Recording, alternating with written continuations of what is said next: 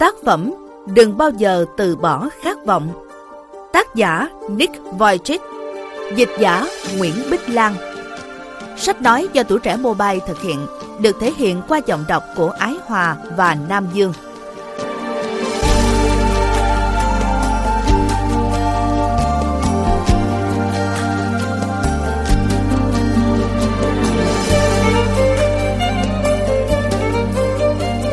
Chào mừng các bạn đến với cuốn sách thứ hai của tôi. Tên tôi là Nick Vujicic. Có thể bạn chưa đọc cuốn sách đầu tay của tôi, cuốn Cuộc sống không giới hạn. Nhưng bạn có thể đã từng xem những video của tôi trên YouTube hoặc đã dự một trong những buổi diễn thuyết vòng quanh thế giới của tôi. Nhìn hình ảnh của tôi trên bìa sách, các bạn có thể biết tôi sinh ra không có chân, không có tay. Điều mà các bạn không thể nhìn thấy nhưng có thể cảm nhận được là sự khuyết thiếu tứ chi này đã không thể ngăn tôi tận hưởng những chuyến phiêu lưu thú vị, không thể ngăn cản tôi vươn tới một sự nghiệp đầy ý nghĩa và mãn nguyện, càng không thể cản trở tôi có được những mối quan hệ đầy tình yêu thương. Tôi viết cuốn sách này với mục đích chia sẻ với các bạn sức mạnh không gì ngăn cản được của niềm tin trong hành động. Nguồn sức mạnh đã giúp tôi tạo lập một cuộc sống tốt đẹp đến mức diệu kỳ, bất chấp những khuyết tật nặng nề. Đặt niềm tin vào hành động có nghĩa là tin tưởng và đạt được thành quả. Đó là niềm tin vào bản thân bạn, tài năng của bạn, mục đích của bạn và quan trọng hơn hết là niềm tin vào tình yêu của đấng sáng tạo và những kế hoạch quan trọng mà người dành cho cuộc đời bạn. Nguồn cảm hứng để tôi viết cuốn sách này đến từ những người thuộc mọi lứa tuổi trên khắp thế giới. Những người tôi đã cho vài lời khuyên và hướng dẫn họ đương đầu với những thách thức trong cuộc sống.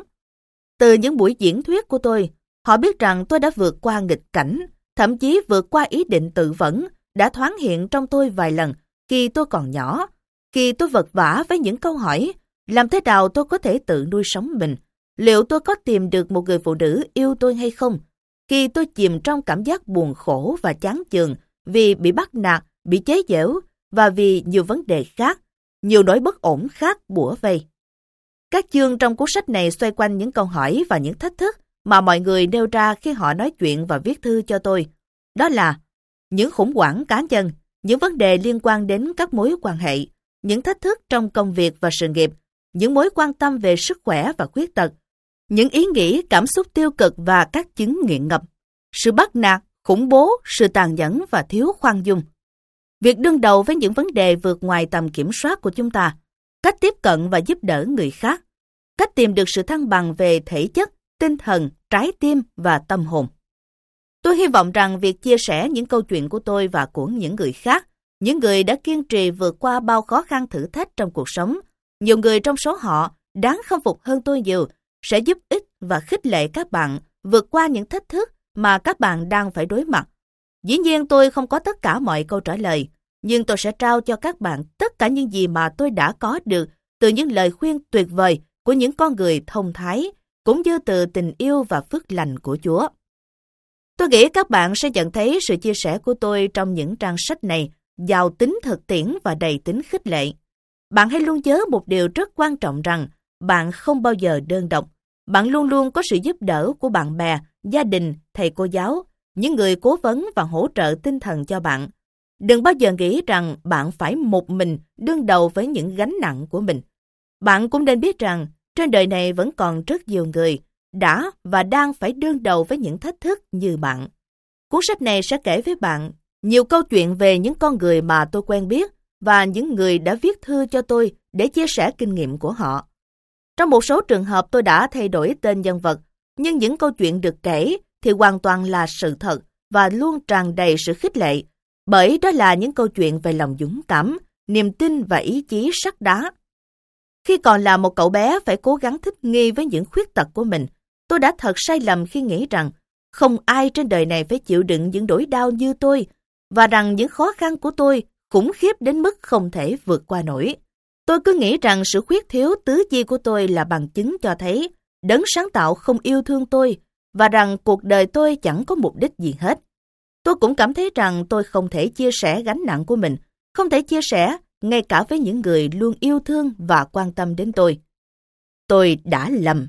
Tôi không hề đơn độc trong khó khăn và đau đớn. Quả thật trên đời này có nhiều người đã và đang phải đương đầu với những thách thức lớn hơn cả những gì mà tôi đã gặp.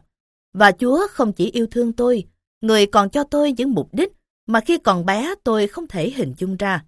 Người đã sử dụng tôi theo những cách khiến tôi không khỏi ngạc nhiên đến kinh ngạc mỗi ngày. Bạn nên biết rằng chừng nào bạn còn sống trên đời này thì còn có một mục đích, một kế hoạch dành cho bạn. Những gánh nặng mà bạn mang có thể làm bạn nản chí, nhưng như bạn sẽ thấy trong những trang sách mà bạn sắp đọc này, sức mạnh của niềm tin trong hành động thực sự rất kỳ diệu.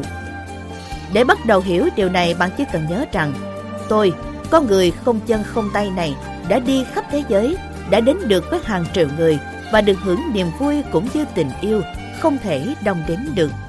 Tôi khiếm khuyết như bất cứ ai bạn sẽ gặp trong đời. Tôi cũng có những ngày vui vẻ, những ngày tồi tệ. Những thách thức nảy sinh trong cuộc sống đôi khi khiến tôi quỵ ngã. Tuy nhiên tôi biết rằng khi chúng ta đặt niềm tin vào hành động thì không gì có thể ngăn cản được chúng ta dừng tới một cuộc sống tốt đẹp.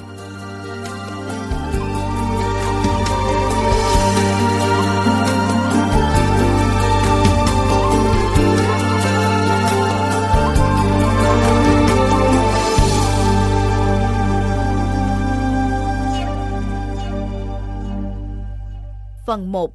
Niềm tin trong hành động Năm 2011, khi tôi sắp kết thúc chuyến diễn thuyết của mình ở Mexico, nhân viên Đại sứ quán Mỹ ở Mexico gọi điện tới thông báo với tôi rằng hộ chiếu lao động của tôi ở Mỹ bị vô hiệu hóa vì một cuộc điều tra an ninh quốc gia. Tôi sinh sống ở Mỹ nhờ tấm visa đó, bởi vì tôi là người Australia. Tôi không thể trở về nhà của mình ở California mà không có visa.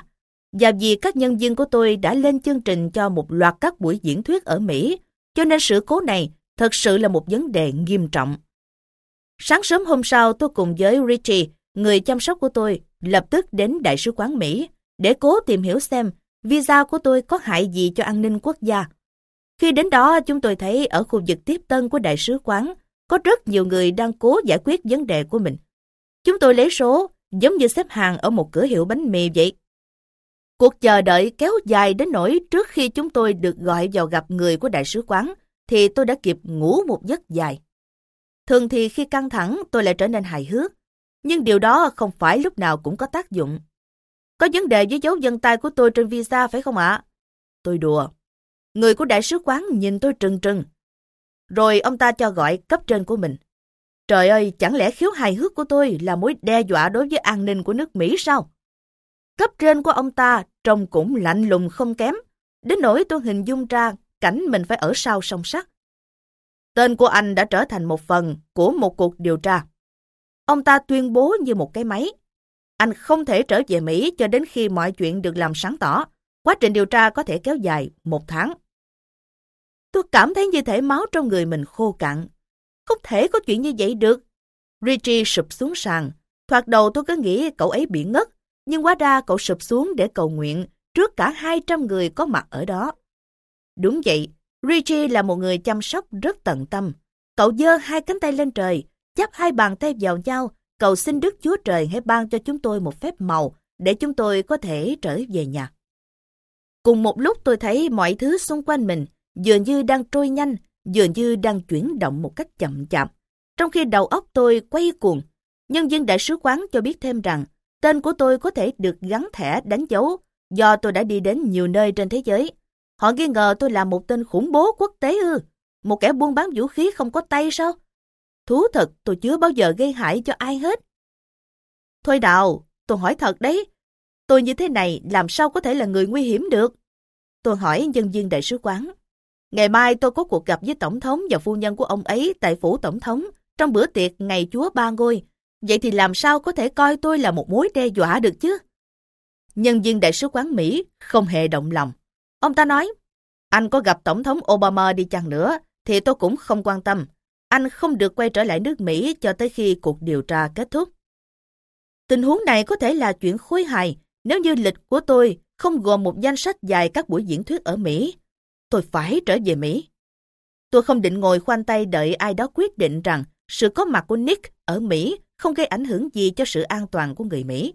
Tôi này xin nhân viên đại sứ quán thêm vài phút nữa giải thích những việc tôi phải làm nêu tên của một số nhân vật quan trọng, nhấn mạnh rằng các nhân viên của tôi và những đứa trẻ mồ côi đang mong ngóng tôi trở về. Ông ta gọi điện cho ai đó cấp cao hơn rồi nói, tất cả những gì họ có thể làm là cố gắng đẩy nhanh quá trình điều tra, sẽ phải mất ít nhất là hai tuần. Hai tuần sau, tôi có đến hơn 10 cuộc diễn thuyết đã được lên kế hoạch trong hai tuần lễ đó. Nhưng người của đại sứ quán không hề tỏ ra thông cảm. Chúng tôi chẳng thể làm gì được hơn là trở về khách sạn, bắt đầu cuốn cuồng gọi điện cho tất cả những người tôi quen biết để nhờ họ giúp đỡ, để nhờ họ cầu nguyện cho chúng tôi. Tôi biến sức mạnh của niềm tin thành hành động. Nói một cách đơn giản, khi bạn tin vào một điều gì đó không thôi thì chưa đủ. Nếu bạn muốn tạo ảnh hưởng trong thế giới này, bạn phải đưa niềm tin của bạn vào hành động. Trong trường hợp này, tôi đã đưa niềm tin vào sức mạnh của sự cầu nguyện.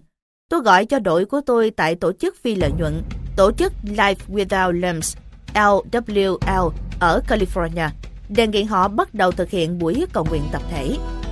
Nhân viên của LWL lập tức gọi nhiều cuộc điện thoại, gửi một loạt thư điện tử và tin nhắn qua các mạng truyền thông. Trong vòng một tiếng đồng hồ, 150 người đã cầu nguyện cho tôi thoát khỏi khó khăn liên quan đến visa của tôi. Tôi cũng gọi điện cho bạn bè, những người ủng hộ có ảnh hưởng, những người bà con, những người hàng xóm, cả các bạn học cũ ở Bộ Ngoại giao Mỹ. Ba tiếng đồng hồ sau, một người của Đại sứ quán Mỹ ở Mexico gọi điện cho tôi. Tôi không tin nổi chuyện này, nhưng quả thật là anh đã được phép trở về Mỹ. Người đó nói, cuộc điều tra đã kết thúc, anh có thể đến Đại sứ quán lấy visa đã được gia hạn của anh vào sáng mai. Các bạn ạ, à, đó là sức mạnh của niềm tin trong hành động. Đó là sức mạnh có thể dời lưới và nó cũng có thể đưa Nick ra khỏi Mexico.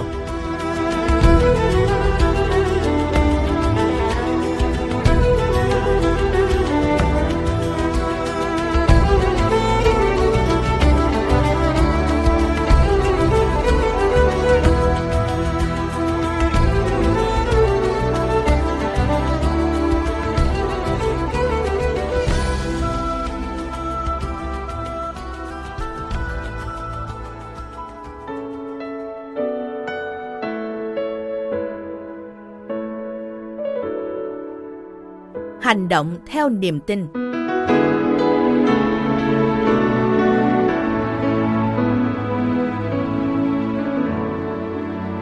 Trong những chuyến đi vòng quanh thế giới, tôi thấy những người đang phải đương đầu với khó khăn, thường đề nghị tôi cho họ lời khuyên và cầu nguyện giúp họ.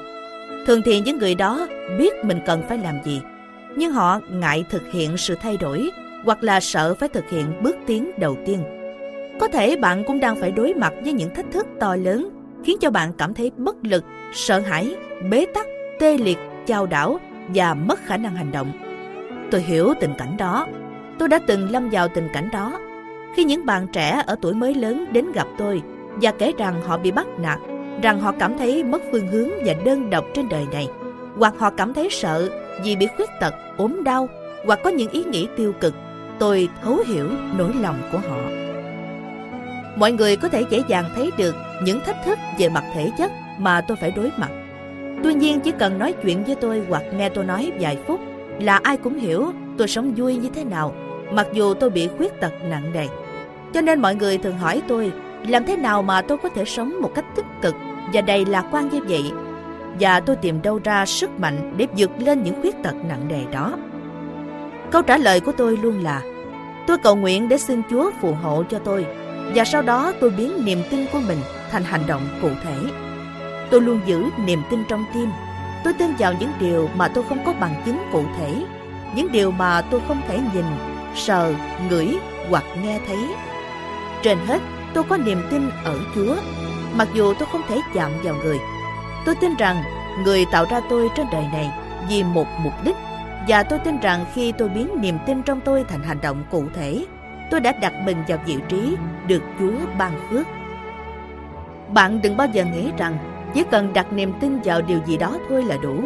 Bạn có thể tin vào những giấc mơ của mình, nhưng bạn phải hành động để biến những giấc mơ đó thành hiện thực. Bạn có thể tin vào tài năng của mình, tin vào những khả năng mình đang có. Nhưng nếu bạn không miệt mài phát triển những tài năng đó và không sử dụng chúng, thì liệu chúng có ích hay không?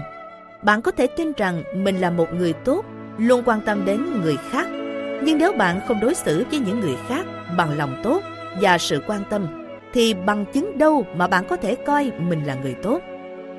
Bạn có một sự lựa chọn. Bạn có thể tin hoặc không tin. Nhưng nếu bạn tin, bất cứ điều gì bạn tin, bạn phải thể hiện niềm tin bằng hành động cụ thể. Nếu không, tại sao bạn lại tin chứ?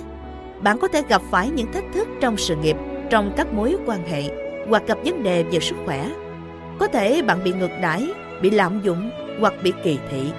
Tất cả những gì xảy ra với bạn định nghĩa con người bạn, định nghĩa cuộc sống của bạn nếu bạn không hành động để định nghĩa chính mình. Bạn có thể tin vào tài năng của mình. Bạn có thể tin rằng bạn có tình yêu thương để san sẻ. Bạn có thể tin rằng bạn đủ sức vượt qua bệnh tật hoặc khuyết tật. Nhưng chỉ tin không thôi thì bạn sẽ chẳng thể tạo ra những thay đổi tích cực trong cuộc sống của mình. Bạn phải biến niềm tin thành hành động. Nếu bạn tin rằng mình có thể thay đổi cuộc sống của bản thân theo hướng tốt đẹp hơn, hoặc có thể tạo ra dấu ấn tích cực tại nơi mà bạn đang sống hoặc trên cả thế giới, bạn hãy thể hiện niềm tin của mình bằng hành động. Nếu bạn nghĩ rằng bạn có một ý tưởng tuyệt vời để bắt đầu công việc kinh doanh, thì bạn phải bắt đầu đầu tư thời gian, tiền bạc, tài năng và phải bắt tay thực hiện việc kinh doanh đó. Nếu không thì ý tưởng tuyệt vời của bạn có ích lợi gì? Nếu bạn đã xác định được người nào đó mà bạn muốn chung sống trong suốt cuộc đời, thì tại làm sao bạn lại không hành động theo niềm tin đó? Bạn có Phần gì để mất đáng của việc hành động theo niềm tin? Có niềm tin là một điều tuyệt vời, nhưng cuộc sống của bạn được đo bằng những hành động thể hiện niềm tin của mình. Bạn có thể tạo dựng một cuộc sống tốt đẹp từ niềm tin của mình. Tôi đã tạo dựng được cuộc sống của tôi bằng niềm tin không gì lay chuyển nổi rằng tôi có thể khích lệ và mang đến hy vọng cho những người đang phải đối mặt với khó khăn thử thách trong cuộc sống. Niềm tin đó bắt nguồn từ niềm tin ở Chúa trong tôi. Tôi tin rằng Chúa tạo ra tôi trên đời này là để yêu thương, khích lệ và khuyến khích những người khác. Tôi sinh ra không có chân tay, không phải vì tôi bị Chúa trừng phạt. Bây giờ tôi biết rõ điều đó. Tôi đã hiểu ra rằng Quyết tật của tôi thật sự là để nâng cao khả năng tôi phục vụ cho những mục đích mà đấng sáng tạo dành cho tôi trong vai trò của một diễn giả và một nhà truyền giáo. Bạn có thể nghĩ rằng tôi đang được niềm tin nâng bổng nên mới cảm thấy như vậy. Bởi vì hầu hết mọi người đều coi tình trạng của tôi là một khuyết tật nặng nề. Nhưng quả thật, Chúa đã sử dụng sự thiếu khuyết chân tay của tôi để đưa mọi người đến với tôi, đặc biệt là những người khuyết tật để tôi có thể khích lệ và khuyến khích họ bằng những thông điệp về niềm tin, hy vọng và tình yêu. Tôi đã từng nghe nói rằng hành động đối với niềm tin cũng tựa như thể xác đối với linh hồn. Thể xác là nơi trú ngụ của linh hồn, là bằng chứng cho sự tồn tại của linh hồn. Tương tự như vậy, hành động của bạn là bằng chứng của niềm tin trong bạn. Chắc hẳn bạn không hề hoài nghi khi nghe câu lời nói phải đi đôi với việc làm. Gia đình bạn bè, thầy cô giáo, ông chủ, đồng nghiệp, khách hàng của bạn. Ai cũng mong bạn hành động và sống đúng với niềm tin mà bạn tuyên bố rằng bạn có. Nếu bạn không hành động và sống đúng với niềm tin của mình, thì họ sẽ không tin tưởng bạn nữa, đúng không? Bạn bè đánh giá chúng ta không phải là qua những gì chúng ta nói, mà qua những việc chúng ta làm. Nếu bạn là một người cha, người mẹ tốt, thì nhiều khi bạn sẽ phải đặt lợi ích của gia đình lên trên lợi ích của bản thân. Bạn phải để lời nói của mình đi đôi với việc làm. Nếu không bạn sẽ không có được sự tín nhiệm của người khác và cả của chính bạn. Nếu bạn không làm như vậy thì bạn sẽ không bao giờ có thể sống một cách hài hòa và hạnh phúc. Khi bạn hành động theo niềm tin và khi bạn biến niềm tin thành hành động, bạn sẽ trải nghiệm được sự thỏa mãn. Xin đừng nản lòng nếu như bạn không có được niềm tin kiên định vào mục đích và cũng không biết chắc phải hành động thế nào để thực hiện mục đích của đời mình. Tôi đã phải đấu tranh rất vất vả để vượt qua biết bao khó khăn và giờ đây vẫn đang không ngừng vật lộn để vươn lên trong cuộc sống. Bạn cũng sẽ như vậy. Tôi tìm thấy mục đích của mình bởi vì tôi đã không ngừng tìm kiếm chân lý. Tìm được mục đích sống hoặc là điều tốt đẹp trong những hoàn cảnh khó khăn thật là không dễ dàng gì đó là cả một hành trình. Tại sao nhất thiết phải là một hành trình? Tại sao không thể có chuyện một chiếc trực thăng đón bạn và đưa bạn bay thẳng đến đích. Đó là bởi vì qua những khó khăn thử thách, bạn sẽ học hỏi được nhiều điều, sẽ phát triển được niềm tin và yêu thương con người nhiều hơn. Đó là hành trình của niềm tin, bắt đầu bằng tình yêu và kết thúc cũng bằng tình yêu. Frederick Douglass, người từ cuộc đời nô lệ trở thành một nhà hoạt động xã hội của Mỹ, đã nói rằng nếu không có đấu tranh thì không có tiến bộ. Tính cách của bạn được hình thành từ những thách thức mà bạn đối mặt và vượt qua. Lòng can đảm của bạn phát triển khi bạn đối mặt với những nỗi sợ hãi. Sức mạnh và niềm tin của bạn được xây dựng và củng cố nhờ được thử thách và rèn luyện qua những trải nghiệm trong đời sống.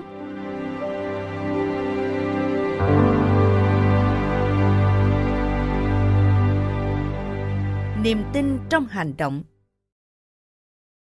Mặc dù tôi sinh ra trên đời này với cơ thể khiếm khuyết, xét về nhiều mặt tôi là người hạnh phúc. Bởi mẹ tôi luôn nói, con chỉ khuyết thiếu một chút thôi, một chút thôi mà. Cha mẹ luôn ở bên tôi để yêu thương và giúp đỡ tôi. Họ không nuông chiều tôi. Khi cần, họ rèn tôi vào kỷ luật và để cho tôi có cơ hội tự học lấy những bài học từ chính những sai lầm của mình. Trên tất cả, họ là những tấm gương tuyệt vời. Tôi là con đầu lòng và tình trạng của tôi khi ra đời rõ ràng là một cú sốc lớn cho cha mẹ. Mặc dù mẹ tôi đã trải qua tất cả những xét nghiệm thông thường, các bác sĩ không phát hiện thấy bất cứ dấu hiệu nào cho biết tôi sinh ra không có chân, không có tay. Mẹ tôi là một y tá giàu kinh nghiệm, đã đỡ đẻ cho hàng trăm sản phụ. Vậy nên, bà hết sức giữ gìn trong thời kỳ mang thai. Khỏi phải nói, cha mẹ tôi đã choáng váng như thế nào khi tôi ra đời không có chân mà cũng chẳng có tay. Giống như mọi đứa trẻ khác, tôi không chào đời cùng với một cuốn sách hướng dẫn cách nuôi dưỡng. Nhưng quả thật, nếu khi đó có được sự hướng dẫn để nuôi một đứa con không chân không tay, thì cha mẹ tôi chắc hẳn đã rất mừng. Họ không quen biết bất cứ ông bố bà mẹ nào đã từng nuôi dưỡng một đứa con không chân không tay trong một thế giới được tạo ra cho những con người có đầy đủ các bộ phận của cơ thể. Ban đầu cha mẹ tôi vô cùng quẩn trí. Nỗi tức giận, cảm giác tội lỗi, sợ hãi, chán nản, thất vọng, lớn ác họ trong suốt tuần đầu tiên sau khi tôi chào đời. Cha mẹ tôi đã khóc rất nhiều. Họ đau khổ vì đã không có được đứa con đầu lòng bình thường mà họ hằng mong mỏi. Khi đó cha mẹ tôi không thể tưởng tượng được Chúa có kế hoạch gì cho một đứa trẻ như tôi. Tuy nhiên khi cha mẹ tôi đã vượt qua được cú sốc ban đầu, họ quyết định đặt niềm tin nơi Chúa và sau đó họ đã biến niềm tin thành hành động. Cha mẹ thôi không cố hiểu tại sao Chúa lại ban cho họ một đứa con như vậy. Thay vì thế họ tuân theo kế hoạch của người, dù đó là kế hoạch gì, và họ cố gắng nuôi dạy tôi theo cách tốt nhất có thể, cách duy nhất mà họ có thể, dành cho tôi tất cả tình yêu thương vô bờ bến, tin vào mục đích của đời mình. Khi cha mẹ tôi phát mệt với các cơ sở y tế ở Australia, họ tìm kiếm sự giúp đỡ ở Canada, ở Mỹ, ở bất cứ nơi nào trên thế giới có thể mang đến cho họ thông tin và niềm hy vọng. Cha mẹ tôi chưa bao giờ nhận được sự giải thích đầy đủ về tình trạng thiếu khuyết chân tay của tôi, mặc dù nhiều giả thuyết đã được đặt ra. Em trai của tôi, Aaron, và em gái tôi, Michelle, sinh ra sau tôi vài năm, đều có đầy đủ chân tay. Vậy nên nguyên nhân do gen di truyền có thể được loại bỏ. Sau một thời gian, cha mẹ tôi quan tâm đến câu hỏi, làm thế nào để tôi tồn tại được, hơn là câu hỏi, tại sao tôi lại sinh ra với những khuyết tật như vậy? Làm thế nào thằng bé có thể đi lại khi mà nó không có chân? Làm thế nào nó có thể tự chăm sóc bản thân? Làm thế nào để nó đi học được? Lớn lên nó sẽ sinh sống bằng cách nào đây? Tất nhiên khi đó tôi còn bé và chẳng hề bận tâm với những câu hỏi đó. Tôi không ý thức được rằng cơ thể mình là khác biệt so với mọi người. Tôi cứ nghĩ mọi người nhìn tôi bởi vì tôi trông đáng yêu. Tôi cũng không nghĩ rằng mình gặp khó khăn hay là dễ bị tổn thương. Cha mẹ tôi hầu như không thể kềm chế nỗi sợ hãi khi tôi thường xuyên ném mình như một túi đậu từ tràn kỹ xuống sàn nhà, lên ghế xe và ra khắp sân. Bạn có thể hình dung nỗi lo lắng của cha mẹ tôi khi lần đầu tiên bắt gặp tôi trượt ba tanh trên đường đồi dốc. Mẹ ơi nhìn này, không tay! Bất chấp những nỗ lực đầy yêu thương của cha mẹ nhằm trang bị cho tôi xe lăn và chân tay giả, tôi ngang bướng phát triển những cách di chuyển của riêng mình. Da trắng tôi dày lên, chai đi như da ở lòng bàn chân, bởi vì tôi cứ khăng khăng tự nhất mình dậy từ tư thế nằm sấp bằng cách tì trắng vào tường, vào bàn ghế hoặc vào bất cứ vật gì mà tôi có thể tì vào, rồi đẩy người thẳng lên từng tí một. Sau khi tôi phát hiện ra mình có thể bơi và có thể nổi trên mặt nước, trước con mắt quảng sợ của những người đứng xem xung quanh, tôi thường lao mình xuống bể bơi hoặc hồ nước bằng cách giữ không khí trong phổi, trong khi tôi cử động mẫu bàn chân trái bé xíu như một mái chèo. Cái bộ phận nhỏ xíu hữu ích đó đã chứng minh nó cực kỳ quý giá và được diệt sau khi một cuộc phẫu thuật được thực hiện để tách hai ngón chân bị dính vào nhau, cho phép tôi điều khiển chúng một cách khéo léo đến mức ngạc nhiên. Với sự ra đời của điện thoại di động và máy tính điện tử, tôi có thể sử dụng mẫu bàn chân bé xíu của mình để đánh máy, nhắn tin, và đó rõ ràng là một may mắn. Cuối cùng tôi đã rèn được cho mình thói quen tập trung vào các giải pháp hơn là các vấn đề, vào hành động hơn là phó mặc mọi sự muốn ra sao thì ra. Tôi nhận thấy rằng khi tôi tập trung vào một việc gì đó, tôi luôn tạo ra được hiệu ứng quả cầu tuyết, năng lực giải quyết vấn đề của tôi tăng lên. Người ta nói rằng cuộc sống tưởng thưởng xứng đáng cho sự kiên trì hành động, và điều đó đúng đối với trường hợp của tôi. Từng ngày, từng ngày, Chúa tiết lộ các kế hoạch của người dành cho tôi. Những nỗi sợ hãi và lo lắng của chúng ta giảm đi, nếu chúng ta chuyển giao chúng cho Chúa và hành động theo niềm tin của mình, tìm ra các giải pháp, tạo động lực và tin tưởng rằng Chúa sẽ chỉ cho bạn một con đường. Bạn sẽ vẫn phải đối mặt với những thách thức và thất bại. Những thách thức và thất bại là một phần của cuộc sống. Tuy nhiên khi bạn biến niềm tin thành hành động, bạn sẽ không nản chí. Bạn sẽ coi những trở ngại là cơ hội để học hỏi những điều bạn chưa biết để trưởng thành hơn. Thật lòng mà nói, có thể không phải lúc nào tôi cũng đón chào những thách thức. Thỉnh thoảng khi khó khăn thách thức ập tới, tôi muốn hỏi Chúa rằng, người đặt ra cho con chừng ấy thách thức còn chưa đủ hay sao? Nhưng hết lần này đến lần khác, tôi đều có thể áp dụng những gì mình đã học được và đều vượt qua khó khăn, để rồi vốn kinh nghiệm của tôi nhờ đó trở nên phong phú hơn.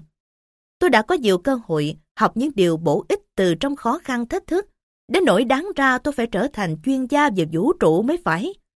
Như bạn có thể hình dung ra, những trở ngại lớn nhất của tôi xảy ra khi tôi ở tuổi mới lớn, giai đoạn mà tất cả chúng ta đều cố xác định mình là ai, làm thế nào để mình không lạc lõng trong cuộc sống. Mặc dù có nhiều bạn giờ nổi tiếng ở trường học, tôi vẫn bị những kẻ hay bắt nạt hành hạ. Tôi phải hứng chịu những lời bình phẩm độc địa không chỉ một lần. Mặc dù có sẵn tinh thần lạc quan và sự tự tin, tôi càng ngày càng ý thức một cách rõ ràng rằng mình sẽ không bao giờ trông giống như mọi người, sẽ không bao giờ có thể làm được tất cả những việc mà những người đầy đủ chân tay có thể làm. Càng cố tạo ra những câu nói hài hước về sự khuyết thiếu chân tay của mình, tôi càng bị dài dò bởi ý nghĩ rằng mình là gánh nặng đối với những người thân, bởi vì tôi sẽ không thể tự lo được cho bản thân. Một nỗi sợ ghê gớm khác là tôi sẽ không bao giờ có thể kết hôn và không thể xây dựng gia đình riêng. Bởi tôi nghĩ sẽ không có một người phụ nữ nào muốn có một người chồng không thể ôm mình, bảo vệ mình hoặc không thể ôm hôn những đứa con. Trong những năm mới lớn, tôi luôn có những tâm trạng buồn phiền và suy nghĩ u ám.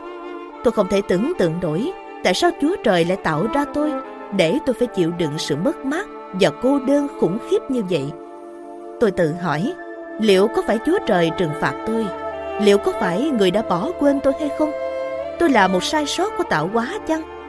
Làm sao Chúa Trời, đấng linh thiêng, yêu thương hết thảy những đứa con của người mà lại tàn nhẫn đến thế? Hồi tôi chừng 8 đến 10 tuổi, những ý nghĩ u ám đã châm ngòi cho sự thất vọng và những ý nghĩ tiêu cực trong tôi. Tôi bắt đầu nghiền ngẫm ý định tự tử.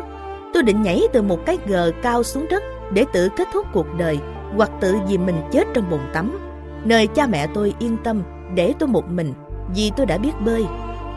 Cuối cùng năm tôi 10 tuổi, tôi đã cố tự dẫn trong bồn tắm. Vài lần tôi thử lăn qua lăn lại, dìm mặt xuống nước, nhưng rồi tôi không thể hoàn thành được việc đó Tôi nghĩ đến nỗi đau buồn và cảm giác ân hận sẽ đè nặng lên cha mẹ tôi trong suốt phần đời còn lại nếu tôi tự kết thúc đời mình theo cách đó. Tôi không thể làm như thế với cha mẹ của mình. Vào những giờ phút u ám nhất của cuộc đời mình, tôi không thể nhận thấy rằng cuộc đời mình là có mục đích. Nếu tôi không thể tự lo cho bản thân và không xứng đáng có được tình yêu của một người con gái, thì tôi sống có ích gì chứ? Tôi sợ rằng tôi sẽ sống vật vờ trong cuộc đời này, sẽ luôn cô đơn và là gánh nặng cho gia đình. Nỗi tuyệt vọng thời niên thiếu ấy của tôi bắt nguồn từ sự thiếu niềm tin ở bản thân, ở mục đích của đời mình. Tôi không thể nhìn thấy con đường của mình. Vì thế cho nên tôi không tin mình có thể sống một cuộc sống hạnh phúc, có mục đích. Bởi vì Chúa không đáp ứng tôi khi tôi cầu xin người, ban cho tôi một phép màu để tôi có chân, có tay như bao người bình thường khác, nên tôi cũng đánh mất niềm tin nơi người. Có thể bạn cũng từng có trải nghiệm đó. Có thể ngay lúc này đây, bạn phải đương đầu với một thách thức. Nếu vậy, xin hãy hiểu tôi đã sai lầm như thế nào và tầm nhìn của tôi hạn chế ra sao, chỉ vì tôi để mất niềm tin. Trong những năm tiếp theo kế hoạch của đấng sáng tạo dần dần được tiết lộ và cuộc sống của tôi mở ra theo những cách tuyệt vời mà có nằm mơ tôi cũng không dám mơ tới. Cha mẹ tôi khuyến khích tôi tìm đến với những bạn học sinh sinh viên, khuyến khích tôi tin rằng hầu hết họ đều chấp nhận tôi. Khi làm như vậy tôi phát hiện ra các bạn ấy thật sự cảm động và được khích lệ bởi câu chuyện dựng lên khuyết tật của tôi. Thậm chí một số bạn còn nghĩ tôi thật là vui tính. Sự chấp nhận của họ đã thúc đẩy tôi thực hiện những buổi nói chuyện tại các tổ chức của sinh viên và các nhóm sinh hoạt của các bạn trẻ tại các nhà thờ. Phản ứng tích cực mà tôi nhận được qua những buổi nói chuyện của mình đã giúp tôi mở mắt. Dần dần tôi hiểu ra rằng một trong những mục đích của tôi trên đời này là khích lệ mọi người vượt qua những khó khăn thách thức của riêng họ. Tôi trở nên tin vào giá trị của bản thân mình. Niềm tin của tôi ngày càng sâu sắc và mạnh mẽ hơn khi tôi hành động vì niềm tin đó. Khi tôi biến niềm tin thành hành động, và dấn thân vào sự nghiệp của một diễn giả quốc tế và một nhà truyền giáo. Tôi được thưởng một cuộc sống hạnh phúc và tràn ngập niềm vui. Một cuộc sống cho tôi cơ hội được đi khắp thế giới, gặp gỡ hàng triệu người. Và giờ đây cuộc sống cho tôi cơ hội được gặp gỡ bạn qua quyển sách này.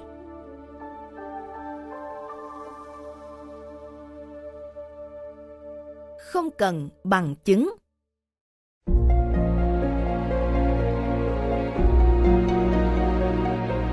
Bạn và tôi không thể thấy được những gì mà cuộc sống đang chờ đợi chúng ta ở phía trước. Đó là lý do tại sao bạn đừng bao giờ tin rằng cái số của bạn là phải chịu đựng những điều tồi tệ. Hoặc nếu bạn gục ngã thì bạn sẽ không có cơ hội đứng dậy được nữa. Bạn nhất định phải có niềm tin ở bản thân mình, ở mục đích của cuộc đời mình. Đã tin rồi, bạn phải dẹp bỏ những nỗi sợ hãi và bất an trong bạn đi và phải tin rằng bạn nhất định sẽ tìm ra cách để vượt qua khó khăn thử thách. Có thể bạn không thấy chút ánh sáng le lói nào phía trước, nhưng chủ động hành động để thay đổi cuộc sống chắc chắn sẽ tốt hơn là để cho cuộc sống điều khiển bạn chơi xấu với bạn. Nếu bạn có niềm tin, bạn không cần bằng chứng, bạn sống với niềm tin đó. Bạn không cần có mọi câu trả lời đúng, chỉ cần những câu hỏi thích hợp mà thôi. Không ai biết tương lai nắm giữ điều gì. Khi tôi 10 tuổi, tôi không tin rằng trong 10 năm tiếp theo, Chúa sẽ phái tôi đi khắp thế giới để nói chuyện với hàng triệu người, khích lệ họ, dẫn dắt họ. Khi đó tôi cũng không biết rằng mình sẽ có được một tình yêu sánh ngang, thậm chí là vượt trên cả tình cảm gia đình dành cho tôi. Đó là tình yêu của một phụ nữ trẻ đẹp, thông minh, có tâm hồn, đầy can đảm. Người mới đây đã trở thành vợ của tôi. Cậu bé là tôi hồi ấy. Cậu bé đã tuyệt vọng trước những ý nghĩ về tương lai. Giờ đây đã trở thành một người đàn ông thật sự. Tôi biết mình là ai và tôi tiến từng bước một. Cuộc sống của tôi tràn trề mục đích và tình yêu. Liệu có phải ngày của tôi không dương chút lo lắng chăng? Liệu có phải mỗi ngày của tôi đều tràn ngập ánh mặt trời và hoa thơm không? Không đâu. Tất cả chúng ta đều biết rằng cuộc sống không hoàn toàn là màu hồng nhưng trong từng khoảnh khắc của cuộc sống, tôi đều cảm ơn Chúa đã cho phép tôi bước trên con đường mà Người đã sắp xếp cho tôi. Bạn và tôi có mặt trên đời này đều có mục đích. Tôi đã tìm thấy mục đích của mình và bạn nên coi câu chuyện của tôi là một sự đảm bảo để bạn có thể tin rằng con đường của bạn cũng đang chờ đợi bạn.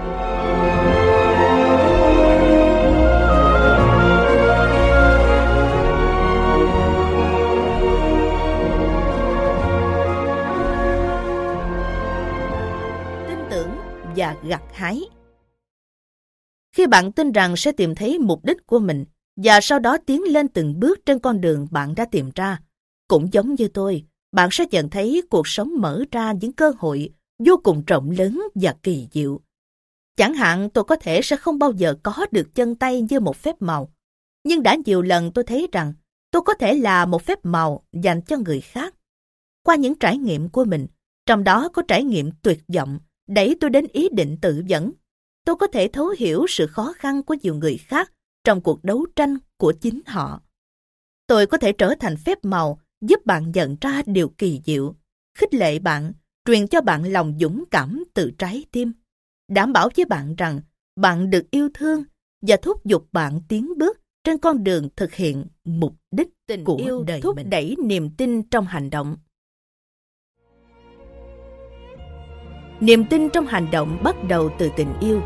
Chúng ta có khả năng yêu thương vô hạn và chúng ta cần kích hoạt tình yêu thương trong ta không chỉ để hoàn thành mục đích của mình mà còn góp phần để thấy toàn thế giới được hưởng hòa bình và hạnh phúc. Nếu hành trình của bạn bắt đầu và kết thúc bằng tình yêu, thì tôi muốn trở thành một phần của tình yêu đó để giúp bạn vượt qua khó khăn thử thách. Thánh Phaolô đã nói: Dẫu tôi có niềm tin có thể dời núi, nhưng nếu không có tình yêu thương, tôi chẳng là gì cả.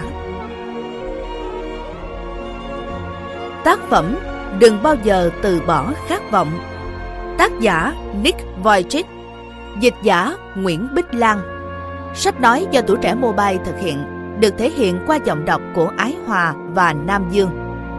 Phần 1. Niềm tin trong hành động Phần 2.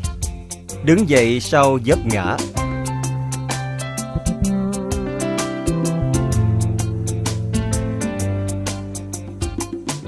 Tôi vẫn đang ở những năm tuổi 20 của đời mình. Tuy nhiên, tôi đã cố gắng tạo dựng một cuộc sống hạnh phúc và mãn nguyện. Tổ chức truyền giáo phi lợi nhuận của tôi và tổ chức quảng bá DVD của những cuộc diễn thuyết khích lệ tinh thần mà tôi thực hiện đã đưa tôi đi vòng quanh thế giới để phục vụ và giúp đỡ mọi người. Trong 7 năm trở lại đây, tôi đã diễn thuyết trước hơn 4 triệu người. Mỗi năm thực hiện 270 cuộc diễn thuyết tại nhiều nơi trên thế giới ở 43 quốc gia ấy vậy mà vào tháng 12 năm 2010, tôi lại lâm vào thế bế tắc. Đôi khi có vẻ như cuộc sống đang trôi chảy và bạn đang chạy với tốc độ tối đa trên đường đời, thì một chướng ngại vật bỗng hiện ra và thế là rầm một cái.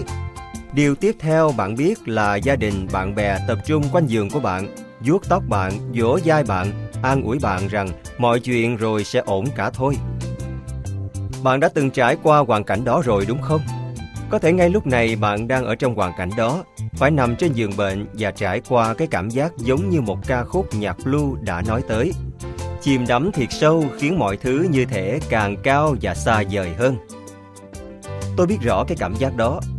Thực ra trong các buổi diễn thuyết của mình, tôi thường khuyến khích các khán giả làm bất cứ điều gì cần phải làm để đấu tranh với nghịch cảnh, bằng cách cho họ thấy phương pháp đứng dậy từ tư thế nằm của một người không có chân tay Tôi nằm sấp xuống và sau đó tôi áp dụng cách tỳ tráng để nâng người lên từng tí, từng tí một cho đến khi tôi dựng được người dậy. Sau đó tôi nói với khán giả rằng dù ở trong những hoàn cảnh mà chúng ta nghĩ dường như không có cách nào hết, thực tế vẫn luôn có cách. Trong nhiều năm tôi đã luyện cho cổ, vai và cơ ngực của mình rất khỏe nhờ việc đứng dậy theo cách đó. Dẫu vậy, có những lúc tôi phải đấu tranh rất vất vả để ngượng dậy sau thất bại. Một cuộc khủng hoảng nghiêm trọng Chẳng hạn như khó khăn lớn về tài chính, mất việc làm, một mối quan hệ tan vỡ hoặc mất người thân có thể rất khó chịu đựng và khó vượt qua đối với bất cứ người nào. Ngay cả những thách thức tưởng chừng không lớn cũng có thể lớn ác bạn nếu như bạn đang bị tổn thương hoặc dễ bị tổn thương. Nếu bạn nhận thấy mình đang đấu tranh vất vả hơn bình thường trước một thách thức, thì kế hoạch gượng dậy mà tôi khuyên bạn là hãy hướng về những người quan tâm đến bạn bằng lòng biết ơn. Hãy kiên nhẫn với những tình cảm mềm yếu của bạn. Hãy cố gắng hết sức để hiểu tình hình thực tế giữa lúc các cảm xúc đang chi phối bạn và hãy biến niềm tin thành hành động. Dù hoàn cảnh bạn đang phải đối mặt có khó khăn đến mức nào, bạn hãy nhích lên từng bước, từng bước một, từng ngày, từng ngày. Và hãy luôn nhớ rằng bạn sẽ học được những bài học quý giá và sẽ rèn luyện bản thân thêm mạnh mẽ qua mỗi thử thách. Bạn sẽ có một cảm giác bình yên khi nhận thức rằng có một kế hoạch tổng thể dành cho cuộc đời của bạn rằng giá trị của bạn, mục đích của bạn, số phận của bạn không được quyết định bởi những gì xảy ra với bạn, mà bởi cách bạn đương đầu với những gì xảy ra với bạn.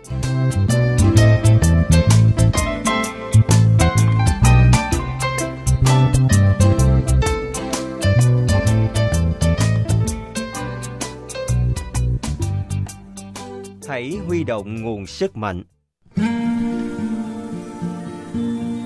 Cách tôi biến niềm tin thành hành động vào những lúc tôi gặp khủng hoảng có 3 điểm đáng lưu ý mà tôi rút ra đây và mong muốn gửi đến bạn. Thứ nhất, bạn cần phải có những điều chỉnh từ bên trong nhằm kiểm soát những cảm xúc để chúng không điều khiển bạn.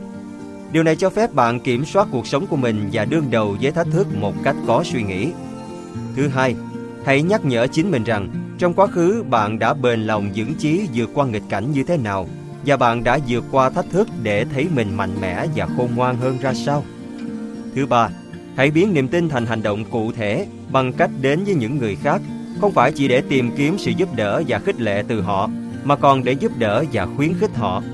Đó là bởi vì có một sức mạnh hàn gắn lớn lao trong cả việc nhận và cho.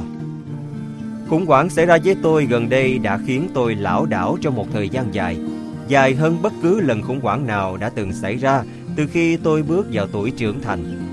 Trải nghiệm đó một lần nữa nhắc tôi nhớ rằng chỉ có niềm tin thôi thì chưa đủ. Bạn phải sống với niềm tin của mình bằng cách biến nó thành hành động mỗi ngày và mọi ngày. Tôi sẽ trải lòng với bạn, kể về phản ứng ban đầu của tôi trước hoàn cảnh khó khăn như một ví dụ hữu ích về một tấm gương tồi. Tôi kể về nỗi đau của tôi để bạn biết mà tránh nó. Nhưng bạn phải hứa với tôi rằng bạn sẽ ghi nhớ bài học này bằng tim bởi vì không dễ để ghi lại bài học này bằng ngôn từ. Được không bạn yêu quý? Dù tôi không muốn bất cứ ai phải đương đầu với khó khăn, tôi vẫn phải thừa nhận một thực tế rằng khó khăn thách thức là một phần của cuộc sống.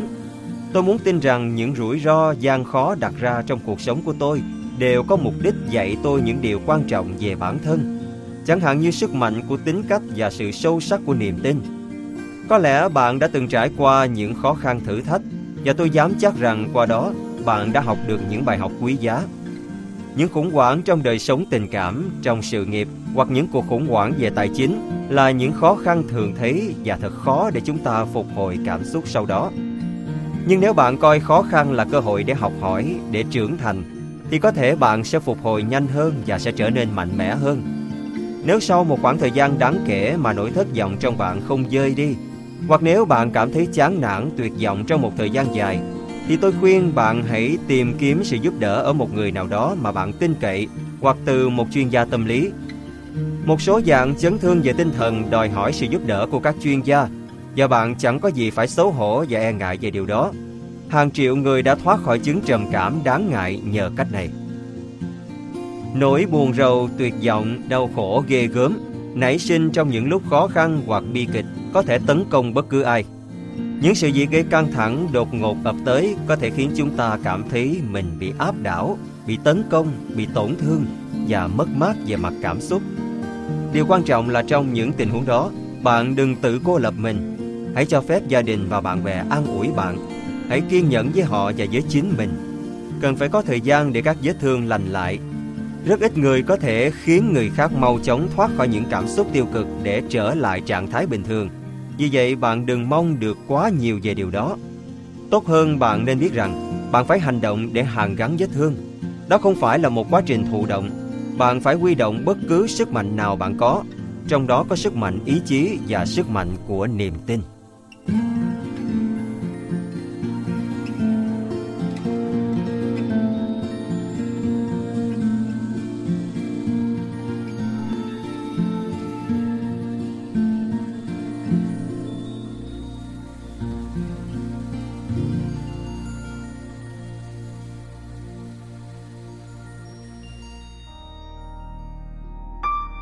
Chữa lành những vết thương cũ.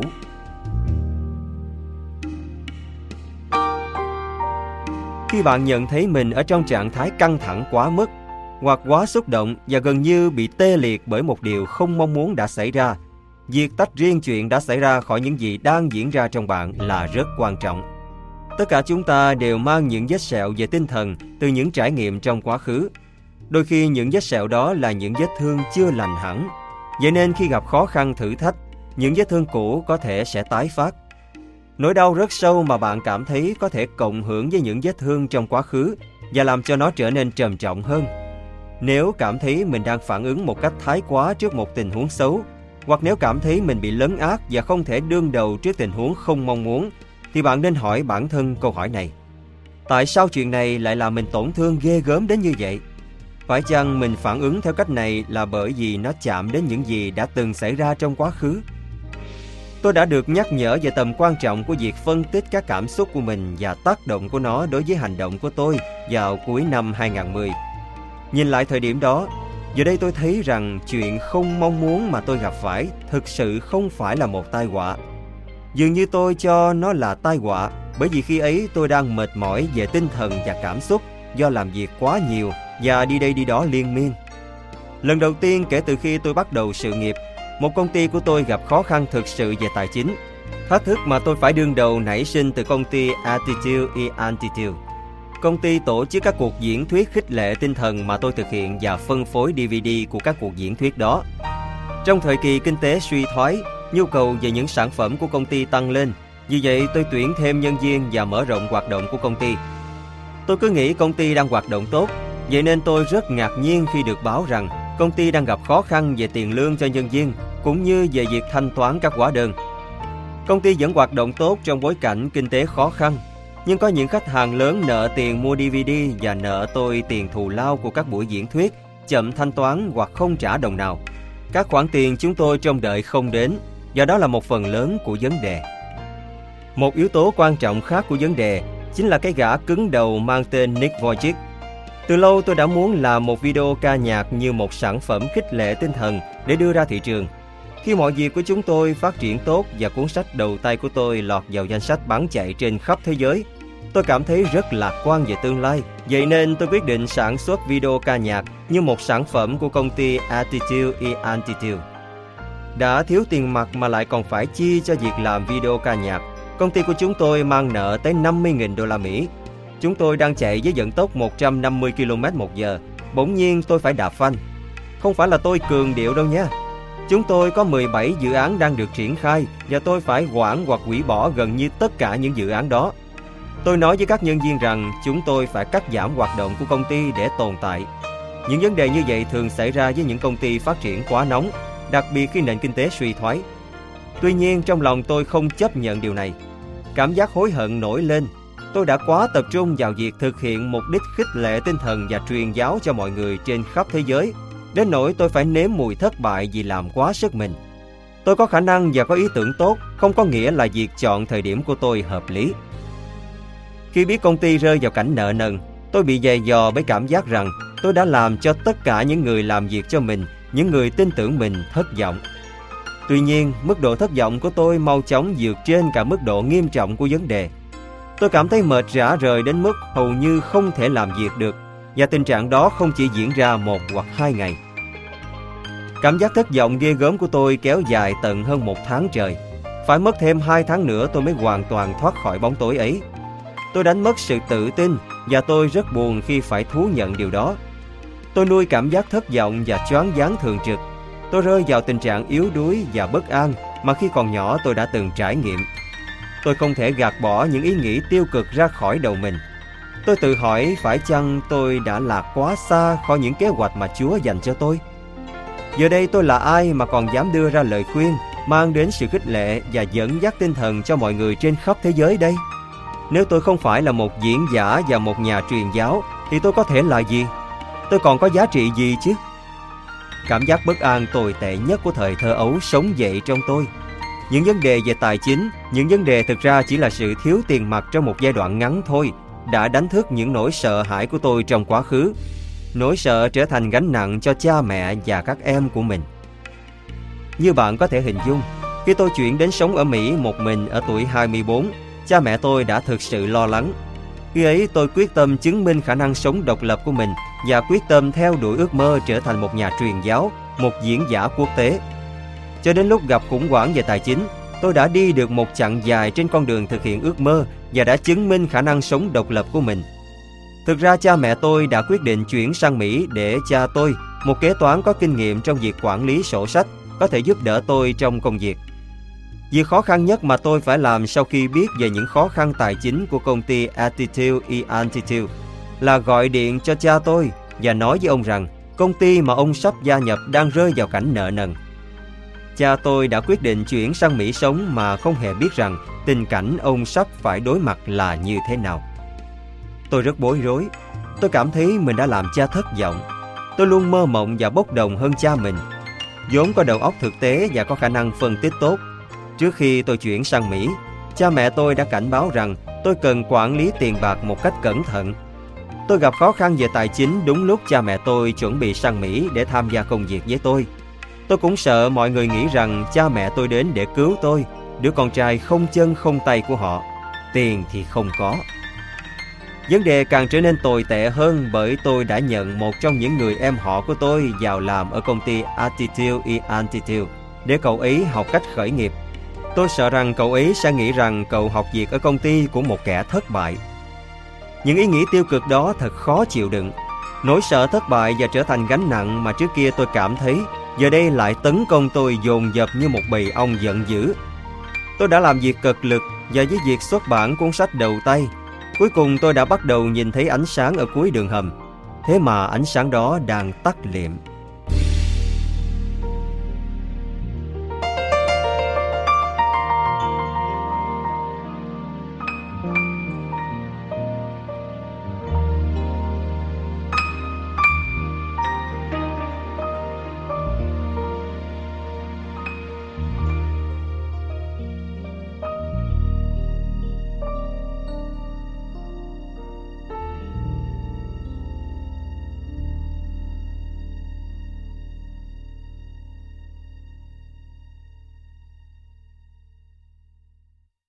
Những ngày u ám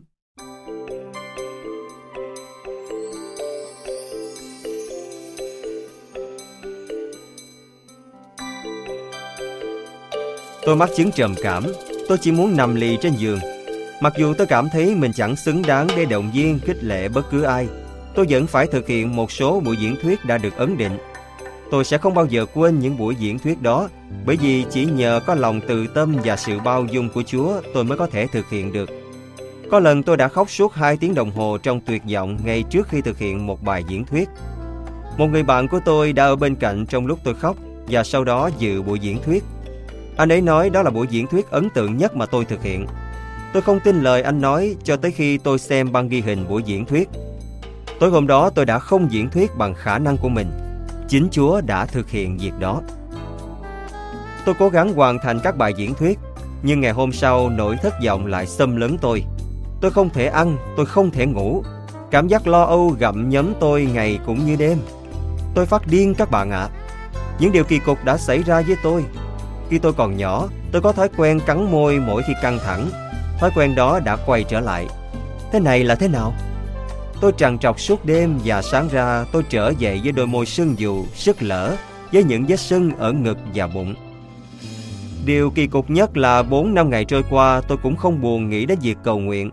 Việc cầu nguyện đã trở thành thói quen của tôi từ lâu. Vậy nên việc mất khả năng cầu nguyện khiến tôi hoảng sợ. Nhiều ngày trôi qua mà không một lời cầu nguyện nào được thốt ra qua đôi môi của tôi. Và tôi lo lắng cho sự bất ổn của tâm hồn cũng như tình trạng thiếu tỉnh táo của mình. Sự tê liệt tinh thần đã khiến tôi không thể quyết định được dù chỉ là những việc nhỏ. Thường thì mỗi ngày tôi có thể đưa ra hàng chục quyết định quan trọng liên quan đến các chương trình, các dự án và những việc khác. Trong thời gian khủng hoảng đó, tôi thậm chí không thể quyết định liệu mình có nên ra khỏi giường, có nên cố gắng ăn uống hay không.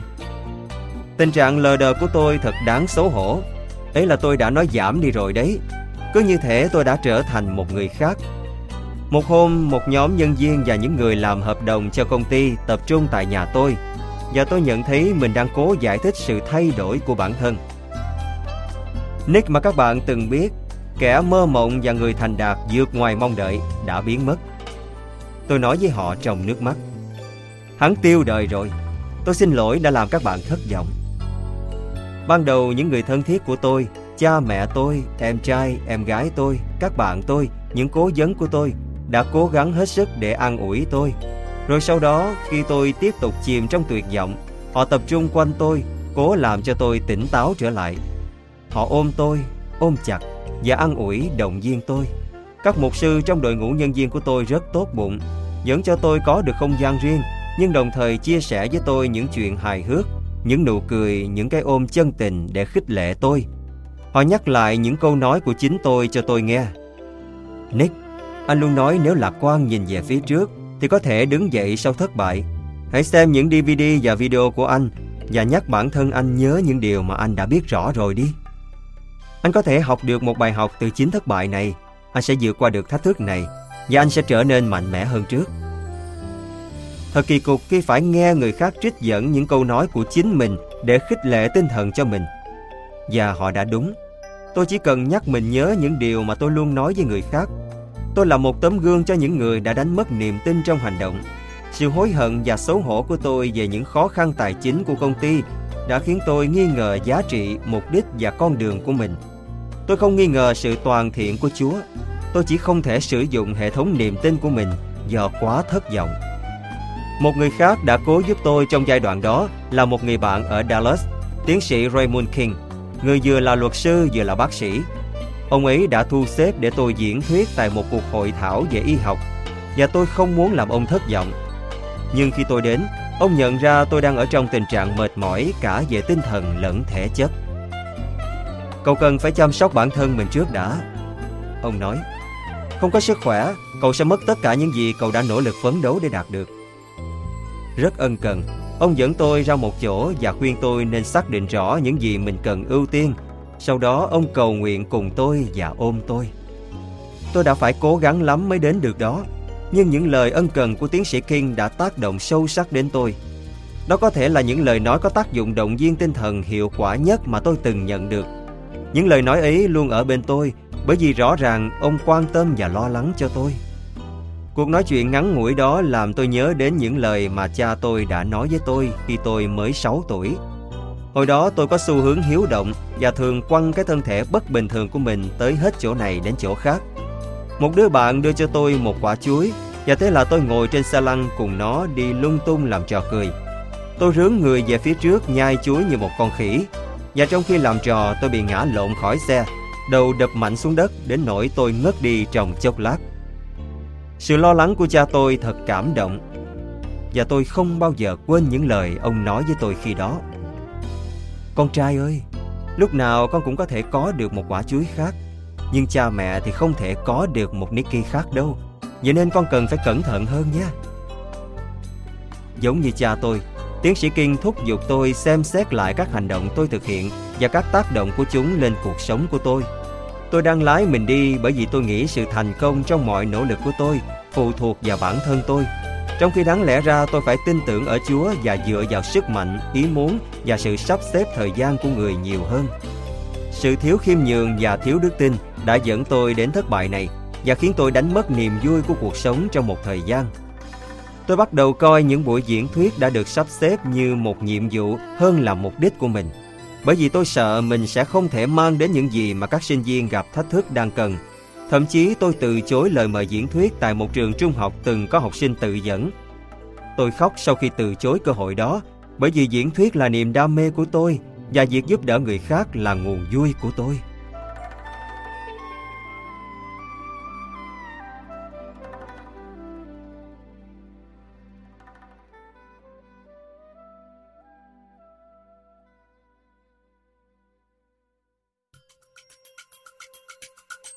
Bài học được tiết lộ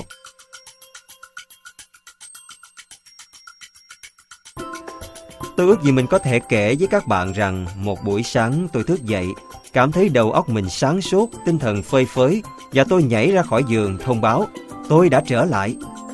Rất tiếc mọi chuyện với tôi đã không xảy ra theo cách đó. Và nếu bạn trải qua một giai đoạn khủng hoảng như tôi, có lẽ bạn cũng sẽ không hồi phục một cách bất ngờ và nhanh chóng như vậy được. Bạn nên biết rằng những ngày tốt đẹp hơn đang đợi bạn ở phía trước và rồi khó khăn cũng sẽ qua. Quá trình hồi phục của tôi diễn ra từ từ, theo từng ngày, từng tháng, trong vài tháng. Tôi hy vọng sự phục hồi của bạn diễn ra nhanh hơn, nhưng sự phục hồi dần dần cũng có những cái lợi nhất định. Khi màn sương của sự tuyệt vọng dần dần mỏng đi, tôi cảm thấy biết ơn trước mỗi tia sáng xuyên qua màn sương đó.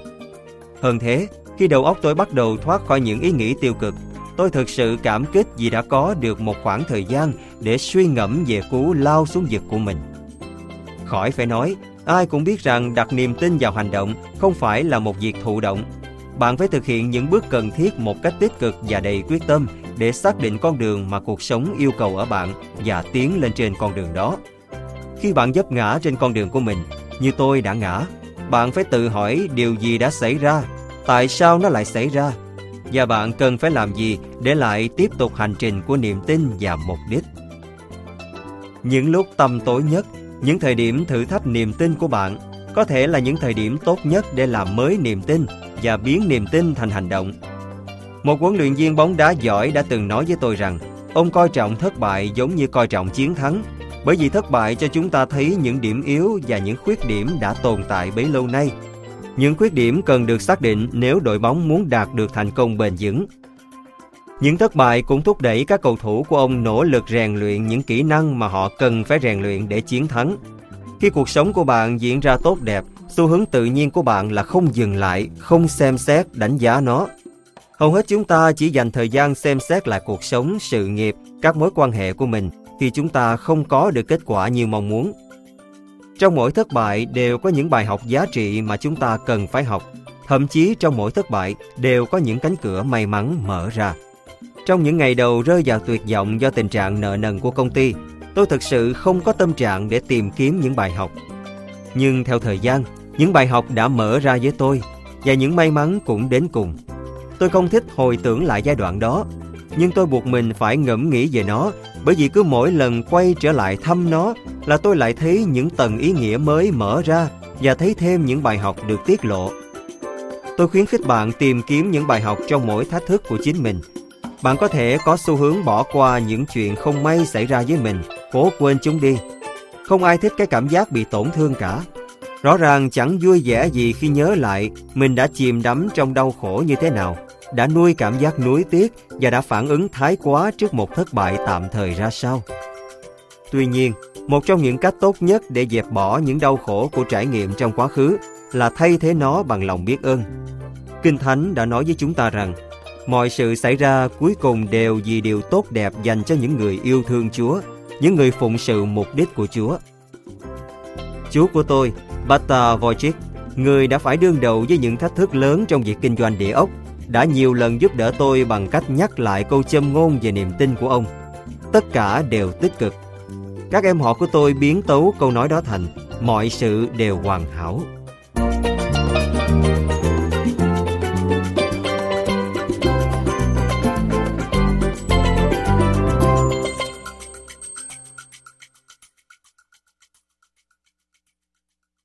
Sự nhận thức không sát với thực tế trong thất bại mà tôi đã trải nghiệm, có thể bạn sẽ nhận ra một điều gì đó cần lưu ý cho những thử thách của chính bạn.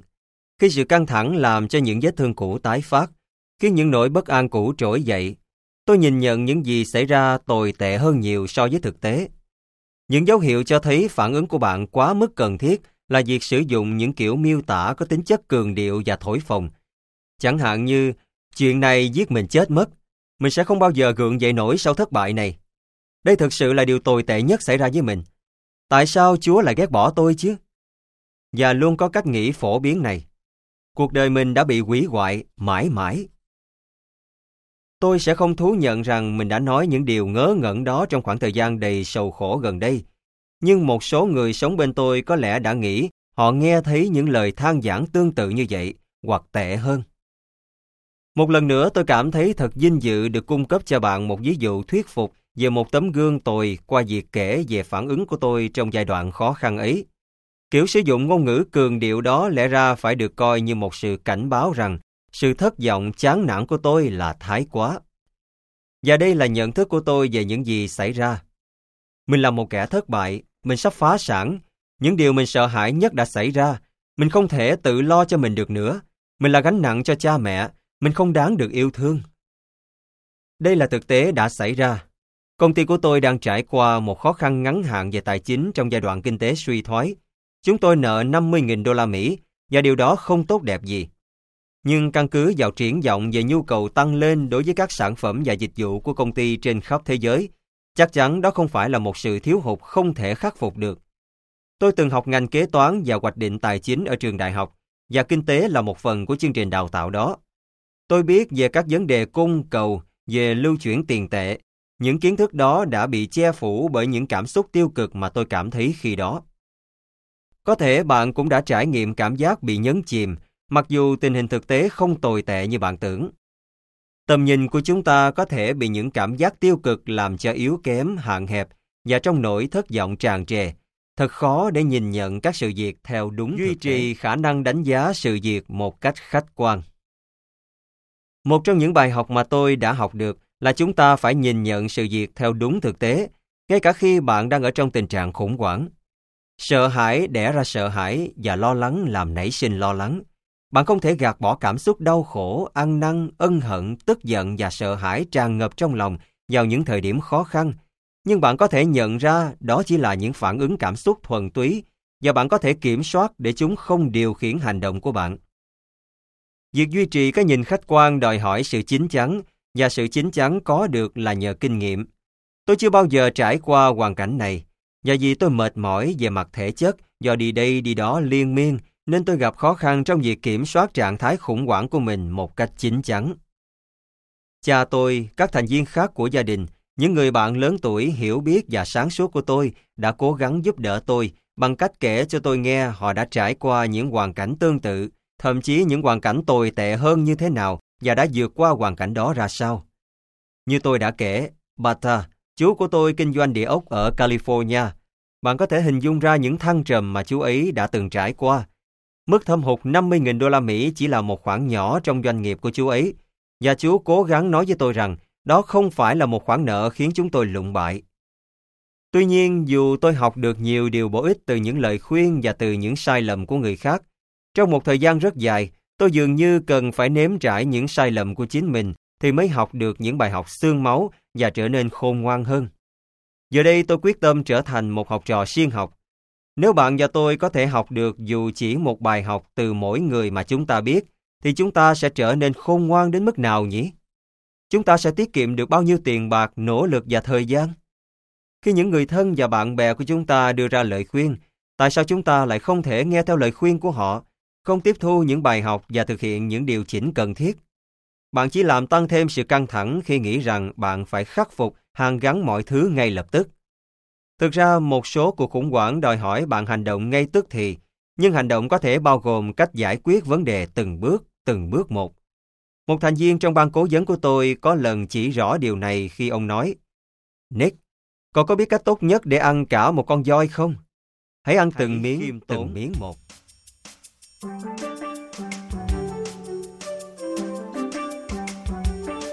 Trong nhiều năm, cha tôi, người theo nghề kế toán, đã luôn nói rằng tôi phải cẩn thận trong việc quản lý tài chính, phải dành dụm nhiều hơn chi tiêu. Trước khi bắt đầu một dự án mới thì phải có dự thảo ngân sách ở trong đầu. Tôi không nghe theo lời khuyên của cha. Chúng tôi có tính cách khác nhau. Tôi là một kẻ liều lĩnh, còn cha tôi thận trọng hơn tôi nhiều. Đây đâu phải là thời điểm để dành dụm, đây là thời điểm để đầu tư và gieo trồng. Tuy nhiên, thất bại đã cho tôi thấy khiêm tốn là một phẩm chất thú vị, bởi vì nếu bạn không có nó thì sớm muộn gì bạn cũng phải có thôi. Hãy tưởng tượng tôi đã khiêm tốn như thế nào để chấp nhận 50.000 đô la Mỹ như một khoản dây cá nhân để cứu công ty của mình. Đau đớn đấy, nhưng đó là nỗi đau mà tôi đã tự chuốc lấy. Ngạn ngữ có câu, kiêu ngạo đi trước bại hoại theo sau và tính tự cao dẫn đường cho thất bại. Nhìn lại thất bại của mình, tôi hiểu ra rằng trong một số lĩnh vực của đời sống tôi đã thiếu sự khiêm tốn. Tại sao sự khiêm tốn lại quan trọng đối với chúng ta khi chúng ta trải qua khủng hoảng? Trước hết, có thể bạn cảm thấy ngượng nếu như do một sai lầm hoặc một thất bại mà bạn lâm vào hoàn cảnh khó khăn. Nói theo cách khác, bạn cảm thấy mình thật kém cỏi. Phát điên, khóc lóc hoặc đầu hàng sẽ không thay đổi được điều đó.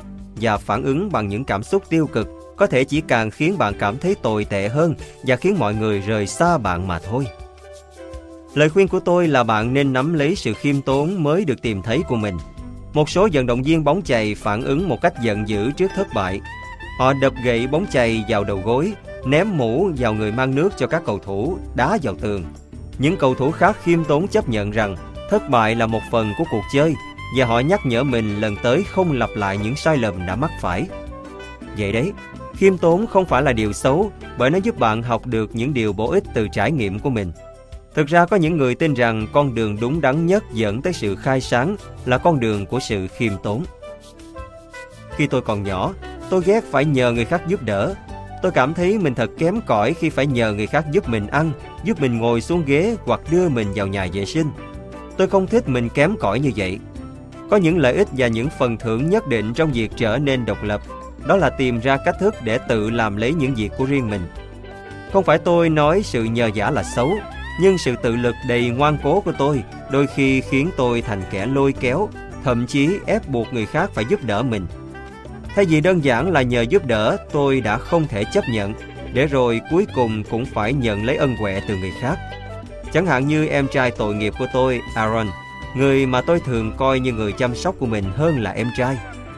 Xin lỗi nhé Aaron. Tôi không nhận ra rằng thỉnh thoảng mình rất ích kỷ, nôn nóng và kiêu ngạo. Đã nhiều lần tôi cảm thấy mình đáng được đối xử một cách đặc biệt. Nhưng tôi đã xin Aaron tha thứ cho tôi. Và mặc dù anh em tôi không gặp nhau thường xuyên bởi chúng tôi sống cách xa nhau, cậu ấy vẫn là người bạn tốt nhất của tôi, là người tôi rất khâm phục và tôn trọng. Tôi rất ngạc nhiên khi em tôi đủ lớn để tống tôi vào tủ và khóa tủ lại, nhưng cậu ấy đã không làm điều đó. Đôi khi tôi đáng bị như vậy. Tôi đã có thể coi giai đoạn khủng hoảng này là một sự nhắc nhở nữa và sự khiêm tốn góp phần giúp tôi phục hồi. Tôi đã cư xử như thể tôi phải mang toàn bộ gánh nặng trên đôi vai của mình. Đó là một cách phản ứng kiêu ngạo và quá quắt và nó cho thấy rằng niềm tin của tôi dành cho Chúa và cho những người sống xung quanh tôi không tỏa sáng. Môi-se, nhà lãnh đạo và là nhà tiên tri vĩ đại, là một người khiêm tốn nhất trên đời. Ngài biết rằng bạn không thể trở thành nhà lãnh đạo nếu như không một ai tình nguyện theo và làm việc cùng bạn. Một người kiêu căng không nhờ ai giúp bất cứ việc gì và do đó sẽ trở thành một người thiếu năng lực. Một người kiêu căng tuyên bố rằng mình biết tốt và vì vậy anh ta thiếu những khả năng cần thiết. Một người khiêm tốn thu hút được những người có thể giúp đỡ, những người thầy đến với mình Tôi đã từng nghe một người cha nói với con trai là một sinh viên mới tốt nghiệp đại học rằng cậu nên bắt đầu ngày làm việc đầu tiên của mình với thái độ đúng mực. Đừng cố khoe khoang với người ta những gì con biết. Thay vì thế, hãy cho họ thấy con muốn học hỏi nhiều như thế nào. Nếu bạn cảm thấy mình bị đè bẹp trong một cuộc khủng hoảng, bạn nên khiêm tốn và nhờ người khác giúp đỡ. Và đó là một điều tốt. Không ai trong chúng ta có thể thực hiện được những ước mơ của mình mà không cần có sự giúp đỡ của người khác. Chẳng lẽ việc bạn cảm thấy giỏi hơn và tự lo liệu được quan trọng hơn việc thực hiện được những ước mơ của bạn cùng với sự giúp đỡ của những người xung quanh hay sao? Sự khiêm tốn cũng nuôi dưỡng lòng biết ơn và sự cảm kích. Những tình cảm được coi là sự thúc đẩy đối với quá trình hàn gắn vết thương và đạt được hạnh phúc. Không một con người nào giá trị hơn người khác. Trong một hoàn cảnh nào đó, tôi đã quên mất chân lý ấy sự kiêu ngạo dẫn đến thất bại của tôi đã khiến cho năng lực trí tuệ và tầm nhìn của tôi bị che khuất. Tôi đã phải nhắc nhở mình rằng Chúa không yêu tôi bởi vì công việc kinh doanh của tôi mang lại lợi nhuận, hoặc bởi mỗi năm tôi thực hiện 270 cuộc diễn thuyết trên khắp thế giới. Chúa yêu tôi bởi vì chính bản thân tôi và người yêu bạn vì chính bản thân bạn. Không phải mọi ngày tôi đều có thể đặt niềm tin của mình vào hành động. Tôi đã quyết tâm biến niềm tin thành hành động không phải chỉ cầu nguyện mà còn tiến về phía trước với sự suy nghĩ và cân nhắc, sự kiên nhẫn, khiêm tốn, lòng dũng cảm và niềm tin hàng ngày. Biết rằng khi nào tôi yếu đuối thì Chúa mạnh mẽ và những gì tôi còn thiếu thì Chúa sẽ bù đắp cho tôi.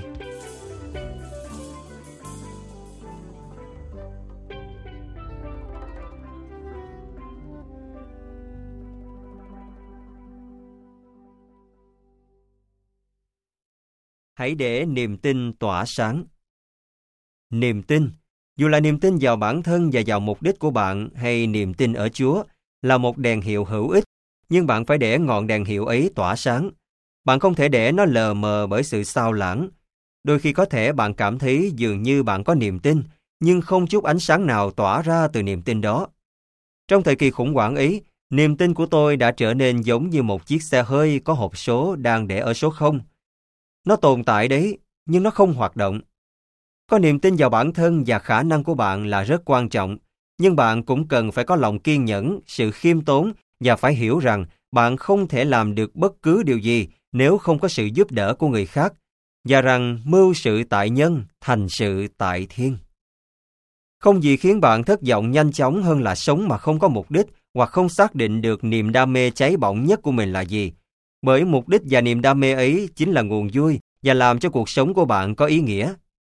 Tôi đã lạc ra khỏi mục đích khích lệ và động viên người khác, trong khi tôi chia sẻ thông điệp và niềm tin của mình. Tôi cũng đã cố gắng làm nhiều việc khác để xây dựng doanh nghiệp và tổ chức từ thiện. Nhưng khi tôi lạc khỏi mục đích thực sự của mình, cứ như thể có ai đó ấn nút tắt nguồn sức mạnh của tôi vậy.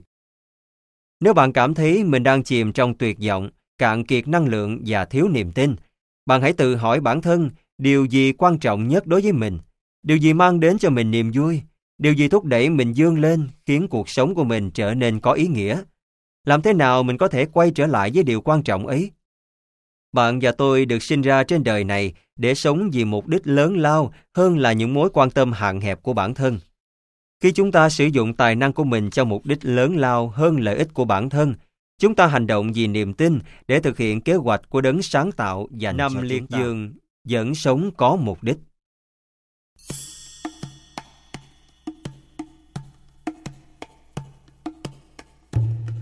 Tôi đã nói với các bạn rằng cuộc khủng hoảng nói trên cho phép tôi trở thành ví dụ thuyết phục về một tấm gương tồi. Giờ đây tôi muốn chia sẻ với bạn câu chuyện của một người khác là ví dụ thuyết phục về một tấm gương tốt chứng minh niềm tin trở thành hành động. Một trong những người tuyệt vời nhất mà tôi từng gặp. Thực ra tôi đã đề tặng anh ta cuốn sách đầu tay của mình, nhưng tôi để dành câu chuyện về anh cho cuốn sách này. Tôi biết Phil Thorne ở La Folla, California, qua mẹ của tôi khi chúng tôi vẫn còn đang sống ở Australia. Qua nhà thờ địa phương, mẹ tôi đã nghe nói về Phil và trang web dành cho người cơ đốc của anh. Mẹ cho tôi xem trang web đó và tôi được biết câu chuyện về niềm tin trong hành động của anh. Một câu chuyện gây xúc động sâu sắc. Khi Phil chỉ mới 20 tuổi, một hôm anh thức dậy và nhận thấy mình không thể nói được bình thường như trước. Thoạt đầu gia đình nghĩ anh đùa bởi vì anh vốn thích trêu đùa và gây cười cho mọi người. Nhưng rồi sau đó Phil tiếp tục chịu đựng chứng chóng mặt và chứng mệt mỏi, khiến gia đình không khỏi lo lắng. Trong gần 2 năm trời, các bác sĩ không thể xác định được Phil bị làm sao. Nhưng cuối cùng họ chẩn đoán anh bị bệnh sơ cứng teo cơ một bên, ALS, hay còn gọi là bệnh Lou Gehrig. Thời gian sống của người mắc căn bệnh phá hủy các tế bào thần kinh vận động ở não, cột sống và làm suy yếu hệ thống cơ này được dự đoán là từ 2 đến 5 năm kể từ khi bệnh được phát hiện. Ban đầu các bác sĩ nói với Phil rằng bệnh của anh tiến triển nhanh đến mức anh có thể chỉ sống được chừng 3 tháng nữa. ấy vậy mà Phil đã sống được 5 năm và tôi nghĩ sở dĩ anh sống được lâu như vậy là bởi anh không chăm chăm nghĩ đến những đau đớn mà mình phải chịu đựng. Thay vì thế, anh tập trung vào việc khuyến khích người khác cầu nguyện và tin ở Chúa. Hàng ngày Phil đấu tranh với bệnh tật hiểm nghèo bằng cách ca ngợi cuộc sống và tìm đến với mọi người để giúp đỡ họ, mặc dù anh không thể nhấc được tay chân khỏi giường. Bệnh ALS vừa nguy hiểm vừa gây đau đớn khủng khiếp. Trong mấy năm Phil nằm liệt giường, anh không thể làm gì nhiều cho bản thân anh. Thậm chí giọng nói của anh cũng bị ảnh hưởng, khiến mọi người khó có thể hiểu được lời anh nói. Gia đình đầy tình yêu của anh và bạn bè đã chăm sóc anh tận tình. Mặc dù bị bệnh tật hành hạ, Phil vẫn hiến dâng cuộc sống của anh cho niềm tin tôn giáo và thậm chí anh đã tìm ra cách biến niềm tin thành hành động để có thể tìm đến với những người ốm yếu, những người mang bệnh hiểm nghèo để an ủi, động viên họ. Nhờ tình yêu thương của Chúa, với tất cả những thách thức to lớn về sức khỏe, Phil đã tạo ra trang web mà mẹ tôi đã phát hiện ra. Đây là một phần thông điệp về bệnh tình của Phil và sự tác động của nó đối với niềm tin của anh mà anh đăng trên trang web đó. Tôi tạ ơn Chúa đã dẫn dắt tôi qua thách thức này. Bệnh tật hiểm nghèo đã đưa tôi đến gần Chúa hơn. Nếu thách thức này đưa tôi đến gần Chúa hơn, thì tôi phải chịu đựng những đau đớn này cũng đáng. Nó cũng khiến tôi nhìn lại cuộc sống của mình và xác định xem mình có niềm tin hay không. Và nó cũng cho phép tôi cảm nhận được tình yêu của các anh chị em gần xa trong ánh sáng của Chúa. Thách thức này đã dạy tôi tin tưởng tuyệt đối vào lời của Chúa. Hiểu biết của tôi về lời của Chúa đã tăng lên và niềm tin của tôi cũng trở nên sâu sắc và bền vững hơn. Gia đình và bạn bè của tôi giờ đây gần gũi tôi hơn trước rất nhiều. Thêm vào đó, tôi đã biết nhiều hơn về sức khỏe, dinh dưỡng, về việc chăm sóc thân thể. Những cái lợi trong hoàn cảnh này là vô kể. Với sự thúc giục của mẹ, tôi tìm đến nhà Phil vào năm 2002 để gặp anh trong chuyến đi tới nước Mỹ của tôi. Tôi có một người em họ phải chịu đựng một căn bệnh nan y chưa có thuốc chữa và tôi đã được chuẩn bị để đối mặt với điều tồi tệ nhất. Nhưng khi tôi vào phòng của Phil, anh đã dành cho tôi nụ cười đón chào rạng rỡ. Một nụ cười đã làm thay đổi cuộc đời tôi. Tôi sẽ không bao giờ quên ngày hôm đó. Dù phải chịu đựng đau đớn, Phil đã không thu mình lại, không ôm khư khư cảm giác tủi thân. Sức mạnh và lòng dũng cảm của anh đã khiến tôi rất xúc động và đã khích lệ tôi rất nhiều. Phil và gia đình của anh chưa bao giờ từ bỏ niềm hy vọng về một phép màu, ngay cả khi anh đã chuẩn bị tinh thần để về bên Chúa trên thiên đường. Khi tôi gặp anh, bệnh ALS đã cướp đi khả năng nói của anh. Anh chỉ có thể giao tiếp bằng cách chớp mắt để biểu thị các chữ cái, và anh làm việc đó với sự kiên nhẫn và vui vẻ khiến tôi kinh ngạc. Anh đã tìm ra cách để sử dụng kỹ thuật laser Kỹ thuật cho phép anh điều khiển máy tính và anh đã sử dụng nó để tạo bản tin của người cơ đốc giáo trên trang web. Bản tin đó có hơn 300 người đăng ký đọc. Nỗ lực phi thường nhằm biến niềm tin thành hành động của anh trong khi anh không thể nói được, trong khi bệnh tật trói chặt anh vào chiếc giường, đã thúc đẩy tôi bắt đầu sứ mệnh truyền giáo của mình vài tuần sau đó. Từ ngày ấy, bất cứ khi nào cảm thấy thất vọng, tôi lại nghĩ đến Phil Thorne nếu trong hoàn cảnh ấy anh vẫn có thể tiếp tục tạo ra những ảnh hưởng tích cực và vẫn giúp đỡ người khác được, thì tại sao tôi lại không thể? Khoảng một năm sau tôi đã vinh dự được ở bên giường của Phil khi anh từ giả cõi đời để đến kiếp sau. Mặc dù tiếc thương anh vô hạn, tôi vẫn cảm thấy mình bé nhỏ khi chứng kiến một chiến binh trong đội quân của Chúa trở về nhà. Tôi hy vọng rằng bạn và tôi có thể thể hiện lòng quyết tâm, sự can đảm và tinh thần lạc quan trong khi giữ niềm tin và hành động vì niềm tin như Phil, để chúng ta có thể trở thành một món quà đối với người khác.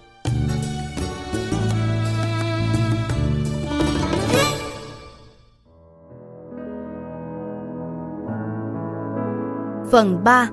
Chuyện của con tim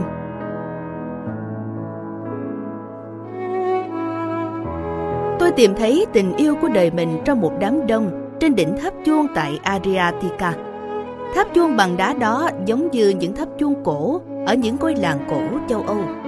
Nhưng thật ra đó là một tòa nhà văn phòng có 102 ở McKinney, vùng ngoại ô của thành phố Dallas thuộc bang Texas. Tôi có mặt ở đó vào tháng 4 năm 2010 để diễn thuyết, nhưng tôi không thể tập trung hoàn toàn vào việc ấy bởi tôi bị hút hồn vì đôi mắt tuyệt đẹp, ấm áp và thông minh nhất mà tôi từng nhìn thấy. Bạn có thể nghĩ câu chuyện về tình yêu sét đánh này nghe có vẻ sáo mòn. Nhưng nếu một điều sáo mòn mà tuyệt vời như vậy, thì bạn hãy tin rằng tôi thấy không có vấn đề gì. Là một người theo đạo cơ đốc, tôi thuộc những bài học trong Kinh Thánh. Đây là những bài ca được trích từ sách Nhã ca. Nàng đã chiếm trọn trái tim tôi, kho báu của tôi, cô dâu của tôi. Chỉ bằng một cái liếc nhìn thôi, nàng đã bắt trái tim tôi làm con tin. Nếu bạn theo dõi trang web, blog và trang tweet hoặc Facebook của tôi, bạn có thể thấy rằng ngày hôm đó, trái tim tôi đã bị người con gái tuyệt vời tên là Kenny Biyahara chiếm trọn. Chúng tôi đính hôn vào tháng 7 năm 2011 và làm lễ thành hôn vào tháng 2 năm 2012, ngay sau khi tôi viết xong cuốn sách này. Có một số lý do khiến tôi muốn kể cho bạn biết tôi và Kenny đã gặp nhau và yêu nhau như thế nào. Điều quan trọng nhất là rất nhiều người thuộc mọi lứa tuổi tìm đến tôi với những câu hỏi, những câu chuyện về những thách thức trong các mối quan hệ tình cảm.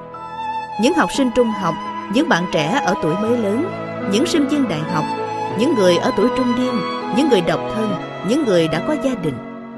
Những câu chuyện của họ rất đa dạng, nhưng nhìn chung đều xoay quanh chủ đề này ai cũng muốn yêu và muốn tình yêu của mình được đáp lại nick tôi sợ sẽ chẳng ai yêu tôi hết làm thế nào tôi biết đó có phải là người hợp với tôi hay không tại sao quan hệ tình cảm của tôi không kéo dài tôi có thể tin tưởng người ấy được không Yêu là như thế nào nhỉ? Tôi đã bị tổn thương nhiều lần đến mức tôi không dám yêu nữa. Tôi cô đơn và buồn, tôi có gì không ổn ư?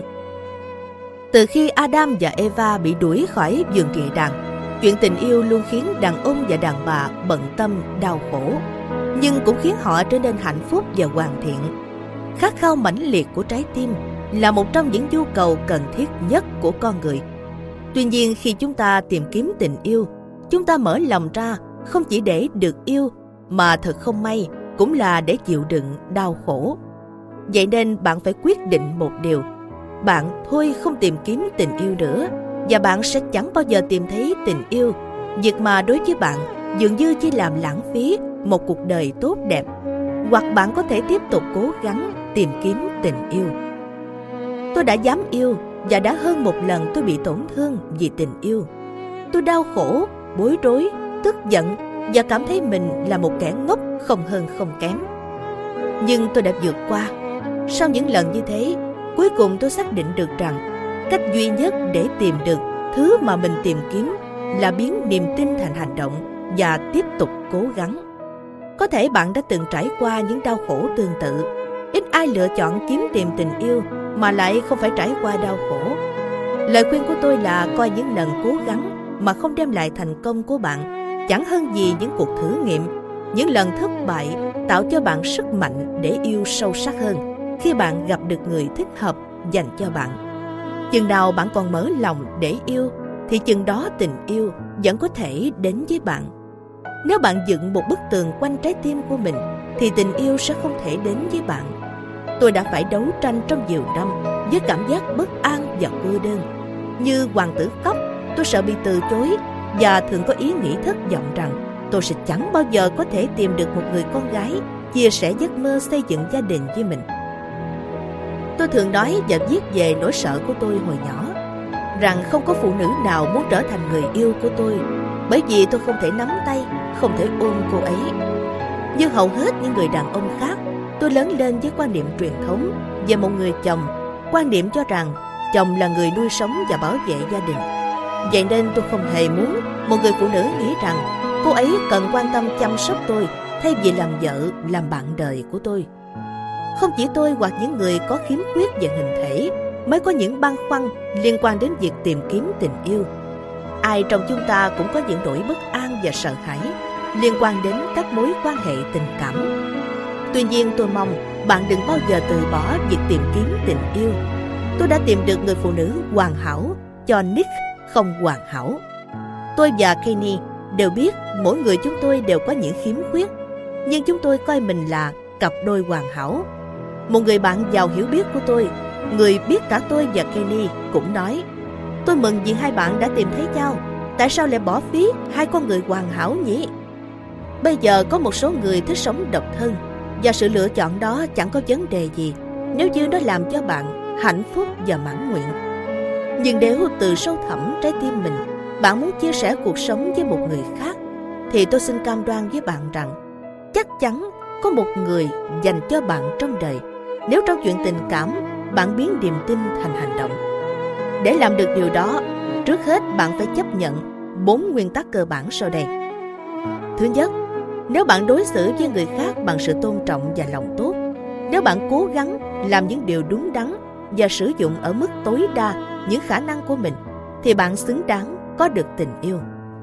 Thứ hai, để được người khác yêu, trước hết bạn phải yêu bản thân mình. Nếu bạn nhận thấy yêu bản thân mình thật khó thì bạn phải làm được điều đó mới mong người khác bắt đầu mối quan hệ tình cảm với bạn. Thứ ba, nếu bạn đã sẵn sàng yêu thì không cần phải tìm kiếm tình yêu. Điều bạn cần làm là mở rộng trái tim với những người khác. Hãy lắng nghe xem những người khác nói gì và lắng nghe xem họ cảm thấy như thế nào. Hãy chuẩn bị để trao tình yêu của một con người đáng tin cậy, trung thực và đầy quan tâm và bạn chắc chắn sẽ được đáp lại y như vậy. Thứ tư, bạn không thể không yêu. Có thể bạn cố chôn chặt những tình cảm ở trong lòng và có thể bạn làm cho trái tim mình trở nên nặng nề dưới sức nặng của sự đề phòng. Nhưng bạn được tạo ra từ tình yêu và tình yêu là một phần của động lực sống. Đấng sáng tạo không muốn bạn lãng phí tình yêu mà bạn có. Nên biết rằng những mối quan hệ tan dở là sự chuẩn bị để bạn có được một tình yêu bền vững. Bởi vậy, bạn hãy giữ niềm tin và đón nhận một trong những món quà tuyệt vời nhất của đấng sáng tạo.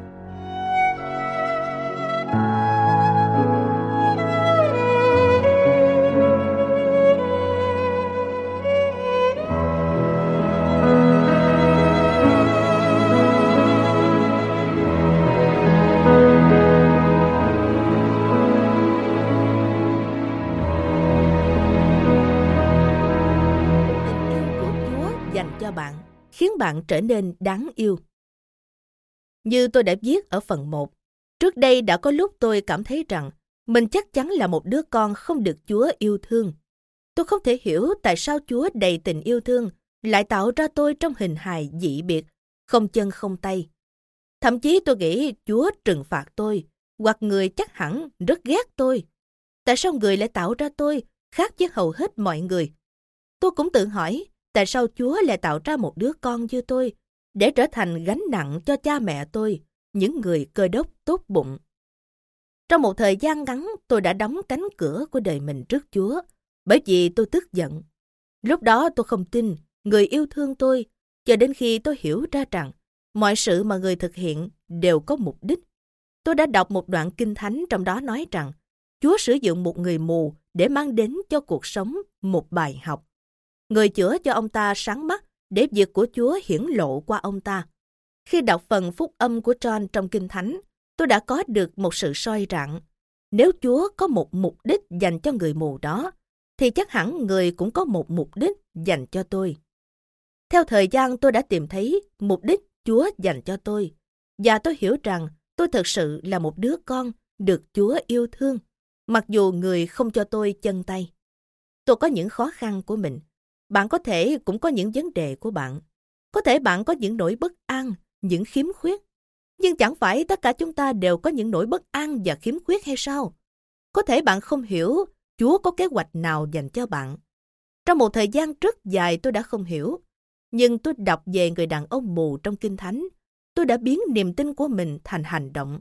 Tôi đã không thấy được mục đích của mình, nhưng niềm tin trong tôi đã cho phép tôi chấp nhận rằng một ngày nào đó tôi sẽ tìm ra con đường mà Chúa tạo ra Hãy cho yêu tôi. chính bản thân mình.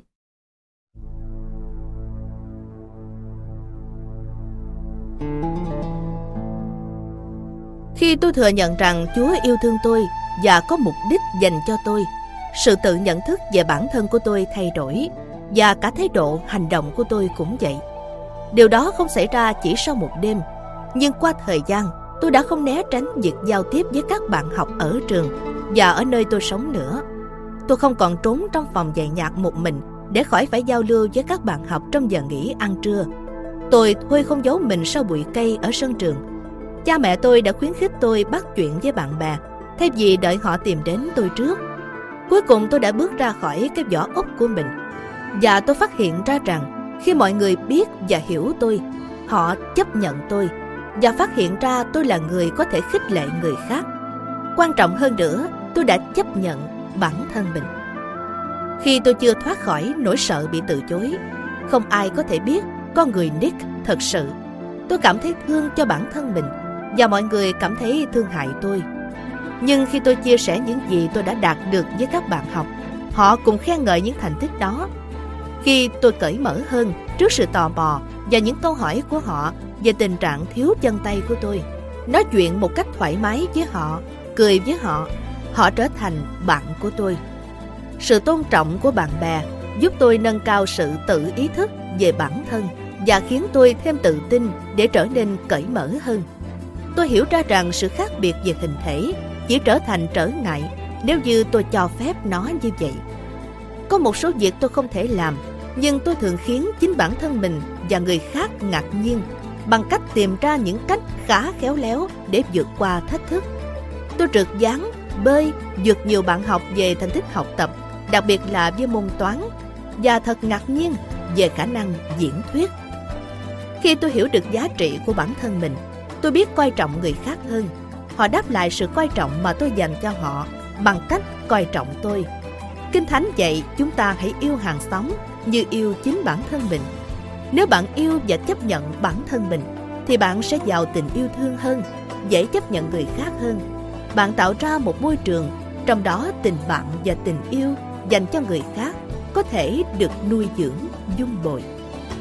Bạn đối với bản thân mình như thế nào thì người khác sẽ đối với bạn như thế.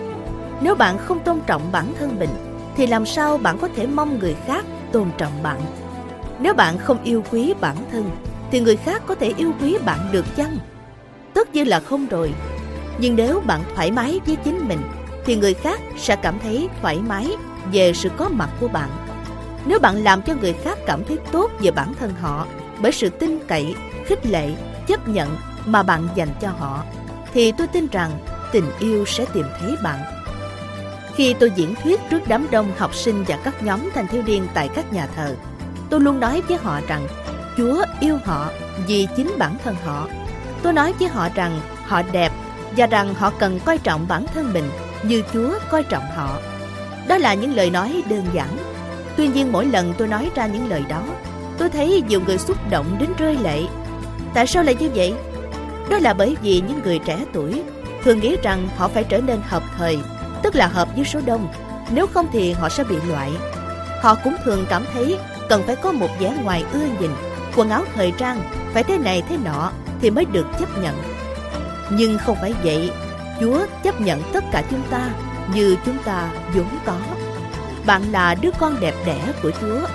Nếu cha của tất cả chúng ta, đấng sáng tạo của vũ trụ, yêu bạn, thì bạn cũng phải yêu chính bản thân mình.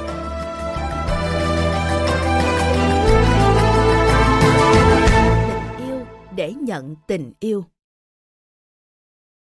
Giờ đây có thể người nào đó mà bạn yêu thương và tin cậy đã làm tan dở trái tim bạn Tôi biết nói điều này chỉ an ủi được bạn chút ít thôi. Nhưng tôi cần phải nói rằng, nhiều người khác, trong đó có cả tôi, đã từng trải nghiệm cái điều chẳng dễ chịu chút nào đó. Nhưng sự tan dở và phản bội không làm cho bạn trở thành người vô giá trị.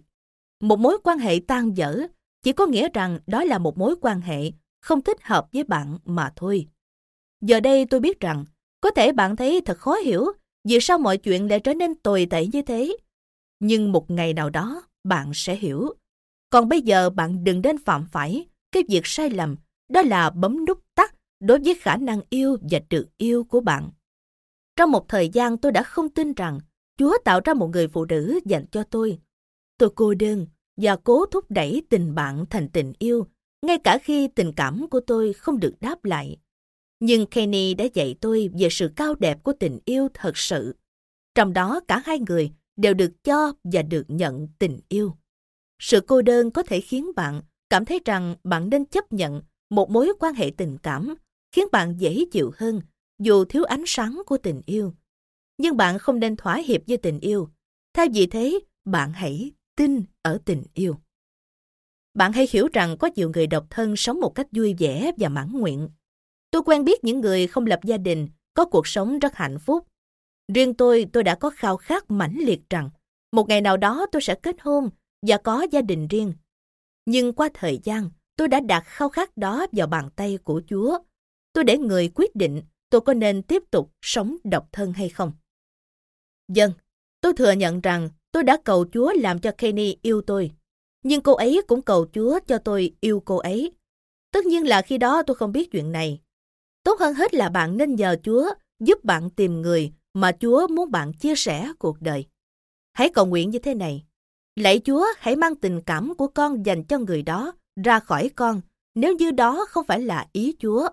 Hoặc nếu như anh ấy hay cô ấy là người mà Chúa muốn dành cho con, thì xin người hãy để chúng con yêu nhau theo kế hoạch của người. Đừng bao giờ từ bỏ việc tìm kiếm tình yêu.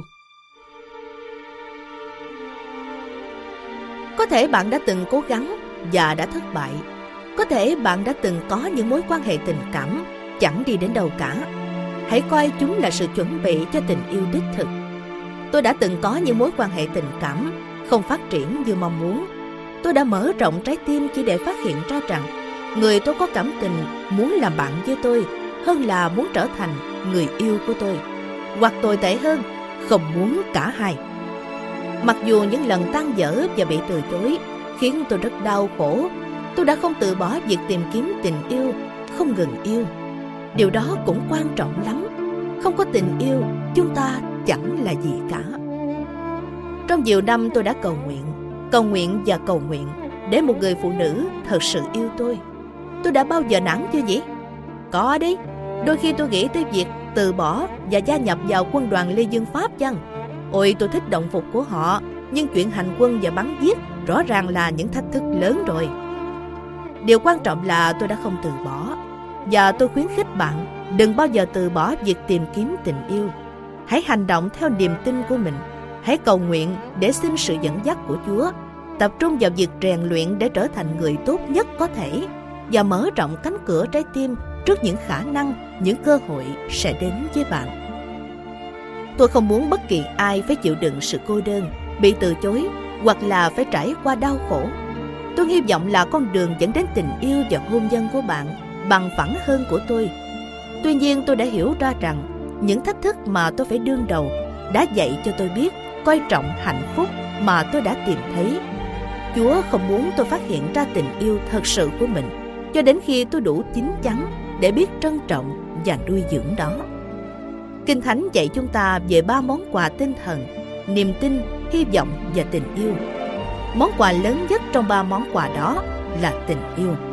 Món quà lớn nhất là món quà mà chúng ta có thể tận hưởng một cách đầy đủ với người chúng ta yêu khi chúng ta thật sự trưởng thành về mặt tinh thần, cảm xúc và thể chất. Giống như hầu hết thanh niên khác, tôi đã nghĩ mình được chuẩn bị để yêu từ khi bước vào tuổi mới lớn. Nhưng bây giờ tôi hiểu là Chúa muốn tôi có những kinh nghiệm nhất định. Đã vài lần người cử tôi đi khắp thế giới diễn thuyết trước hàng triệu người và tận mắt nhìn thấy những khung cảnh lộng lẫy và đẹp đến không thể tưởng tượng nổi, cũng như sự bần cùng gây ám ảnh khôn nguôi. Chúa thậm chí cho phép tôi có những mối quan hệ tình cảm chẳng đi đến đâu, để tôi biết trân trọng người thích hợp mà tôi sẽ tìm thấy. Người cho phép trái tim tôi tan vỡ, để tôi biết trân trọng sự trọn vẹn của tình yêu. Sự kết thúc của một mối quan hệ tình cảm khiến tôi đau khổ đến mức không thể diễn tả bằng lời. Và sự tan vỡ khẳng định nỗi sợ bị từ chối của tôi. Tôi không muốn trở nên lâm ly đâu, nhưng sau trải nghiệm đó, tôi quả thật thẫn thờ mất một thời gian. Đã vài năm trời tôi nỗ lực tạo dựng lại sự tự tin và xây dựng mối quan hệ mới. Tôi kết bạn với một số phụ nữ tuyệt vời, nhưng tôi thường cảm thấy cô đơn và khao khát có được một mối quan hệ thật sự lâu dài và sâu sắc. Có thể ngay lúc này đây bạn đang cảm thấy cô đơn và không được yêu nhưng hãy coi thử thách này là sự chuẩn bị để bạn đón nhận những năm tháng hạnh phúc lâu dài. Tôi biết đối với một số người, những lời này của tôi nghe có vẻ quá lạc quan hoặc ngây thơ và có nhiều lần trong đời tôi có lẽ đã từng cảm thấy như vậy. Nhưng bây giờ, nhờ niềm tin trong hành động, chiếc ly không của tôi đã được rót đầy. Đến mức trước đây có nằm mơ tôi cũng không dám mơ tới.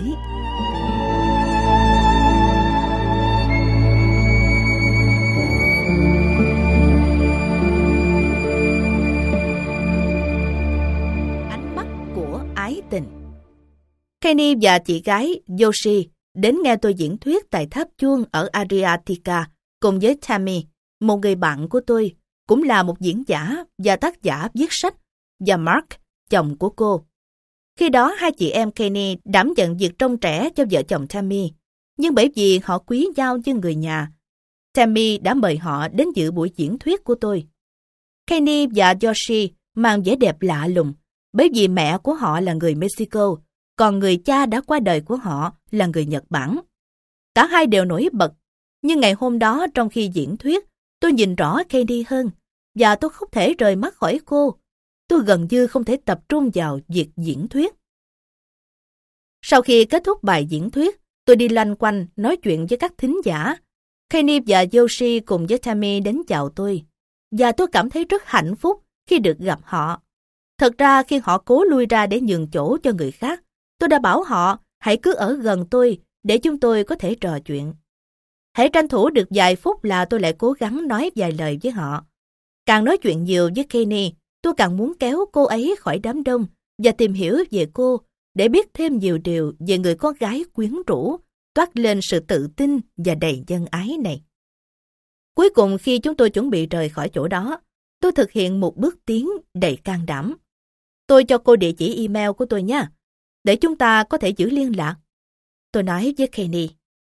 Ồ tốt quá, em sẽ đi lấy địa chỉ email của anh từ Tammy, cô đáp. Tôi thật sự muốn giữ liên lạc với Candy để không bỏ lỡ cơ hội biết nhiều hơn về cô. Tôi gần như muốn cầu xin. Làm ơn đi, tôi muốn chính tôi cho em địa chỉ email của tôi để chắc rằng em có đó. Đó là những gì tôi muốn nói. Nhưng cha tôi đã khiến tôi thấm nhuần rằng những người đàn ông thực sự thì không nên cầu xin. Tôi nghe lời khuyên của cha và tỏ ra điềm tĩnh, hết mức có thể. Mặc dù mới chỉ gặp lần đầu, tôi đã đem lòng yêu người phụ nữ trẻ đầy quyến rũ đó. Tốt, tốt thôi, hãy giữ liên lạc nha. Ông điềm tĩnh nói. Sau đó Kenny và Yoshi cùng Tammy và Mark ra về. Các bạn của tôi và tôi vừa mới đi được vài dặm, thì Tammy gửi cho tôi một tin nhắn qua điện thoại di động. Cậu thấy thế nào? Cô ấy là một trong những người phụ nữ đẹp nhất của Chúa mà tôi từng gặp trên đời này. Tôi nhắn tin trả lời. Cô ấy thật sự làm tôi ngạt thở. Thật khó để chơi trò phớt tỉnh. Chuyện tôi vừa kể xảy ra vào một ngày Chủ nhật. Tôi đi máy bay về nhà ở California. Hy vọng ngay hôm sau sẽ nhận được tin của Kenny, nếu không phải là sớm hơn. Tôi đã kiểm tra hộp thư điện tử ngay khi máy bay hạ cánh. Và có lẽ trong suốt cả ngày dài, cứ 10 phút tôi lại kiểm tra xem cô ấy có gửi thư cho tôi hay không. Bạn đã từng gặp cô ấy chưa? Bạn có thể trách tôi không Yêu nhỉ? say đắm.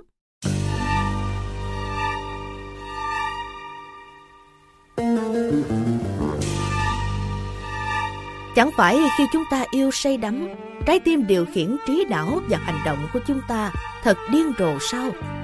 Bạn 14 tuổi hay là 64 tuổi? Điều đó chẳng quan trọng gì. Khi tiếng sắc ái tình đã nổ ra, phản ứng của người đang yêu luôn luôn là thế này. Bạn không thể tập trung vào bất cứ việc gì ngoài việc tìm cách để được ở bên người đã tạo ra tiếng sét ái tình đó. Bộ phim kinh điển Bambi của hãng Disney đã nắm bắt được tâm trạng của người đang yêu say đắm khi một con cú già khôn ngoan giải thích cho chú nai con Bambi và những người bạn của chú rằng mỗi khi mùa xuân đến, những con đực và con cái trẻ trung của muôn loài đều có thể trở nên say đắm. Gần như vào mùa xuân, tâm trạng ai cũng phơi phới nguồn yêu. Cú già nói, các bạn đang vừa đi vừa nghĩ về việc gì đó. Thế rồi bỗng nhiên bạn nhìn thấy một khuôn mặt xinh đẹp. Bạn cảm thấy như muốn khuỵu xuống, đầu óc bạn quay cuồng và bạn có cảm giác lân lân, bay bổng như muốn bay lên. Và khi đó bạn biết điều gì nhỉ? Bạn bị đánh ngã và một chiếc thòng nọng được trồng vào cổ bạn và bạn không còn giữ được cái đầu. Mà đó chưa phải là tất cả đâu. Chuyện đó có thể xảy ra với bất kỳ ai. Tôi thật sự đã yêu Kenny say đắm. Tôi không thể không nghĩ về cô ấy. Việc cô ấy không viết thư cho tôi sớm khiến tôi phát điên như một con rắn bị thương. Tôi đã nhầm rồi ư. Hôm đó Kenny đã nhìn tôi, như thể cô ấy cũng có cảm giác giống tôi. Tôi không thể nhầm được. Có điều gì đó rất quan trọng đã xảy ra giữa hai chúng tôi. Chẳng phải như vậy sao? Nhiều ngày trôi qua, nhiều tuần trôi qua, không có một email nào từ Kenny hết. Cũng chẳng có một lời nào của cô ấy. Kenny dường như đã quên tôi. Tôi không thể nghĩ tới điều gì khác. Trước khi gặp Kenny tôi đã từng yêu vài lần nhưng không lần nào tôi say đắm như lần này. Vẻ đẹp của Kenny là không thể phủ nhận, nhưng tôi cảm thấy như cô ấy là người phụ nữ có cá tính, tràn đầy sự ấm áp và niềm tin, và cả con người của Kenny toát lên sự can đảm. Liệu có phải trong dịp sinh nhật lần thứ 26 của Yoshi, Kenny đã cùng chị gái đi trượt tuyết? Đi trượt tuyết? Tôi không thể tin rằng Chúa đã đặt người phụ nữ sôi nổi này vào cuộc đời tôi làm cho những tia sáng đầy sức mạnh lóe lên, rồi sau đó làm cho cô ấy biến mất. Vậy nên tôi hỏi Chúa, nếu như người không muốn chúng con ở bên nhau, thì tại sao người lại để cho cô ấy xuất hiện trước mặt con? Tại sao người lại để con sao lãng khỏi việc phụng sự người, nếu như không có gì quan trọng xảy ra giữa con và cô ấy? Một tuần lễ nữa trôi qua mà không có tin gì của Kenny, và tôi tự bảo mình, Nick, mi lại nhầm nữa rồi, mi cho rằng cô gái đó cũng có những cảm giác giống mi. Nhưng đó chỉ là mi đang mơ thôi. Khi nào mi mới chịu tỉnh đây chứ?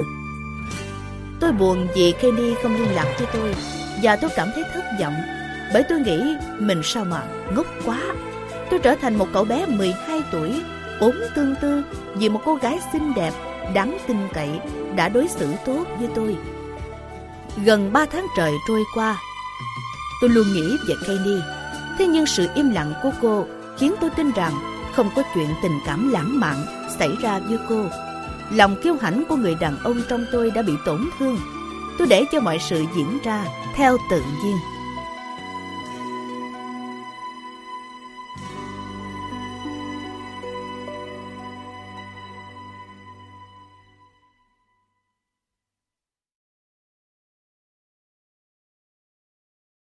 Sự cạnh tranh của trái tim Vào tháng 7, tôi có một buổi diễn thuyết nữa ở Dallas. Như những lần khác, tôi ở cùng với Tammy và Mark, và tôi không thể phủ nhận rằng tôi hy vọng khi đó Kenny đang đảm nhận việc giữ trẻ cho gia đình họ. Nhưng tôi cũng cảnh báo mình rằng chớ có hy vọng quá nhiều. Kenny có viết thư cho tôi đâu. Rõ ràng cô ấy không cảm thấy tiếng sát ái tình như tôi đã cảm thấy khi gặp cô. Tôi phải kiềm chế và kiểm soát tình cảm của mình. Hãy canh gác trái tim của mi, hãy giữ bình tĩnh đi, ta ơi. Máy bay của chúng tôi vừa hạ cánh, tôi đã không kèm được việc nhắn tin qua điện thoại cho Tammy. Mọi người ở đó cả chứ? Tammy nhắn lại. Yoshi và tôi ở đây đang nấu món lasagna cho cậu. Tuyệt! Ông điềm tĩnh nhắn tiếp. đi thế nào? Tôi thề, những lời đó tự động xếp hạng trên màn hình của chiếc điện thoại thông minh của tôi. Chiếc điện thoại thỉnh thoảng quá thông minh trước lợi ích riêng của chủ nó. Dần tôi thừa nhận trong chuyện tình cảm, tôi yếu đuối, tôi không đừng được. Nhưng câu trả lời thậm chí tệ hơn cả điều tôi lo sợ. Kenny ở đây, nhưng cô ấy đang đạp xe đi chơi với bạn trai rồi. Tammy nói. Chị ấy chỉ đùa thôi. Tôi đến nhà Tammy và đúng là Yoshi và Tammy đang ở trong bếp làm món lasagna. Tôi ngồi xuống tán chuyện và vài phút sau, không thể kèm được, bộc lộ mình là anh chàng Nick đang tương tư vì tình. Vậy à, thực ra Kenny đâu nhỉ? Tôi hỏi bằng giọng nhẹ nhàng. Tammy đặt cái bát trên tay xuống. Cả chị và Yoshi đều ném về tôi cái nhìn khó hiểu. Cô ấy đi đạp xe với bạn trai thật mà Nick. Tammy nói. Trời ơi, chị ấy không đùa. Thế rồi tôi chợt hiểu ra vấn đề. Tammy bối rối khi tôi hỏi thăm Kenny, bởi vì chị ấy nghĩ tôi quan tâm đến Yoshi. Tôi đã bao giờ nói rõ người chị hay người em đã hút hồn tôi đâu. Và bởi vì hai chị em họ đều xinh đẹp, nhưng chỉ có một người hiện tại chưa có người yêu. Nên Tammy nghĩ rằng tôi thích Yoshi, người có tuổi gần với tuổi của tôi hơn. Đó là lý do tại sao trước đó Tammy không nói với tôi về bạn trai của Kenny. Tôi đã nghe người ta nói về cảm giác như thể thấy mình đang bị chìm. Nhưng chỉ đến lúc đó tôi mới biết cảm giác đó là gì. Tôi cảm thấy như thể đất đang sụp xuống và tôi đang rơi xuống một cái vực sâu thăm thẳm.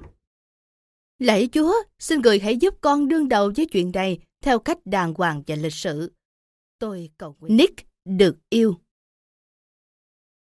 Thật đáng sợ khi cuộc sống của chúng ta bỗng nhiên biến thành những vở hài kịch tình huống trên truyền hình. Phải không các bạn? Cha mẹ tôi có thể đã viết được cả series kịch nổi tiếng mang tên Tôi yêu Nicky bởi các đoạn cắt hồi điên rồ mà tôi đã diễn trong những năm tháng qua. Và đây là một chở kinh điển. Tất nhiên lúc đó tôi không cười. Có một lời thoại như thế này trong bộ phim The Butterfly Circus, bộ phim ngắn từng được trao giải thưởng quan trọng mà tôi đã tham gia diễn xuất. Cuộc đấu tranh càng khốc liệt thì chiến thắng càng dễ dàng. Dường như điều này đúng trong nhiều khía cạnh của cuộc sống, thậm chí đôi khi cả trong những mối quan hệ tình cảm. Nếu chuyện tình cảm của bạn diễn ra êm ả, thì bạn nên cảm thấy biết ơn. Nếu bạn phải vất vả mới tìm được người thương của mình như tôi, thì bạn nên biết rằng trong trường hợp của tôi, thắng lợi cuối cùng thật sự dễ dàng. Hãy tin vào điều đó, và tôi sẽ nguyện cầu rằng điều đó sẽ trở thành sự thật với bạn, cũng như nó đã trở thành sự thật với tôi. Tôi cảm thấy rất biết ơn và cảm kích vì cuộc sống của tôi đã diễn ra theo cách tuyệt vời đó. Thậm chí tôi không thể nói với bất cứ ai rằng tôi đã có được cuộc sống tốt đẹp, vượt ngoài sức tưởng tượng, bất chấp những khuyết tật và những khó khăn thách thức mà tôi đã phải đối mặt. Giờ đây tôi phải nói rằng tôi có được cuộc sống tuyệt vời này là nhờ vào những khuyết tật của tôi. Bạn có hiểu ý tôi không? Tôi muốn nói như thế này. Những thắng lợi và thành công trong cuộc đời tôi có ý nghĩa sâu sắc và lớn lao đến mức nếu như tôi sinh ra có đầy đủ chân tay, thì có nằm mơ tôi cũng không dám mơ tới. Thật lòng tôi trân trọng cuộc sống của mình, bởi vì tôi đã phải cố gắng hết mình để thực hiện được nhiều điều mà hầu hết mọi người đều cho là hiển nhiên. Nhiều lúc tôi cầu xin Chúa ban cho tôi chân tay và xin người hãy để tôi gặp ít trở ngại hơn trên đường đời. Đúng vậy, giờ đây thỉnh thoảng tôi vẫn cầu nguyện như vậy. Tôi cũng giống như hầu hết mọi người. Tôi thích đi trên con đường bằng phẳng hơn là một con đường nhiều trở ngại. Tuy nhiên tôi cũng cảm ơn Chúa hàng ngày vì những điều tốt đẹp đã đến từ những khuyết tật và những thách thức mà người đặt ra cho tôi. Tôi khuyến khích bạn coi những thách thức trong quan hệ tình cảm và các khía cạnh khác của đời sống là những điều may mắn tiềm tàng. Đó là những may mắn mà một ngày nào đó bạn sẽ nhận ra dù giá trị của chúng hiện thời chưa thật rõ ràng. Ngồi đó trên tràng kỹ tại nhà của Tammy, tôi chắc chắn đã không thấy được giá trị chứa đựng trong cái thực tế rằng người con gái mà tôi phải lòng đã có người yêu. Khi tôi biết rằng Kenny đã có bạn trai, tôi nghĩ trái tim tôi sắp nổ tung trong lòng ngực. Kenny đã nhìn tôi bằng ánh mắt đầy ấm áp và quan tâm. Làm sao có chuyện cô đã có bạn trai được kia chứ? Tôi đã tự lừa phỉnh mình chăng? Tôi bị loạn trí rồi chăng? Tôi đang nghĩ như vậy thì Kenny và bạn trai đi về. Người bạn trai vừa bước vào cửa đã lập tức xông thẳng lên cầu thang và không để ý thấy tôi đang ngồi ở tràng kỹ. Tammy chẳng bỏ sót điều gì. Nhìn ra từ trong bếp, chị nhận thấy vẻ thất vọng của tôi và mặt chị trắng bệch. Chị hiểu rằng trái tim tôi đang hướng về đâu khi tôi cố nở nụ cười trước cái ôm thấm thiết của Kenny. Việc giá giờ bình thản đã không còn nằm trong kế hoạch nữa. Vậy là em có bạn trai rồi sao? Tôi hỏi. Hai người yêu nhau được bao lâu rồi? Khoảng một năm anh à. Kenny nói. Giật thắm mà tôi nghĩ mình rơi vào, dường như bỗng sâu hơn. Tôi phát điên với chính mình vì đã hiểu không đúng về cô gái này. Người rõ ràng chỉ coi tôi như một người bạn mà thôi. Tôi muốn đi đến một chỗ nào đó và dùng tráng đập dập cái móng chân của mình. Nhưng ở đó đang có món lasagna nóng hổi. Bữa tối được dọn ra. Bạn trai của Kenny xuống với chúng tôi, tự giới thiệu bản thân.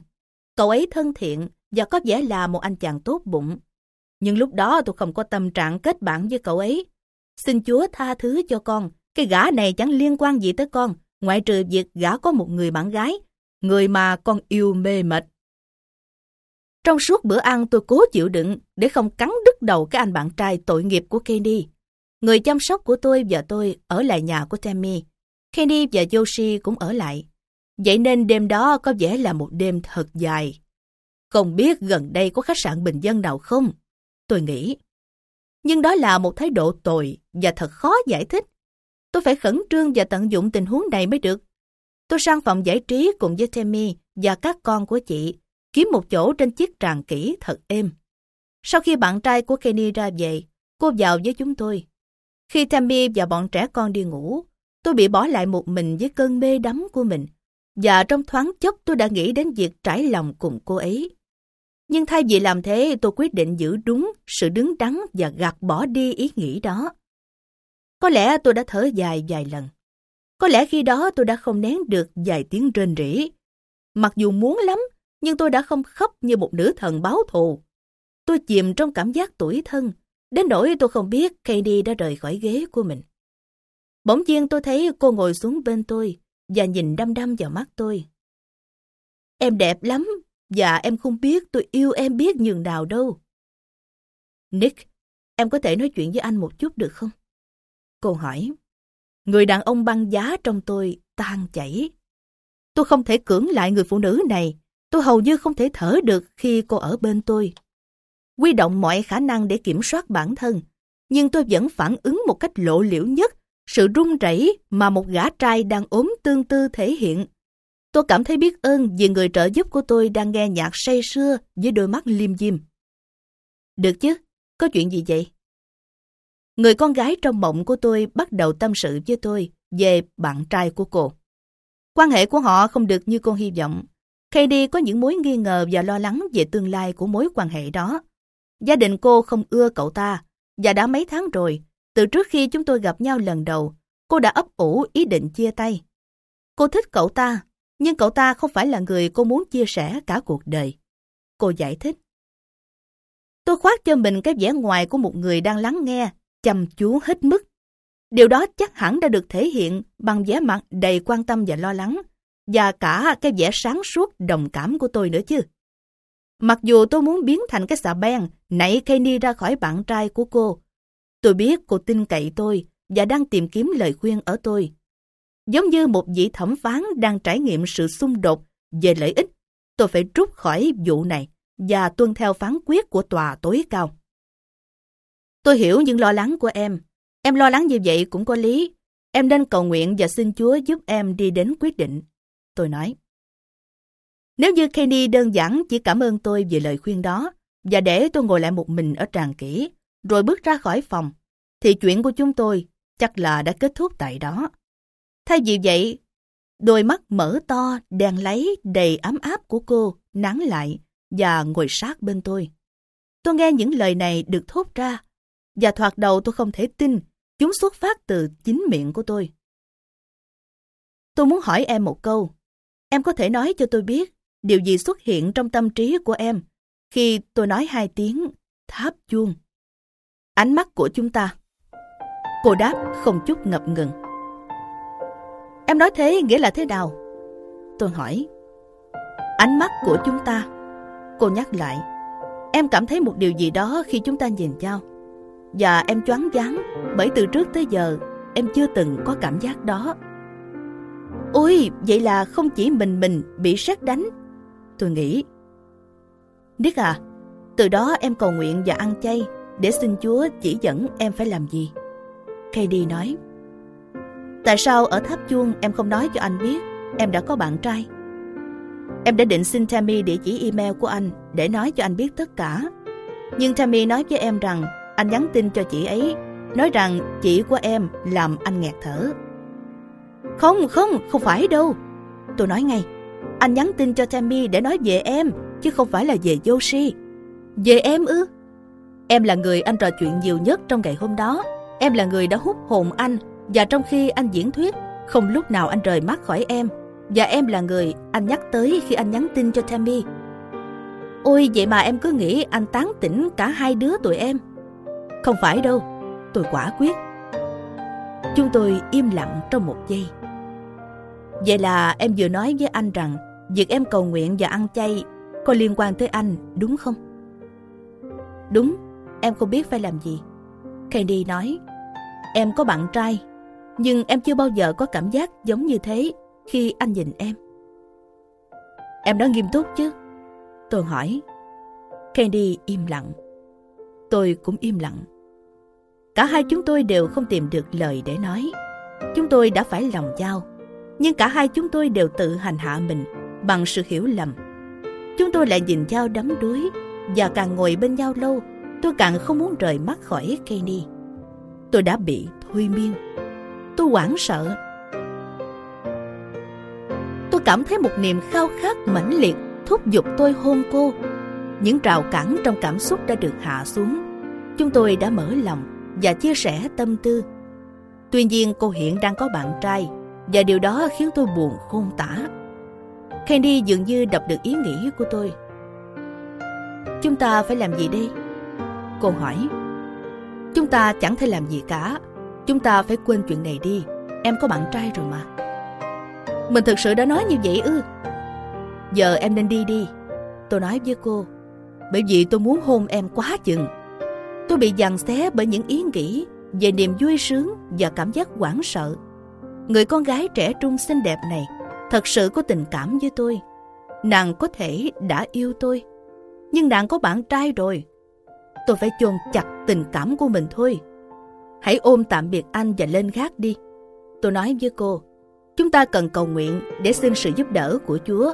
Cho dù tình cảm đó là gì, chúng ta cũng cần cầu xin Chúa giúp chúng ta gạt bỏ nó đi. Tôi đau khổ và Kenny cũng vậy. Chúng tôi quyết định đường ai nấy đi và tin rằng nếu chúng tôi được sinh ra để ở bên nhau thì Chúa sẽ tạo ra những phép màu. Sau khi Kenny rời khỏi phòng, tôi cầu nguyện tại tràng kỹ ít nhất khoảng một tiếng đồng hồ. Cầu xin Chúa làm cho trái tim tôi bình yên trở lại. Sau đó tôi cầu xin người giúp tôi ngăn chặn khao khát muốn ở bên Kenny nếu như người không muốn chúng tôi bên nhau. Tôi cố thuyết phục bản thân rằng nếu Kenny không phải là người phụ nữ dành cho tôi, thì chúng tôi sẽ tiếp tục đường ai nấy đi. Suốt đêm hôm đó tôi toàn mơ thấy Kenny, mà sáng ra tôi phải chào tạm biệt cô. Trước khi chia tay, tôi, Kenny và Tammy ở trong bếp nói về chuyện đã xảy ra. Tammy xin lỗi vì khi tôi nhắn tin cho chị ấy sau buổi diễn thuyết ở Tháp Chuông. Chị đã nghĩ rằng tôi thích Yoshi chứ không phải là Kenny. Chúng tôi chấp nhận lời xin lỗi và bỏ qua cho chị. Sau đó chúng tôi chào tạm biệt nhau. Tôi rời khỏi đó mà không biết liệu tôi có còn gặp lại Katie nữa hay không. Liệu có bao giờ tôi được ở bên cô một ngày nào nữa không? Tinh thần tôi mệt mỏi vì những cảm xúc vui buồn mà tôi đã trải qua trong 24 giờ vừa qua. Tất cả những gì tôi có thể làm là để mọi sự cho Chúa quyết định. Nhưng ngay cả khi tôi đã xác định như vậy, thì tôi vẫn cảm thấy tim mình đau đớn. Tôi cảm thấy có một niềm an ủi rằng Candy đã thú nhận cô có tình cảm với tôi. Biết được như vậy là điều rất có ý nghĩa đối với tôi. Tình cảm của Candy xác nhận rằng không phải tôi tưởng tượng ra mọi chuyện ở trong đầu hoặc là tôi mơ mộng hảo quyền. Bản thân sự thật rằng người con gái trẻ trung xinh đẹp, tốt bụng và thông minh như Candy có thể coi tôi là người cô ấy yêu đã là một niềm hạnh phúc đối với tôi rồi. Và tôi phải cảm ơn Chúa vì món quà lớn lao đó. Candy đã gây ấn tượng đối với tôi như một người phụ nữ được nhắc đến trong Kinh Thánh, một người vợ hoặc người phụ nữ có tính cách cao quý. Tính cách và niềm tin của Candy dành cho Chúa đã hấp dẫn tôi. Một phần của việc hành động theo niềm tin trong các mối quan hệ tình cảm là phấn đấu để trở thành người tốt nhất trong khả năng của bạn và tin rằng sớm muộn gì cũng có người đem lòng yêu bạn. Điều đó có nghĩa là tin rằng trong cuộc đời nhất định sẽ có người chú ý đến bạn, nhìn vượt trên những khiếm khuyết và thiếu sót của bạn. Và dù bạn không hoàn hảo, người đó vẫn yêu bạn. Tôi kể chuyện tình của mình để khuyến khích bạn tin vào điều đó. Bạn nên biết rằng nếu tôi có thể có được tình yêu tôi mong muốn, thì bạn cũng có thể. Nếu như vậy là chưa đủ, thì bạn hãy nhìn ra xung quanh mình Thế giới này đầy những người không hoàn hảo, những người bình thường đã tìm được tình yêu và người bạn đời của mình. Tình yêu có thể đến với tôi. Tôi cầu cho một nửa của bạn sẽ sớm tìm thấy bạn. Và tôi cầu mong rằng sự gắn bó giữa các bạn mạnh hơn những thách thức mà các bạn sẽ phải đối mặt.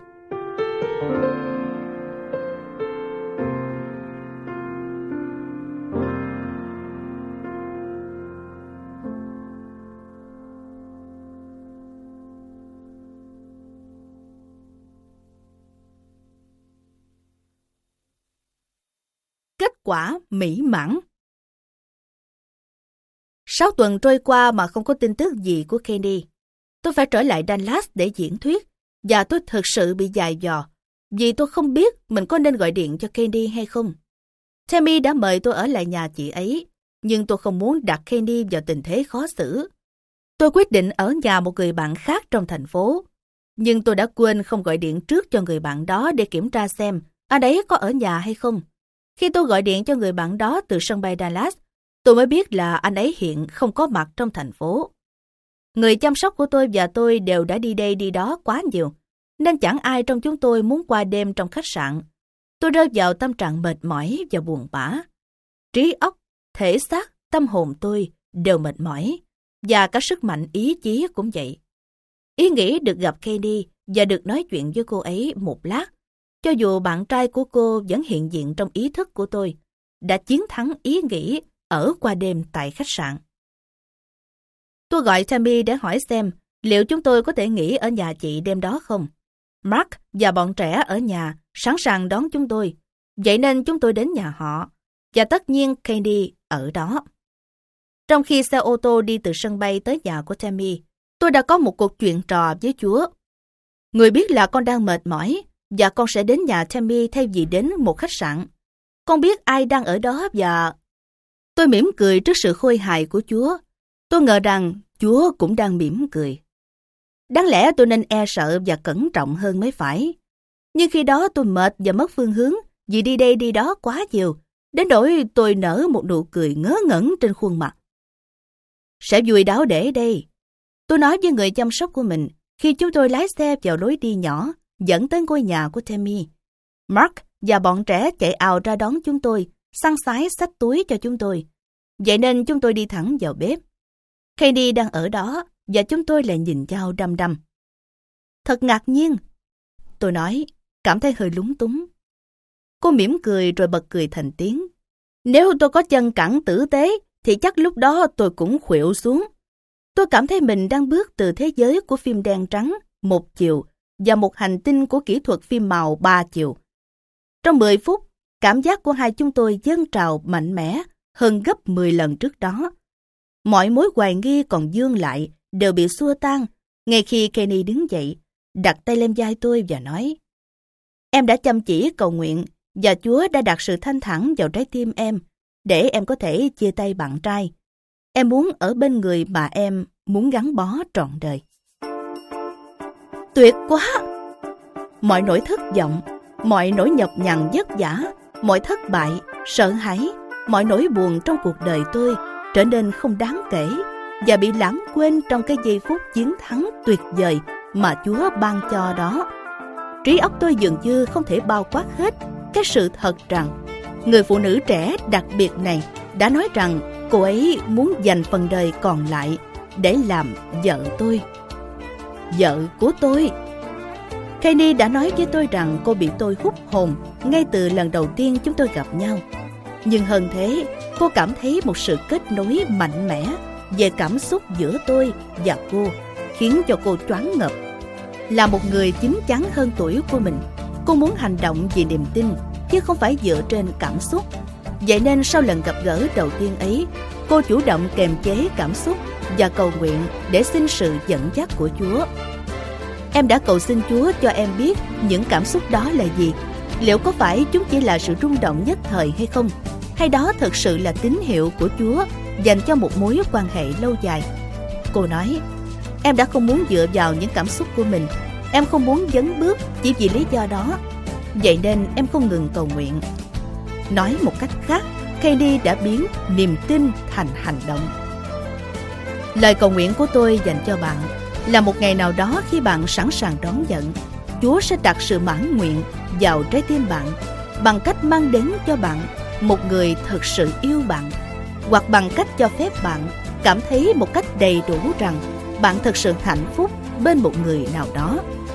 Hãy chuẩn bị cho ngày đó bằng cách giữ niềm tin trong tim và cố gắng phấn đấu để trở thành người tốt nhất có thể. Hãy yêu thương mọi người, càng nhiều càng tốt. Hãy mở rộng cánh cửa của trái tim và Chúa sẽ lo phần còn lại, bạn ạ. À.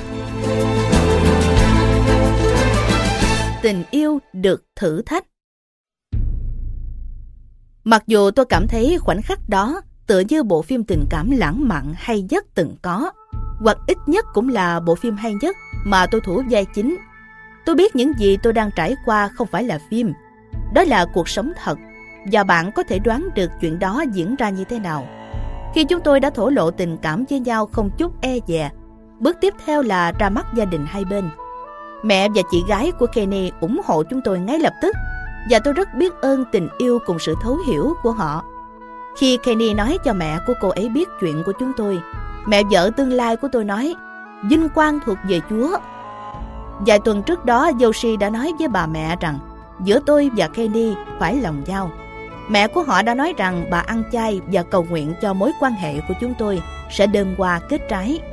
Tôi cũng đã chinh phục được bà, các cô dì chú bác và các anh em họ của Kenny bằng cách nhảy một điệu Mexico truyền thống tại một bữa tiệc gia đình và bằng cách chia sẻ niềm tin với họ.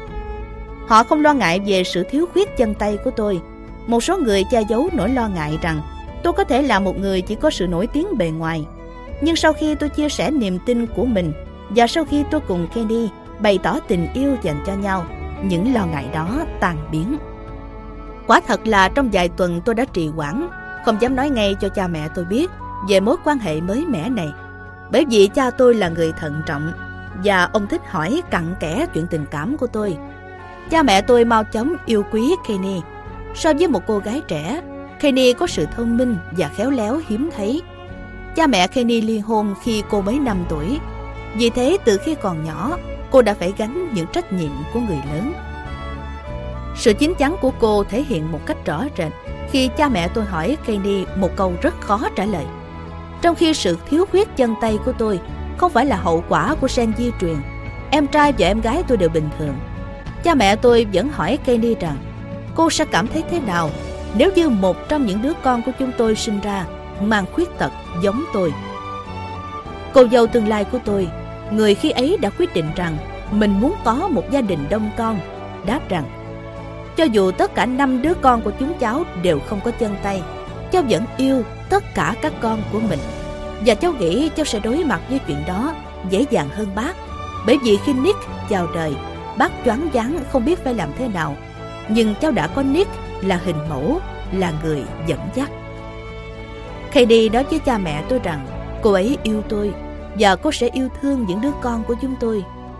Trong quá khứ tôi đã từng lo rằng tôi sẽ chẳng bao giờ tìm được một người phụ nữ mà cha mẹ tôi ủng hộ bởi vì họ luôn lo lắng cho tôi và muốn bảo vệ tôi. Nhưng Chúa đã mang đến cho tôi một người phụ nữ trẻ, người đã giành được sự tôn trọng, cảm phục, yêu thương của cha mẹ tôi. Tình cảm của Katie dành cho tôi rất chân thành và cô bày tỏ tình cảm một cách rất sâu sắc, khiến tôi ngập tràn sự nể trọng và biết ơn. Nhưng sự cảm kích và tình yêu vô hạn tôi dành cho cô ấy không phải chỉ vì những gì cô ấy nói. Kenny đã thể hiện tình yêu dành cho tôi bằng những hành động và việc làm cụ thể mỗi ngày.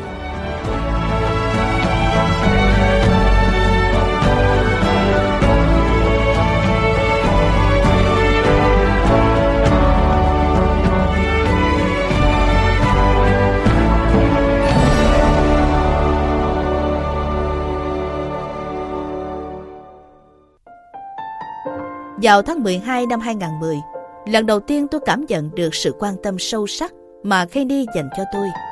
Chúng tôi mới yêu nhau được vài tháng, thì tôi phải đương đầu với khó khăn về tài chính của công ty.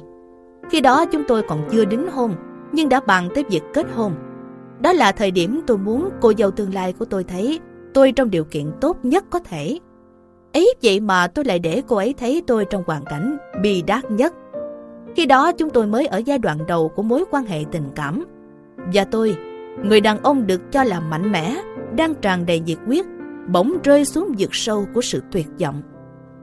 Ở phần trước tôi đã kể với bạn rất chi tiết sự phản ứng thái quá về mặt cảm xúc của tôi trước một khó khăn tài chính tạm thời của công ty. Điều mà tôi chưa kể cho bạn biết là trong những ngày khó khăn đó, Kenny đã chứng minh cho tôi thấy rằng tình yêu mà cô ấy dành cho tôi là vô bờ bến. Chưa bao giờ tôi cảm nhận được sức mạnh của tình yêu vô điều kiện lại lớn lao đến chừng ấy. Bạn có thể hiểu tôi nói như thế nghĩa là thế nào. Bởi vì trong suốt những năm tháng đã qua, cha mẹ tôi, các em của tôi, các cô dì chú bác và các anh em họ của tôi luôn cho tôi thấy tình yêu vô điều kiện.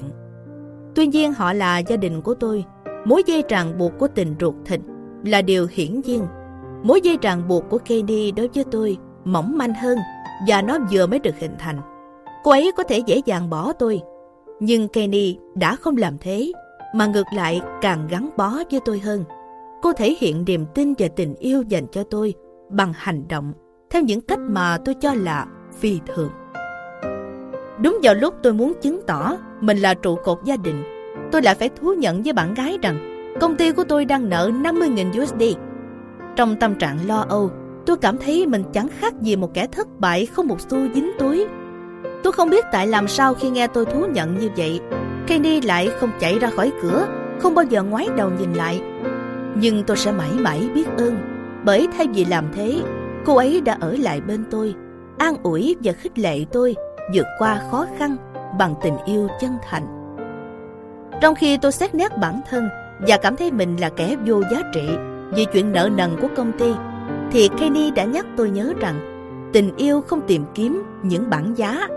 Cô đã chứng minh bằng lời nói và hành động rằng mối quan tâm của cô không phải là cân đong xem tôi mang tới cho cô những gì. Kenny dành cho tôi tất cả tình yêu, chan chứa, sự khích lệ, ủng hộ và quan tâm. Một trong những ý nghĩ về chuyện nợ nần của công ty khiến tôi buồn phiền là tôi đang hy vọng tiết kiệm được một chút tiền để có thể tạm dừng các chương trình diễn thuyết của mình khoảng một năm. Tôi không muốn đi đây đi đó liên miên trong năm đầu tiên bước vào đời sống hôn nhân. Trong nhiều năm gia đình và bạn bè đã khuyên tôi nên giảm những chuyến diễn thuyết và cuối cùng tôi đã có lý do thích hợp để làm theo lời khuyên đó. Vì tôi có vợ. Khi tôi nói với Kenny rằng công ty của tôi không những không mang lại lợi nhuận mà còn đang rơi vào cảnh nợ nần, cô ấy nói Điều đó đối với em không quan trọng. Em sẽ đi làm để lo cho cả hai chúng ta. Katie đã không tự nang trước khó khăn. Cô không chùn bước, cô không bỏ tôi trong hoạn nạn. Cô chăm sóc, an ủi tôi, cho tôi biết rằng cô luôn ở bên tôi. Một điều nữa cũng có ý nghĩa lớn lao đối với tôi, là tôi biết Kenny cầu nguyện cho tôi mỗi ngày. Sự ủng hộ về tinh thần có thể là một diễm phúc lớn lao, nhưng những lời cầu nguyện thậm chí còn có sức mạnh lớn lao hơn. Biết Kenny hiểu được những nhu cầu của tôi và cầu nguyện cho những nhu cầu đó được đáp ứng thật sự là một niềm an ủi. Chúa là nguồn cung cấp tối thượng sự bình yên và kiên nhẫn. Và Kenny đã cầu xin người giúp tôi, mang đến cho tôi sự bình yên và niềm vui. Tôi hiểu rằng Kenny đã trở thành cầu nối giữa tôi và con người mà tôi muốn trở thành trong ánh sáng của Chúa. Kenny là chìa khóa cho sự dương tới và trưởng thành của tôi trong vai trò của một người chồng, một diễn giả, một nhà truyền giáo, một người bạn, người anh trai và người con trai. Ở bên KD, tôi luôn cảm thấy mãn nguyện, không cần phải đòi hỏi bất cứ điều gì nữa. Tôi không cần phải nói với KD tôi cần gì. Cô ấy biết rõ tôi cần gì. Cô hiểu tâm tư tình cảm của tôi và luôn khích lệ tôi. Nhưng quan trọng hơn Cô biết những khoảng trống cần lấp đầy và bằng sự cầu nguyện thành tâm, cô cầu xin Chúa ban cho tôi những gì cô không thể mang lại cho tôi. Đó là sự sáng suốt, sự hàn gắn, sự bình yên, sự kiên nhẫn của Chúa. Cuối cùng Kenny dành cho tôi sự thấu cảm. Cô là người có khả năng thấu cảm tuyệt vời nhất mà tôi biết. Bất cứ điều gì ảnh hưởng đến tôi đều ảnh hưởng đến cô. Cô luôn ở bên tôi để chia sẻ mọi điều và tôi luôn muốn ở bên Kenny khi cô cần nói chuyện hoặc dốc bầu tâm sự. Bạn biết mình yêu ai đó khi sẵn sàng cho mà không đòi hỏi được đáp lại. Khi bạn đặt nhu cầu và lợi ích của người đó lên trên nhu cầu và lợi ích của bản thân. Tôi đã đặt Candy lên trên công việc của mình và điều đó có nghĩa rằng chúng tôi dành nhiều thời gian ở bên nhau, cùng xem phim, ngồi chuyện trò về cuộc sống tôi ngày càng ngạc nhiên trước nhiều tầng ý nghĩa mà mối quan hệ của chúng tôi hàm chứa. Katie càng dành cho tôi nhiều tình yêu, tôi càng muốn trở nên xứng đáng với tình yêu và sự hy sinh của cô hơn nữa. Cô ấy khiến tôi khao khát trở thành người tốt hơn. Có lần một người bạn đã kể với tôi về mối quan hệ tình cảm mới mẻ của anh và nói Tớ nghĩ cô ấy quá tốt để dành cho tớ. Tớ không xứng với người phụ nữ này. Tôi đã nghĩ là anh ấy thật may mắn. Chúng ta nên gắn bó với những người có thể khích lệ và thôi thúc chúng ta vươn lên để trưởng thành hơn, quan tâm đến người khác nhiều hơn, biết cho đi nhiều hơn và thấu cảm cao hơn. Có Kenny trong đời, tôi trở nên kiên nhẫn hơn trước. Tất nhiên rào cản đặt ra không thật sự cao trong những ngày tôi còn độc thân, khi tôi thiếu kiên nhẫn và thường tự coi mình là trung tâm. Chú Pater của tôi mới đây đã nhắc cho tôi nhớ đến một bản ghi chép mà tôi đã cất giữ từ nhiều năm trước. Trong đó tôi lập ra một danh sách gồm 10 điều tôi muốn về người vợ tương lai của mình. Kenny có thỏa mãn được tất cả mọi điều trong danh sách đó không? Chú tôi hỏi. Tôi phải mở danh sách đó kiểm tra lại. Sau đó tôi gọi điện cho chú và nói Quả thật là có chú à, cô ấy đáp ứng được tất cả mọi điều. Đó là khoảnh khắc vui mừng và cũng thật thú vị Tôi lớn hơn Kenny vài tuổi, nhưng xét về một số khía cạnh thì cô ấy sáng suốt và hiểu biết nhiều hơn tôi. Kenny đã tạo lập được nền tảng cho một mối quan hệ tình cảm, không bị làm tổn hại bởi những trông đợi, sự sao lãng hoặc là những hy vọng vô thức. Tôi tin đó là một tình yêu sẽ trở nên sâu sắc hơn, cao đẹp hơn qua thời gian.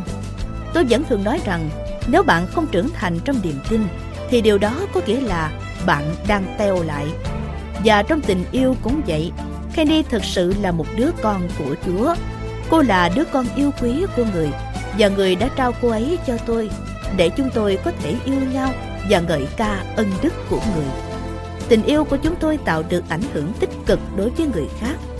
Có lần một phụ nữ lớn tuổi nhìn thấy chúng tôi ở bên nhau, cười nói vui vẻ. Và bà đã đi tới chỗ chúng tôi với đôi mắt trớm lệ. Bây giờ tôi lại tin vào tình yêu thật sự rồi. Tôi không thể diễn tả nổi niềm vui sướng dâng trào trong tôi khi tôi nhìn thấy Kenny cười, khiêu vũ, hát và vui đùa với mọi người. Tôi nóng lòng chờ đến ngày chúng tôi có thể thấy các con của chúng tôi vui đùa như vậy. Tôi cầu mong bạn cũng sẽ được hưởng hạnh phúc của tình yêu như tôi đang được hưởng. Nhưng bạn hãy nhớ, làm phần việc của mình là chuẩn bị cho bản thân, không chỉ để đón nhận tình yêu, mà còn để cho, để hy sinh trong tình yêu một cách vô tư, không dị kỷ.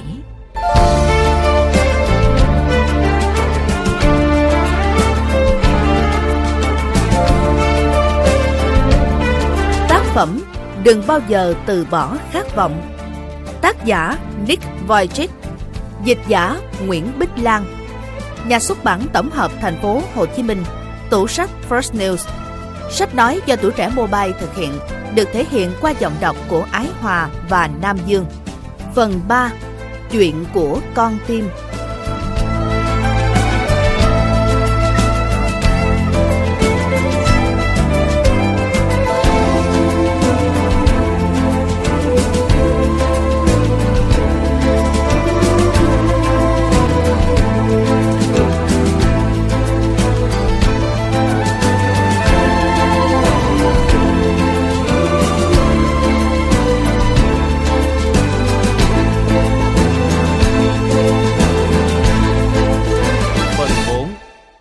Sống có mục đích và đam mê Khi tôi còn nhỏ, cha mẹ tôi đã cố gắng nhìn về phía trước và mường tượng ra tương lai của tôi sẽ như thế nào. Cha tôi là một nhân viên kế toán và ông đã gợi ý rằng tôi nên theo nghề của ông.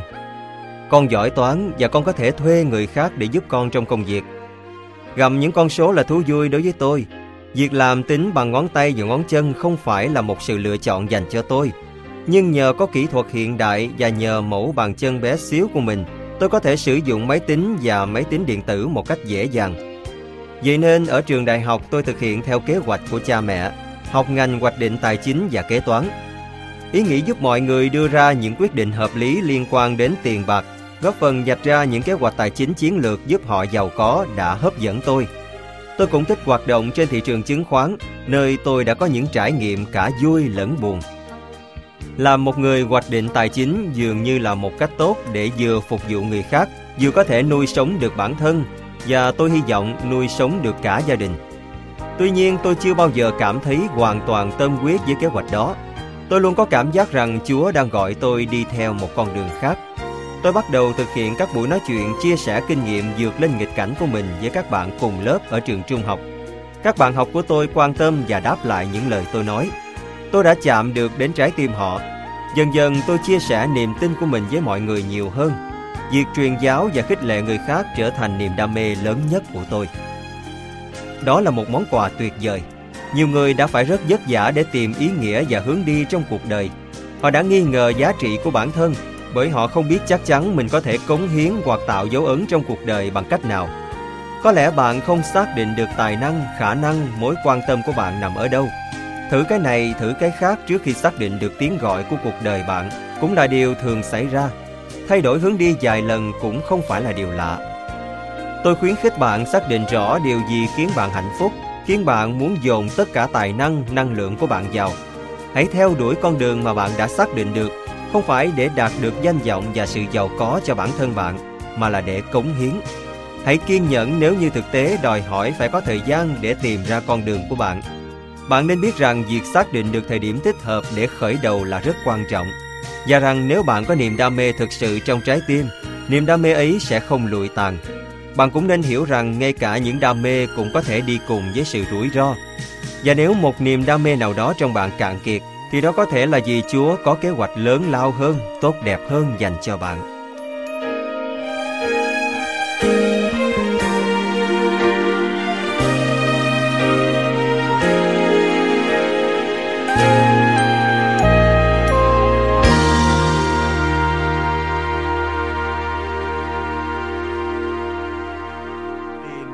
Đam mê của bạn bạn sẽ biết mình đã tìm được niềm đam mê khi tài năng, hiểu biết, năng lượng, sự tập trung và sự tận tụy của bạn đều hội tụ vào một việc gì đó theo một cách khiến bạn phấn khởi, hào hứng, giống như một đứa trẻ say sưa chơi một trò chơi mà nó thích.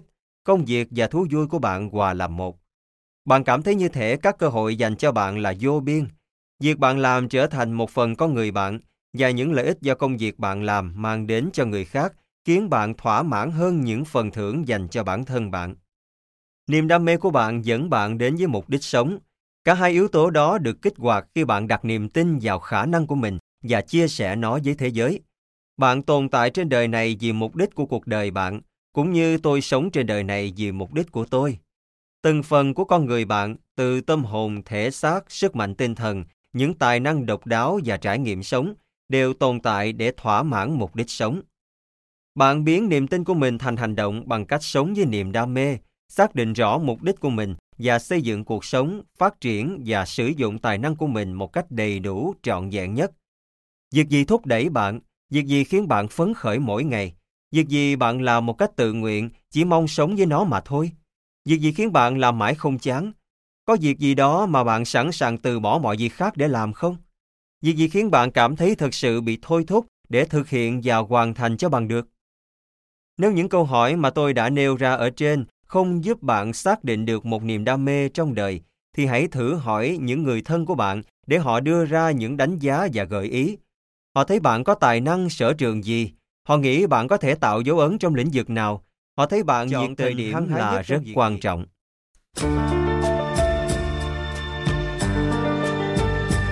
Chọn thời điểm thích hợp để trở thành một diễn giả là điều quan trọng đối với tôi, bởi vì khi ấy tôi không có gia đình ở bên để giúp đỡ và cũng không có sự đảm bảo quan trọng nào về tài chính. Trong nhiều năm tôi đã diễn thuyết miễn phí, nhưng thật may mắn có những người sẵn sàng trả tiền để nghe tôi nói. Tiền đó giúp tôi trang trải cuộc sống và thanh toán chi phí cho những chuyến đi diễn thuyết phục vụ những người nghèo khó mà tôi muốn giúp đỡ, những người không có tiền trả thù lao cho tôi. Dẫu vậy, đôi khi chúng ta nôn nóng lao vào một việc gì đó ta thích mà không tính toán xem liệu thời điểm ta bắt đầu có thích hợp hay không. Tôi chính là một ví dụ điển hình. Vấn đề nợ nần của công ty tôi một phần là kết quả của sự chi tiêu vượt quá khả năng thanh toán, nảy sinh từ việc sản xuất video ca nhạc mà tôi muốn thực hiện vì đam mê ca hát mà không cân nhắc kỹ về thời điểm. Ca khúc tôi trình bày trong video là Something More, do đó là một điều mỉa mai bởi chi phí sản xuất video đó quá ra cao hơn mức tôi dự tính, cao hơn nhiều. Tôi đã nôn nóng muốn làm video ca nhạc và trong khi quá hăng hái, tôi đã để cho chi phí vượt quá tầm kiểm soát.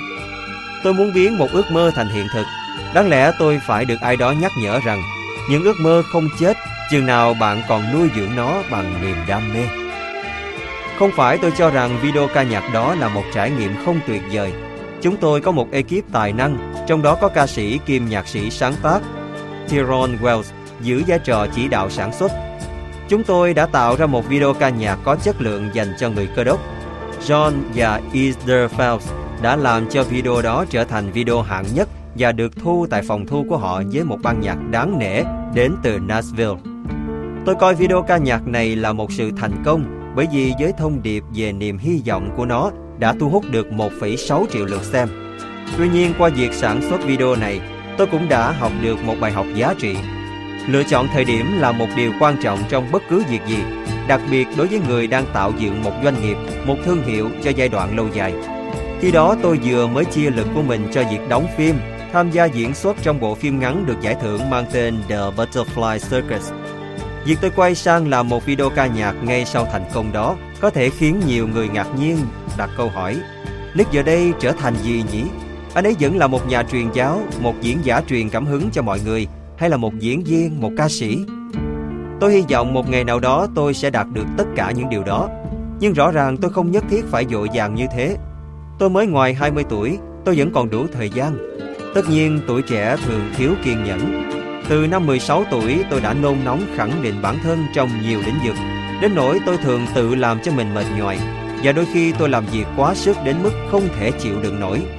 Những khó khăn về tài chính xảy ra với công ty đã nhắc nhở tôi rằng tôi không cần phải thực hiện tất cả mọi việc cùng một lúc. Hôm nay bạn có khả năng không có nghĩa hôm nay là thời điểm thích hợp để bạn làm mọi điều mình muốn. Nguồn năng lượng mạnh mẽ và tham vọng lớn lao đã khai sinh nhiều doanh nghiệp và tạo nên nhiều sự nghiệp vĩ đại. Đó là điều không có gì phải nghi ngờ. Nhưng việc lựa chọn thời điểm thích hợp là cực kỳ quan trọng. Đó là lý do tại sao kiên nhẫn là được coi là một phẩm chất tốt và việc tạo một bước nhảy giọt luôn là điều mạo hiểm. Tôi không phản đối sự mạo hiểm. Thực ra tôi tự hào vì bản thân mình đã không ít lần lựa chọn sự mạo hiểm có tính toán kỹ lưỡng. Trong đó tôi làm tất cả những gì có thể để giảm thiểu rủi ro. Tuy nhiên trong việc sản xuất video ca nhạc, tôi đã không phân tích kỹ mọi yếu tố. Bạn hãy nhớ lường trước mọi rủi ro có thể xảy ra. Hãy làm tất cả những gì có thể để giảm thiểu những rủi ro trên con đường theo đuổi niềm đam mê của mình.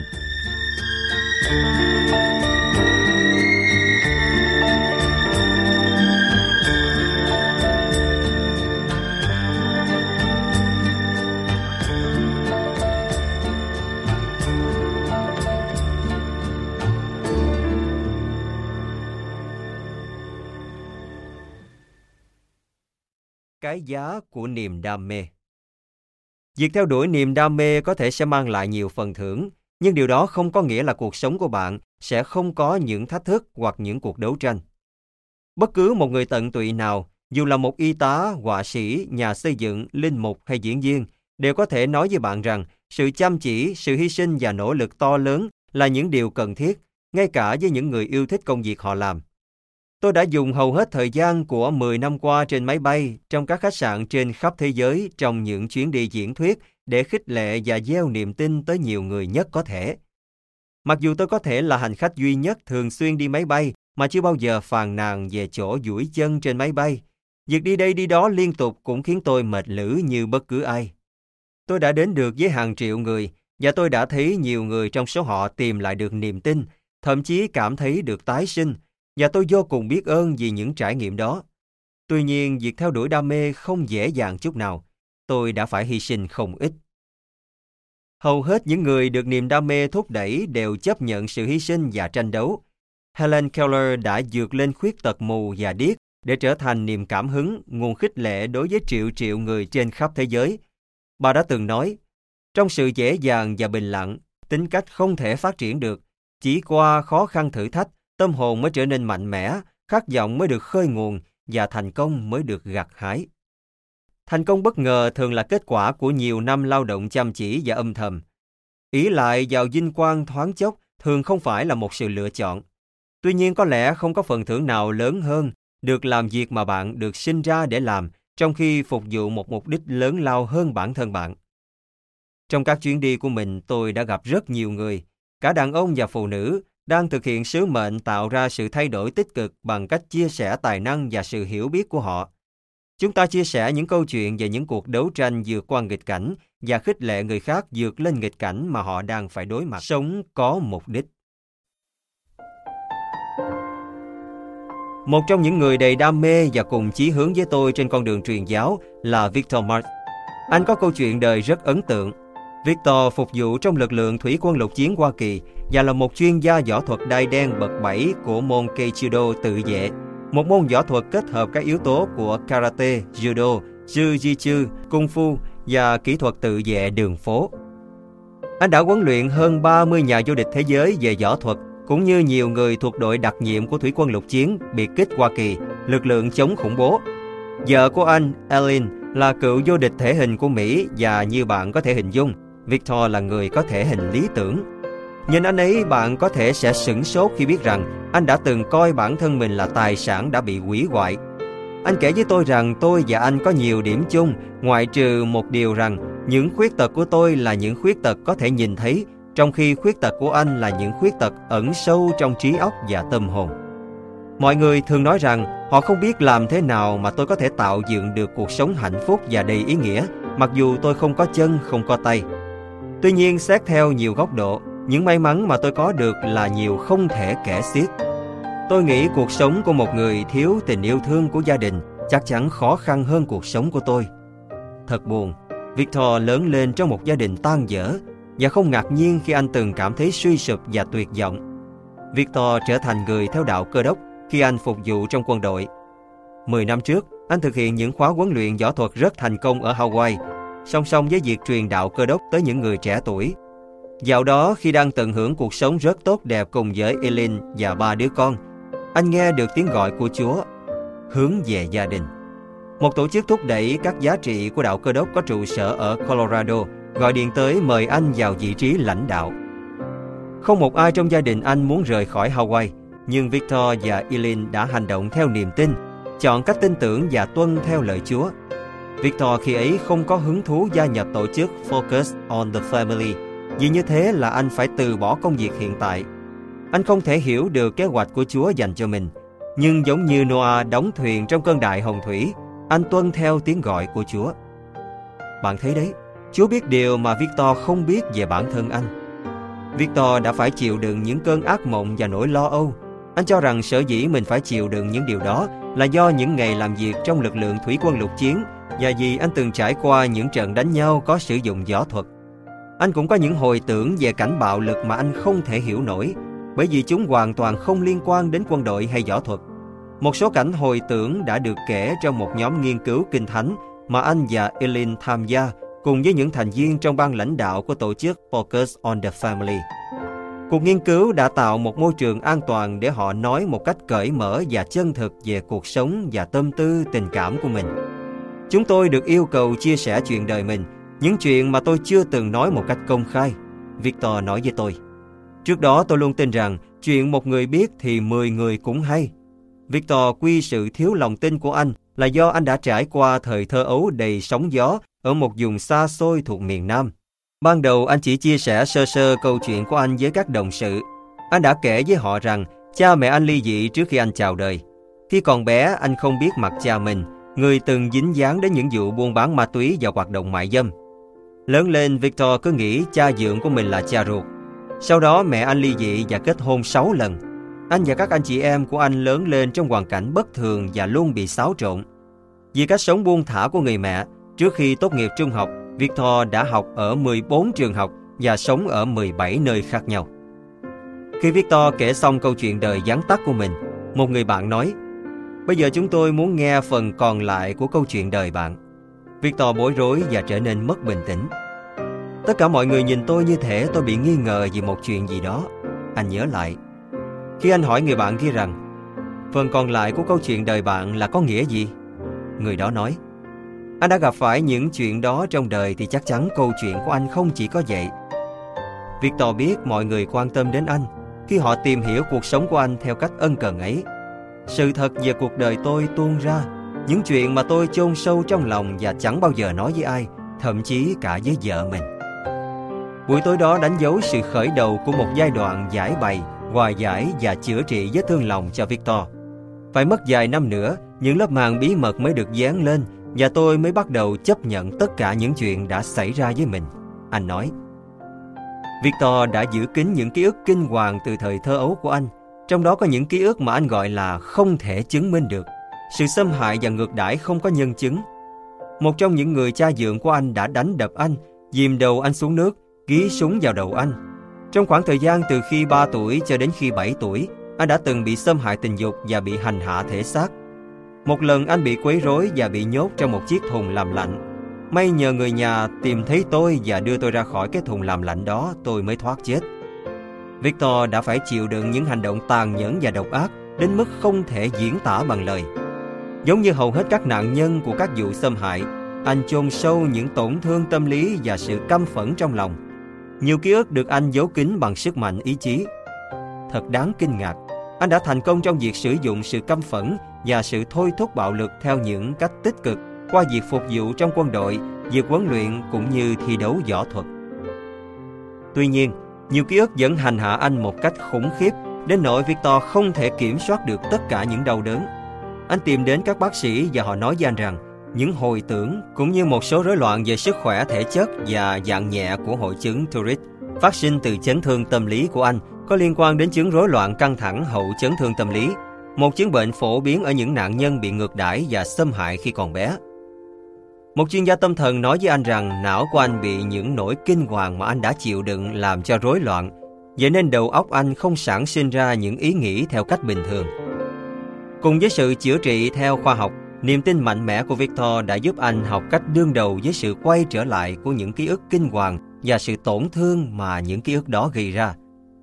Qua thời gian, anh đã chia sẻ chuyện thời thơ ấu cũng như con đường đến với niềm tin của anh. Anh tìm được sự tiếp thu đặc biệt ở những người trẻ tuổi đang có những ẩn ức, trong đó có những người phạm tội đang ở tuổi vị thành niên, những người được coi là gangster, những tù nhân trẻ tuổi, những đứa trẻ ở trại trẻ mồ côi và những người sống tại những trung tâm cai nghiện ma túy. Trước hết, anh thu hút sự chú ý của họ bằng những màn biểu diễn võ thuật và sự hài hước.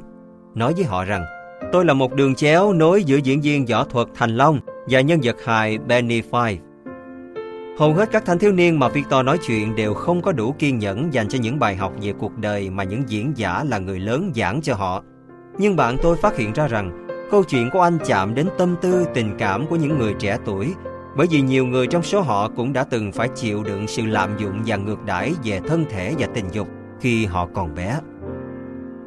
Tôi đã sống cùng với sự phủ nhận, tôi thậm chí không hiểu được rằng mình có một câu chuyện và tôi không biết liệu tôi có nên kể nó ra hay không.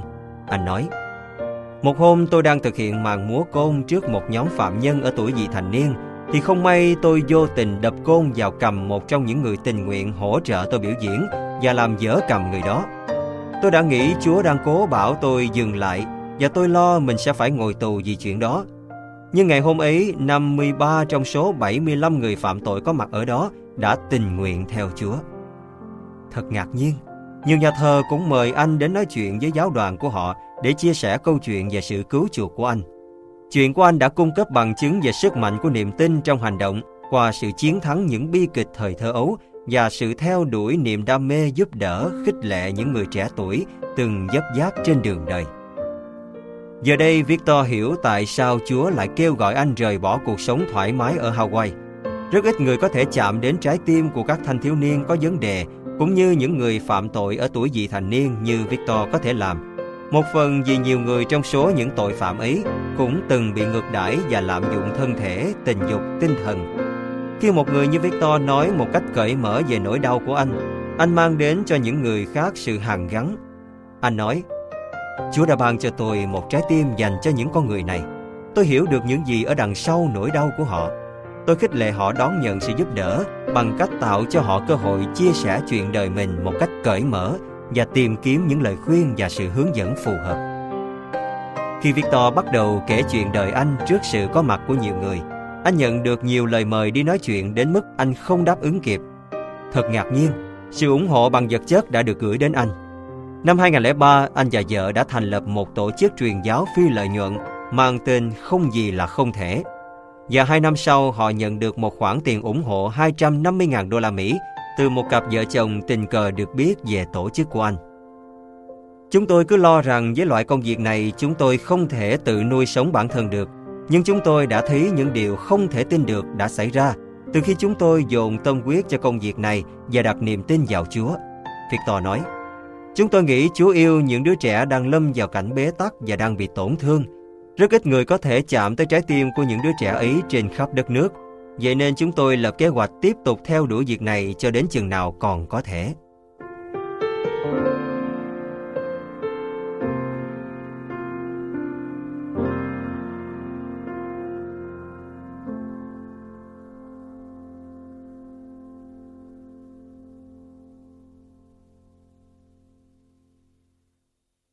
đổi hướng.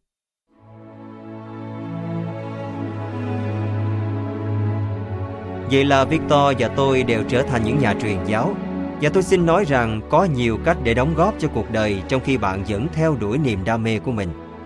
Tài năng độc đáo của bạn, kiến thức, kinh nghiệm của bạn có thể phù hợp với việc kinh doanh, phục vụ cộng đồng, nghệ thuật hoặc các lĩnh vực khác. Tôi đã từ bỏ kế hoạch trở thành một nhân viên kế toán để theo đuổi niềm đam mê diễn thuyết Victor đã từ bỏ một cuộc sống ổn định và thoải mái của một giảng viên võ thuật có uy tín để thực hiện kế hoạch của Chúa. Một ngày nào đó trên đường đời bạn có thể cũng sẽ tới một ngã ba. Không bao giờ là quá muộn để điều đó xảy ra. Kinh Thánh kể cho chúng ta nghe câu chuyện của Saul, một nhân vật chịu khổ của người cơ đốc, người bị mù vì ánh sáng quá chói trên đường đến Damascus. Chúa Giêsu sau đó đã nói chuyện với Saul và hướng dẫn Ngài đến thành phố nơi Ngài sẽ tìm thấy con đường mới trong cuộc đời. Sau ba ngày, Chúa phục hồi thị lực cho Saul. Sau đó Saul được rửa tội và được ban cho tên mới là Phaolô. Ngài trở thành một nhà truyền đạo cơ đốc chủ chốt, được đam mê thúc đẩy để truyền tin về cái chết và sự phục sinh của Chúa Giêsu tới khắp nơi. Chúa đã chỉ cho Ngài thấy mục đích sống và Ngài đã hành động theo niềm tin, tận tâm theo đuổi mục đích sống trong suốt phần còn lại của cuộc đời. Bạn có thể tạo dấu ấn trong cuộc đời này bằng cách làm điều tương tự. Hãy tin vào điều đó và bạn nên biết rằng việc thay đổi hướng đi của bạn vì điều tốt đẹp hơn là chuyện luôn luôn có thể xảy ra. Sự thay đổi của Paulo từ một người đau khổ trở thành một nhà truyền giáo là một điều kỳ diệu. Tôi tin rằng sự thay đổi tuyệt vời như vậy có thể xảy ra với bất kỳ ai trong chúng ta. Thông điệp của tôi dành cho bạn là dù hiện giờ bạn đang ở trong hoàn cảnh nào đi chăng nữa, bạn cũng đừng bao giờ nghĩ rằng bạn đã mất tất cả. Có thể giờ đây bạn chưa tìm được hướng đi thích hợp cho cuộc đời mình.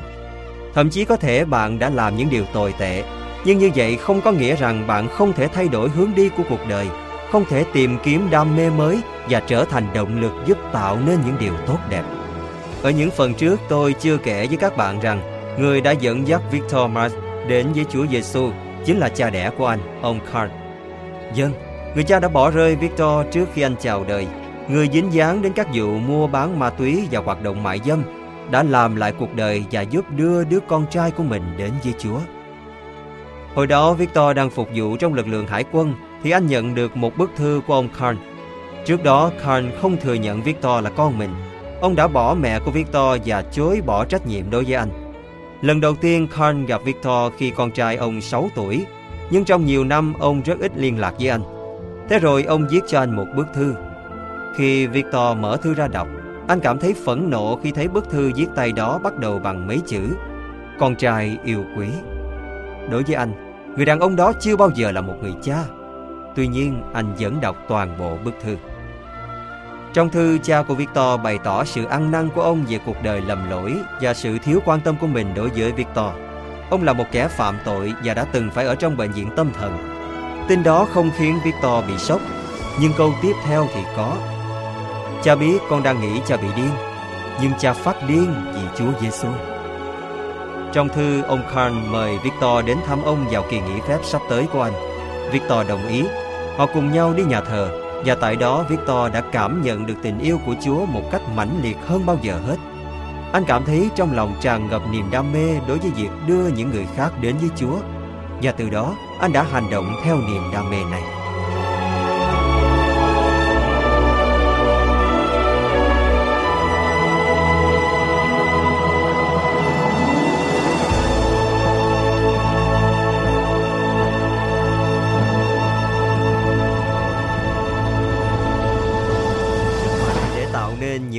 Tốt đẹp một trong những mối nguy hiểm của xã hội hiện đại là rất nhiều người coi trọng những gì họ làm hoặc những gì họ sở hữu hơn là giá trị bản thân họ.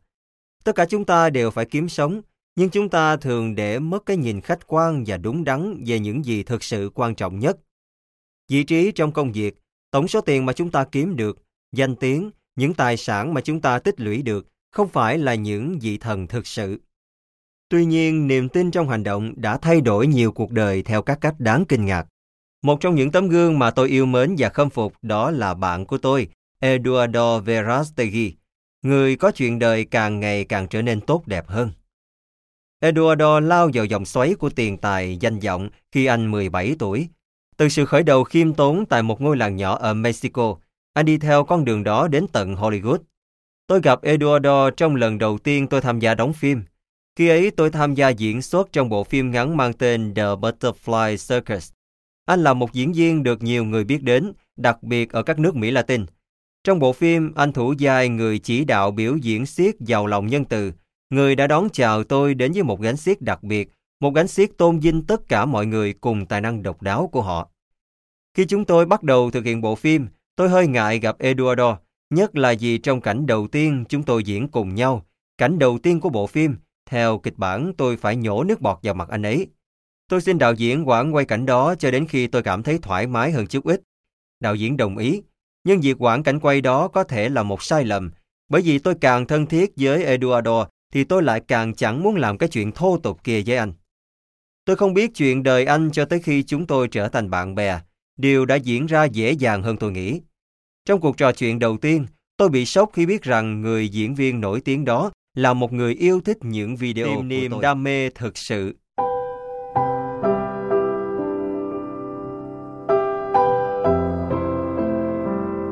Khi chúng tôi gặp nhau, Eduardo đã trải qua nhiều đau khổ và đã có một sự biến đổi kỳ diệu. Anh lớn lên ở một làng quê nghèo, là con trai của một người nông dân trồng mía. Cha anh muốn anh trở thành luật sư, nhưng Eduardo bỏ trường luật sau khi học xong năm thứ hai, bởi vì tôi hiểu rằng tôi không có niềm đam mê dành cho lĩnh vực đó. Anh nói, anh có đam mê theo đuổi tiền tài và danh vọng từ khi còn là một cậu bé mới lớn, và anh quyết định đi theo con đường đó. Tôi muốn trở thành một diễn viên, một ca sĩ, một người mẫu, nhưng tôi muốn tương lai đó vì những lý do không chính đáng. Lý do của tôi cho thấy sự ích kỷ. Tôi thích thực hiện những gì tôi ao ước, nhưng tôi chưa đủ chín chắn. Tôi muốn thành công, muốn có được mọi thứ, tiền bạc, danh vọng, phụ nữ và tất cả những thứ mà tôi cho sẽ khiến tôi hạnh phúc. Tôi muốn trở thành một nhân vật quan trọng. Vào đầu những năm 90, anh cùng với hai người khác thành lập ban nhạc Cairo trong tiếng Latin có nghĩa là ban nhạc của những chàng trai. Họ đã đạt được những thành công đáng kể ở khu vực Mỹ Latin, bán được các đĩa nhạc, thực hiện các buổi biểu diễn ở 50 nước, được các khán giả nữ mến mộ. Mặc dù vậy, năm 1997, Eduardo đã rời ban nhạc để theo đuổi sự nghiệp diễn xuất. Anh mau chóng trở thành diễn viên nam chính trong các bộ phim truyền hình, liên tục xuất hiện trong 5 bộ phim dài tập. Sau đó năm 2001, anh chuyển đến Miami và ký hợp đồng thu âm với tư cách là nghệ sĩ hát đơn. Khi anh được chọn đóng vai người tình trong mộng của Jennifer Lopez trong một video ca nhạc rất lãng mạn, anh đã có trong tay một album riêng. Cũng trong năm đó, lần đầu tiên anh được mời thử vai chính, vai một gã ăn chơi cùng lúc hẹn hò với ba người phụ nữ trong bộ phim hài Chasing Baby. Anh cũng được tạp chí People bình chọn là một trong những ngôi sao dân nói tiếng Tây Ban Nha và Bồ Đào Nha được yêu thích nhất. Tôi say sưa trong bong bóng của sự phù hoa, sự tự cao tự đại trong dục vọng. Và khi bạn chìm đắm trong những thứ đó, nếu bạn không tin ra thì sớm muộn gì những điều đó cũng sẽ giết chết bạn về mặt tinh thần và cảm xúc. Anh nói với tôi. Một hôm trên chuyến bay từ Miami đến Los Angeles, Eduardo ngồi cạnh người phụ trách phân giai của hãng phim 20th Century Fox. Sau khi họ giới thiệu bản thân với nhau, người phụ trách phân giai nói rằng xưởng phim của ông đang tìm một diễn viên người Mỹ Latin có giọng nói đặc trưng cho một bộ phim mới của hãng. Ông mời Eduardo thử đọc kịch bản và anh đã giành được vai diễn đó. Vậy là Eduardo chuyển tới Los Angeles và thuê một gia sư dạy tiếng Anh cho mình. Cô gia sư không chỉ làm tròn vai trò của một gia sư mà còn làm được hơn thế. Cô đã làm thay đổi cuộc đời anh. Ở tuổi 20, Eduardo dường như được định mệnh sắp đặt để trở thành một diễn viên và một ca sĩ nổi tiếng. Hollywood tuyên bố anh là Antonio Banderas của thế hệ tiếp theo. Anh thuê các đại diện, người quản lý, các luật sư, hơn 15 người để cố vấn cho anh trong sự nghiệp. Nhưng anh không có được sự bình yên và thanh thản. Tôi cảm thấy mình bị lạc đường và rất bối rối, và điều đó biến thành nỗi tức giận khiến tôi khó tập trung vào công việc. Anh nói, Eduardo không cảm thấy hạnh phúc như anh hằng mong đợi, bởi vì anh đã lạc ra khỏi kế hoạch của Chúa. Anh cứ nghĩ niềm đam mê của anh là trở thành một diễn viên, một ca sĩ. Nhưng khi trưởng thành, anh hiểu ra rằng việc sử dụng tài năng để theo đuổi tiền tài danh vọng cho bản thân không phải là con đường dành cho anh. Anh nhận ra không phải anh đang sống một cuộc sống của người ngoan đạo và sự tồn tại trong phù hoa đang gặm mòn anh. Đó là những gì xảy ra khi chúng ta đi chệch khỏi mục đích sống thực sự của mình khi ngọn lửa đam mê của chúng ta lụi dần, những hành động của chúng ta không phù hợp với những giá trị, những nguyên tắc của bản thân. Chúng ta mất đi lòng nhiệt tình và nghị lực. Chúng ta cảm thấy chênh chao vì đã lạc khỏi con đường của mình. Có thể đã nhiều lần bạn cảm thấy như vậy hoặc thậm chí ngay lúc này bạn đang cảm thấy như vậy. Khi bạn nhận thấy rằng cảm giác không hạnh phúc ăn sâu và đeo bám bạn một cách dai dẳng như Eduardo đã cảm thấy, Bạn có thể hiểu rằng sở dĩ bạn ở trong tâm trạng như vậy là vì bạn không sống một cuộc sống mà bạn thực sự muốn. Tài năng, khả năng của bạn đã không được sử dụng đúng mục đích. Đừng phớt lờ những cảm giác đó đi. Hãy suy nghĩ để xác định do đâu mà bạn lại có những cảm giác đó để bạn có thể quay trở lại con đường đúng. Thường thì trong tình huống bạn là khỏi con đường mà Chúa muốn bạn đi, người sẽ phái một ai đó đến để giúp bạn trở lại con đường mà người dành cho bạn. Trong trường hợp của Eduardo, đó chính là gia sư dạy tiếng Anh của anh. Trong các buổi dạy, người gia sư đã phát hiện thấy rằng Eduardo không hạnh phúc và cô đã giúp anh tìm ra nguyên nhân của tình trạng đó, khuyến khích anh cầu nguyện để tìm sự dẫn dắt. Tôi cứ nghĩ mình là một người cơ đốc ngoan đạo bởi vì tôi đi lễ Misa vào dịp Giáng sinh và Phục sinh. Anh nói, tôi cho phép mình làm bất cứ điều gì mình muốn, miễn là tôi không làm hại ai và không lấy của ai cái gì. Trong những lần trò chuyện với gia sư của mình, Eduardo hiểu ra trong cuộc tìm kiếm tiền tài và danh vọng, anh đã lạc lối về mặt tinh thần. Anh đã lầm tưởng sự phấn khích, sự tư lợi theo chủ nghĩa khoái lạc là niềm đam mê thực sự mà Chúa ban cho anh. Anh đã dí mình như một con chó săn đang săn một con thỏ giả trên đường đua dành cho những chú chó. Nếu một con chó bắt kịp một con thỏ, nó sẽ cắn phải vật cứng và làm đau chính mình. Tôi đang săn đuổi phù hoa, anh nói. Khi tôi đạt được những gì mình tìm kiếm, tôi chỉ cảm thấy đau khổ mà thôi. Giáo viên tiếng Anh của tôi là một người theo đạo cơ đốc tuyệt vời. Người đã khiến tôi phải suy xét để xác định điều gì thật sự quan trọng đối với tôi. Thành công thực sự là gì? Và bấy lâu nay tôi đã sử dụng tài năng của mình như thế nào? Anh đã từng tin rằng càng cặp với nhiều phụ nữ thì mình càng ra dáng đàn ông hơn. Nhưng khi giáo viên tiếng Anh của anh hỏi rằng liệu anh có phải là loại đàn ông mà một bà mẹ muốn con gái của mình lấy làm chồng hay không? anh hiểu ra mình đã ngu ngốc đến mức nào. Người gia sư đó đã giúp Eduardo hiểu ra rằng anh không chỉ đang sống theo một kiểu rập khuôn để chứng tỏ mình là đàn ông, mà còn tự cho phép mình đóng những vai cổ suý cho kiểu sống tiêu cực của đàn ông Mỹ Latin bị ám ảnh bởi tình dục hoặc những kẻ buôn bán ma túy và những kẻ đầu trộm đuôi cướp ưa bạo lực. Giáo viên của tôi nói rằng thay vì ca ngợi Chúa bằng cách thúc đẩy các giá trị của gia đình và những hình ảnh tích cực, tôi đã trở thành một phần của vấn đề. Anh nói, cô giáo đã làm cho tôi tỉnh ngộ. Thật buồn khi nhận ra rằng tôi đã không sử dụng những gì Chúa ban cho tôi để tạo ra sự đóng góp tích cực cho cuộc đời. Những gì tôi đã làm gây tổn hại một cách ghê gớm cho niềm tin của tôi và cho văn hóa Mỹ Latin. Sau đó, Eduardo đã trải qua một giai đoạn ăn năn. Lần đầu tiên trong nhiều năm anh đã đi xưng tội, hứa với Chúa rằng anh sẽ bắt đầu hành trình biến niềm tin thành hành động bằng cách sống theo niềm tin anh thề, trong mọi việc làm từ đó về sau, anh sẽ tôn vinh Chúa và những điều tốt đẹp mà anh được thừa hưởng. Anh thề sẽ tôn trọng phụ nữ và phẩm giá của họ. Anh nói, giờ đây tôi nhận ra rằng tình dục là một món quà của Chúa. Tình dục thiêng liêng và món quà đó phải được gìn giữ, được chia sẻ với người quan trọng nhất của cuộc đời tôi, ngoài Chúa, và là người sẽ trở thành mẹ của các con tôi. Tôi đã khám phá ra giá trị của sự trong trắng và tôi hứa với Chúa rằng tôi sẽ không bao giờ quan hệ với phụ nữ cho đến khi tôi cưới họ.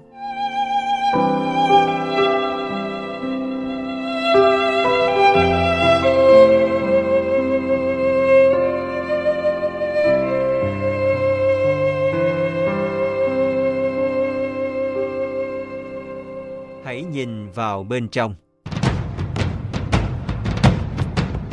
Sự tỉnh ngộ của Eduardo cũng bắt nguồn từ những lời nói của mẹ anh. Bà kể với anh rằng một hôm bà đã nói với cha của anh Tôi không biết phải làm gì với con trai của chúng ta Tôi sợ rằng rồi nó sẽ phải ở trong tù, trong bệnh viện Hoặc sẽ chết sớm mất thôi Lối sống của nó chẳng tốt đẹp chút nào Khao khát thay đổi cuộc sống Eduardo đã rời xa sự nghiệp diễn xuất mà anh mới bắt đầu chưa được bao lâu anh cho toàn bộ nhóm cố vấn của mình nghỉ việc Và từ chối mọi lời mời đóng phim trong 4 năm sau đó Anh không còn cảm thấy thích làm người nổi tiếng nữa Eduardo nỗ lực đưa niềm tin của anh trở lại trung tâm của cuộc sống.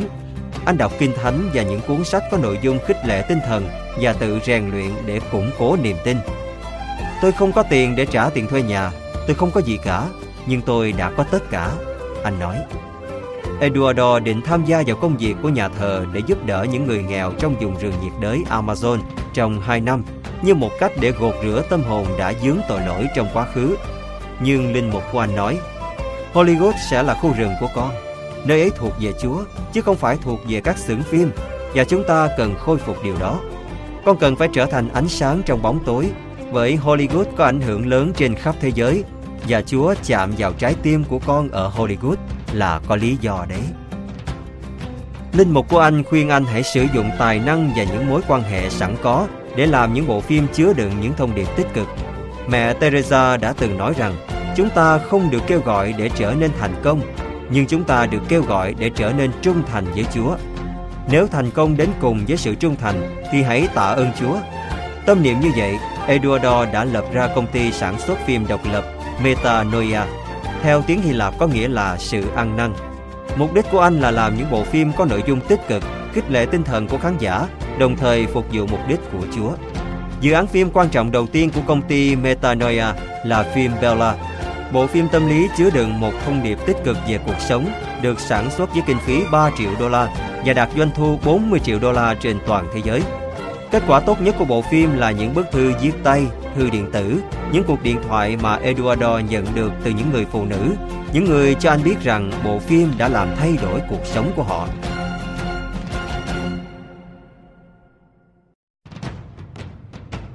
Thêm vào đó, hơn 500 phụ nữ đã liên lạc với nhân viên của Eduardo, nói rằng bộ phim đã thuyết phục họ sinh con thay vì nạo phá thai. Thành công của phim Bella đã cho phép Eduardo thực hiện thêm những bộ phim có thông điệp tích cực. Trong đó có bộ phim mới nhất mang tên Little Boy, cậu bé. Niềm vui của anh tăng lên và niềm đam mê sử dụng tài năng cho mục đích cao cả và tốt đẹp cũng tăng lên. Thành công đáng chú ý nhất của anh có lẽ là tổ chức Tấm áo của niềm tin, một tổ chức thúc đẩy giá trị con người và sự giúp đỡ dành cho những người bất hạnh. Công việc của anh ở tổ chức này gồm các chuyến đi đến những nơi có nhiều người đang gặp khó khăn, trong đó có Sudan, Darfur, Haiti, Peru. Anh cũng tìm thấy niềm đam mê trong việc dẫn dắt những cô gái trẻ tránh xa việc nạo phá thai. Anh tận tâm với việc này đến mức anh đã bắt đầu dùng thời gian rảnh rỗi của mình ở bên ngoài các cơ sở nạo phá thai tại những khu dân cư nghèo nhất của Los Angeles. Ở đó, anh tìm gặp những cô gái và những phụ nữ mang thai, trò chuyện với họ, nói cho họ biết những giải pháp và giúp họ có được sự chăm sóc y tế, thức ăn và việc làm. Những nỗ lực biến niềm tin thành hành động của anh không chỉ dừng ở đó. Thông qua tổ chức tấm áo của niềm tin và qua việc quyên góp không biết mệt mỏi, Eduardo đã xây dựng được một trung tâm y tế ở Los Angeles, một trung tâm chăm sóc sức khỏe chất lượng cao miễn phí cho phụ nữ mang thai và những đứa con chưa chào đời của họ. Trung tâm này được đặt ở khu dân cư Latin, nơi có đến 10 cơ sở nạo thai trong bán kính hơn 1 km. Tôi muốn phát điên và thực sự đau đầu khi thấy nhiều cơ sở nạo phá thai như vậy ở khu dân cư của người Mỹ Latin này. Và sau một năm có mặt ở đó vào các ngày thứ bảy để khuyến khích phụ nữ không nạo phá thai, tôi đã quyết định cung cấp cho họ các điều kiện chăm sóc để giúp họ sinh con và chăm sóc em bé. Anh nói. Eduardo đã vượt qua những trở ngại to lớn để đưa trung tâm y tế này vào hoạt động. Với vai trò là một người quyên góp, tôi vinh dự được góp sức cùng anh trong việc xây dựng trung tâm y tế tấm áo của niềm tin. Một cơ sở y tế có các trang thiết bị đạt tiêu chuẩn quốc gia và một đội ngũ y bác sĩ tuyệt vời. Eduardo cho thiết kế cơ sở này giống như một trung tâm thẩm mỹ y khoa. Vậy nên khi phụ nữ đến cơ sở này, họ lập tức cảm thấy thoải mái và được chăm sóc chu đáo. Từ khi đi vào hoạt động, trung tâm này đã cứu được nhiều mạng sống. Eduardo và tôi coi nhau như anh em. Nhưng hồi chúng tôi tham gia diễn xuất trong phim The Butterfly Circus, anh đã phải la toán lên bắt tôi phải thực hiện việc nhổ nước bọt vào anh cho cảnh quay đáng nhớ của chúng tôi. Tôi cứ cố xin đạo diễn hãy dùng kỹ xảo điện ảnh cho cảnh đó. Là một diễn viên chuyên nghiệp, Eduardo đã khích lệ tôi thực hiện việc đó cho đến khi tôi đồng ý.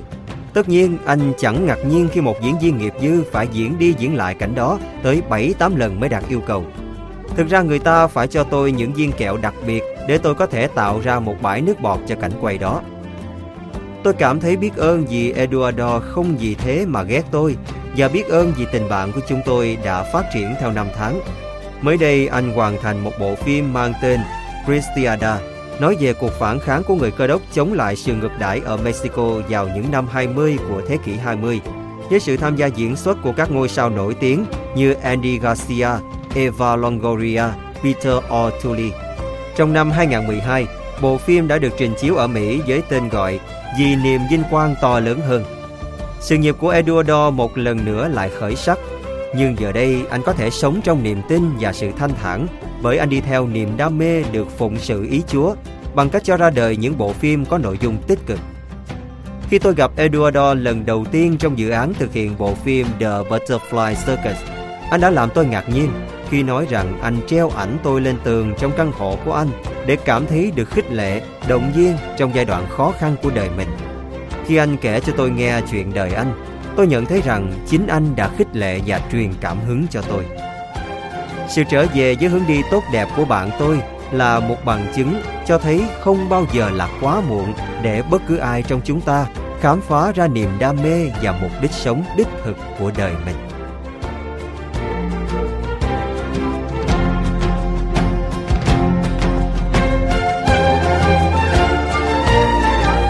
Tác phẩm Đừng bao giờ từ bỏ khát vọng. Tác giả Nick Vujicic. Dịch giả Nguyễn Bích Lan. Sách nói do tuổi trẻ mobile thực hiện được thể hiện qua giọng đọc của Ái Hòa và Nam Dương. Phần 4. Sống có mục đích và đam mê Phần 5. Thể xác yếu ớt, tinh thần mạnh mẽ. Trong cùng một năm, Rachel Wilson ở Grand Brook, thuộc tỉnh British Columbia, Canada, mất mẹ chồng, bà, bố đẻ và chú chó cưng của cô. Điều tích cực duy nhất trong thời gian đó là việc cô đang mang thai đứa con thứ hai. Và đó là một diễm phúc bởi lần có thai này đến dễ dàng sau khi vợ chồng cô đã rất vất vả trong nhiều năm mới có được đứa con đầu lòng. Tháng 11 năm 2007, chỉ hai tháng sau khi cha ruột cô qua đời, kỹ thuật viên siêu âm nói với Rachel và chồng cô rằng thai nhi 20 tuần tuổi trong bụng cô có nhiều biểu hiện bất thường. Một chuyên gia X-quang được mời tới và sau khi kiểm tra kỹ hơn, ông nói với vợ chồng cô rằng đứa trẻ trong bụng cô có vẻ như không có tay và chân của nó ngắn hơn nhiều so với chân của thai nhi bình thường ở cùng giai đoạn phát triển. Trong cơn nức nở, tôi lao về nhà và vào Google gõ mấy từ khóa trẻ không tay không chân. Rachel kể lại, trên màn hình hiện ra ảnh của một đứa bé trai tóc vàng có khuôn mặt dễ thương, không có chân, không có tay, đang ngậm vú cao su. Tôi bắt đầu đọc về cậu bé đó. Người khi ấy đã trở thành một chàng thanh niên ngoài 20 tuổi. Và tôi xem tất cả những video có thể tìm thấy trên mạng Internet về chàng thanh niên ấy. Tôi đã không thể nào rời mắt khỏi màn hình. Tôi xem tới 10-15 cái video clip và khi tôi xem hết clip này đến clip khác, tôi cảm thấy bình tâm hơn. Những ý nghĩ đầy sợ hãi và tiêu cực đã tấn công cô lúc ban đầu dần dần được thay thế bởi những ý nghĩ tích cực, chứa đựng niềm hy vọng. Nếu chàng trai không chân không tay này vẫn sống ổn, thì con mình cũng sẽ ổn thôi.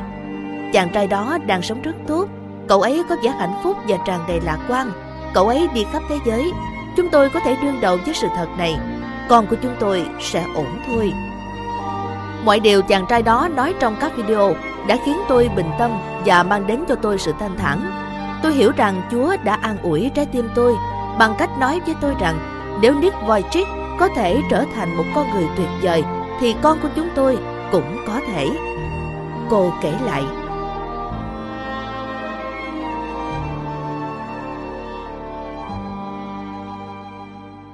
Dần, cậu bé tóc vàng dễ thương đó chính là tôi, dù bạn có tin hay không. Cảm ơn Rachel, ít nhất là có hai chúng ta nghĩ rằng tôi dễ thương. Sau khi tìm thấy bức ảnh của tôi hồi nhỏ, đọc những thông tin và xem các video của tôi, Rachel và chồng chị, Greg Wilson, ý thức được rằng đứa con sắp chào đời của họ có thể sống một cuộc sống bình thường, thậm chí một cuộc sống tốt đẹp. Vậy nên khi bác sĩ của họ gợi ý rằng họ có thể bỏ cái thai, họ đã trả lời, không, tuyệt đối không. Tôi nghĩ lúc đó tôi đã nói không mà không cần phải suy nghĩ một giây. Rachel nói, chúng tôi đã chờ đợi 10 năm trời tôi mới có thể mang thai đứa con gái đầu lòng, Georgia, và bây giờ tôi không thể chịu nổi ý nghĩ giết chết đứa con tôi đang mang trong bụng, bé Brooke. Có thể trong con mắt người đời, con tôi không hoàn hảo, nhưng trong mắt chúng tôi nó vẫn tuyệt vời với mọi đứa trẻ khác. Chúng tôi hiểu rằng đứa con này có mặt trên đời là có lý do, lý do của Chúa, không phải lý do của tôi. Rachel và Greg quyết định rằng họ sẽ nuôi nấng kiệt tác bé bỏng của họ như cha mẹ đã nuôi nấng tôi. Khi Brooke chào đời, gia đình em không chỉ được chuẩn bị tinh thần mà họ còn cảm thấy phấn khởi và hạnh phúc. Chúng tôi đã tổ chức ăn mừng. Rachel nói, bệnh viện phải hạn chế người ra vào sản khoa bởi vì có tới 35 người thân và bạn bè của chúng tôi tới thăm, tặng hoa tặng quà cho tôi. Hai năm sau ngày Brooke chào đời, tôi gặp cô bé và cha mẹ cùng chị gái của cô.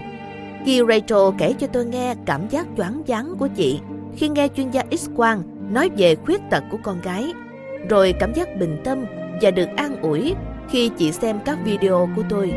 Tôi rất xúc động và cảm thấy biết ơn đến mức không thể ngăn được những giọt nước mắt trào ra. Sau khi tôi chào đời, cha mẹ tôi không có được một người nào từng phải đương đầu với hoàn cảnh tương tự để có thể an ủi và động viên họ. Nhưng từ khi tôi gặp gia đình Wilson, cha mẹ tôi đã luôn ở bên họ, chia sẻ những trải nghiệm và hướng dẫn họ cách nuôi nấng một đứa con không chân không tay. Thật tuyệt vời khi chúng tôi có thể giúp đỡ gia đình họ và cô con gái đáng yêu của họ, cô bé mà vào tháng 2 năm 2012 được tròn 4 tuổi. Con bé giống y như Nick, ngoại trừ một điều, nó là con gái. Mẹ cô bé nói, Nick và con gái tôi đều có lòng quyết tâm, tấm lòng yêu thương và sự ấm áp trong trái tim, cũng như thái độ nhiệt tình và vui vẻ đối với cuộc sống. Điều đôi khi khiến cho mọi người kinh ngạc. Nhưng điều tuyệt vời nhất là cảm giác được ôm hai người đó. Khi bạn ôm Nick và Brooke, bởi vì hai người không có tay, bạn cảm thấy được ở gần trái tim họ hơn.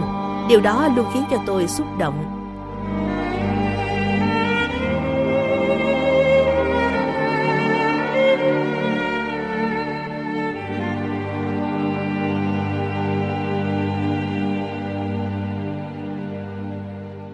tìm sự an ủi thay vì chìm trong tuyệt vọng. Cha của Brooke là một tấm gương mà tôi đã may mắn được thấy nhiều lần ở các cá nhân và các gia đình phải đương đầu với khuyết tật hoặc bệnh tật. Thay vì tức giận hoặc cay đắng về tình trạng khuyết thiếu chân tay và những thách thức về thân thể khác khiến cho gia đình gặp khó khăn về kinh tế, Greg Wilson đã đến gần Chúa hơn bao giờ hết. Trước kia tôi không chăm đi nhà thờ và cũng không phải là người có đức tin sâu sắc. Nhưng chúng tôi đã đặt tên con gái của mình là Brooke Diana Grace Wilson theo ân phước của Chúa.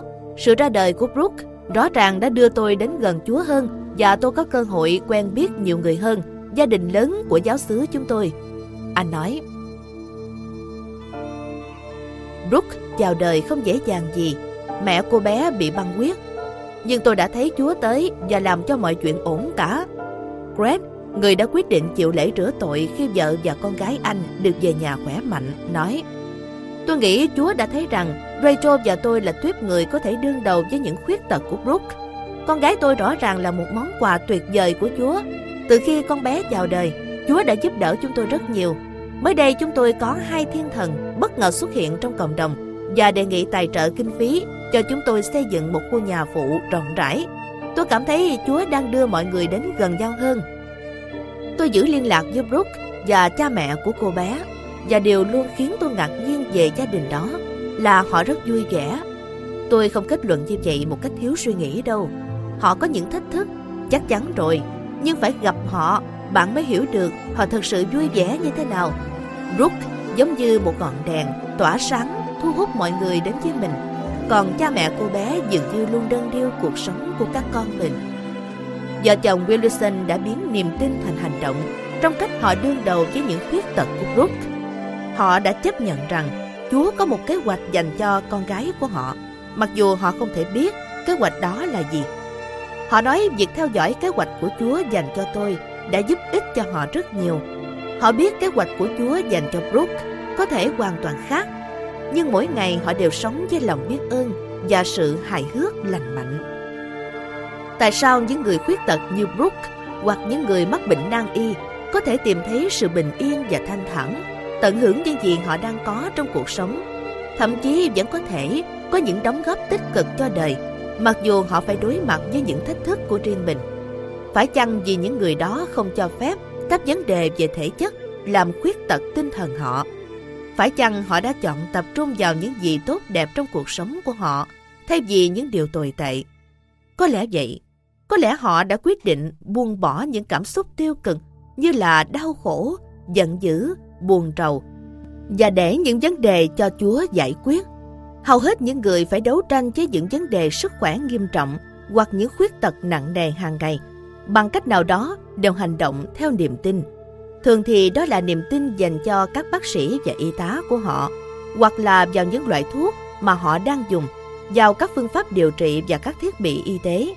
Chấp nhận sự chăm sóc y tế có thể được coi là một biểu hiện cho thấy bạn có niềm tin. Chúa đã mang đến cho bạn cơ hội được hưởng sự phục vụ của những con người tài năng, có chuyên môn. Nếu bạn khát nước, hiển nhiên bạn muốn làm dịu cơn khát, nhưng chắc chắn bạn sẽ dễ dàng chấp nhận một cốc nước được đưa cho bạn bởi một bàn tay ân cần, có đúng không? Điều đó cũng giống như việc Chúa dẫn dắt bạn đi đến những quyết định khi bạn có niềm tin vậy. Bạn không nhất thiết phải là một người sùng đạo mới có thể biến niềm tin thành hành động.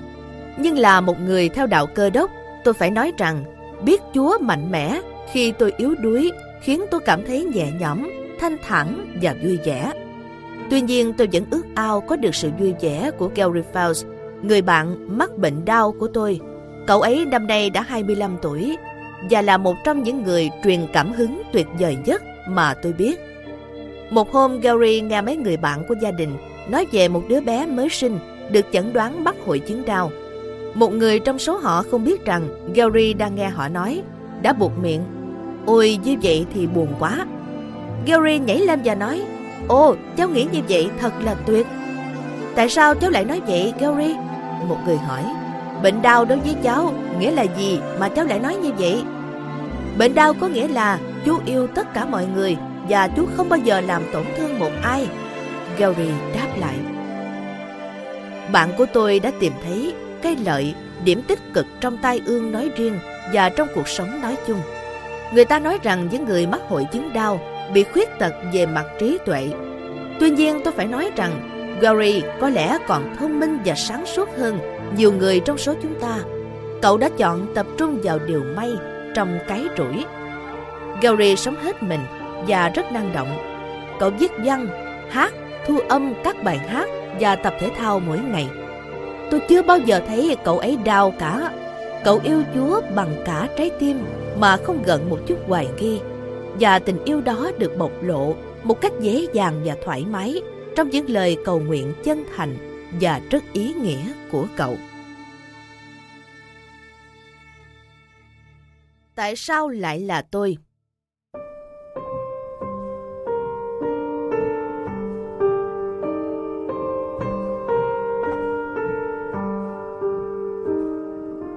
Giống như hầu hết mọi người khuyết tật hoặc những người có vấn đề nghiêm trọng về sức khỏe, trong suốt một thời gian dài, tôi cứ đau đáu với câu hỏi Tại sao Chúa giàu lòng yêu thương lại đặt gánh nặng này lên tôi? Đó là một câu hỏi tự nhiên và là một câu hỏi quan trọng. Nếu Chúa yêu mỗi người và tất cả mọi người, thì tại sao người lại cho phép bất cứ ai cũng có thể bị bệnh tật đau đớn, thậm chí bệnh nguy hiểm chết người tấn công? Tại sao người lại để cho nhiều người, đặc biệt là các trẻ em phải chịu đau đớn? Hãy nhìn xa hơn, làm thế nào Chúa, đấng linh thiêng yêu tất cả mọi sự sáng tạo của người, lại để cho những bi kịch như tai nạn giao thông thảm khốc, động đất, sóng thần, chiến tranh gây thương tật và giết hại con người. Những chuyện bom đạn bắn giết đâm chém, những vụ tấn công đầy bạo lực và những sự kiện đau thương khác xảy ra quá phổ biến thì sao? Tôi đã hỏi những câu hỏi đó khi tôi còn nhỏ, cố hiểu các cách của Chúa và cũng đã nhiều lần nhiều người tìm đến tôi cũng đã hỏi những câu hỏi đó. Sự khuyết thiếu chân tay của tôi đã đưa nhiều người khuyết tật đến với tôi và nhiều người trong số họ đã hỏi rằng tôi trả lời những câu hỏi đó như thế nào. Thường thì những người đó có những thách thức lớn hơn nhiều so với những thách thức của tôi. Chẳng hạn như bệnh sơ nang, ung thư, bại liệt, mù lòa. Hầu hết họ đều tìm kiếm câu trả lời từ phía tôi cho câu hỏi Tại sao lại là tôi? Nhưng trong một số trường hợp, Họ tự đưa ra câu trả lời của riêng mình. Tôi đã nhận được một bức thư điện tử từ một thanh niên trẻ tên là Jason.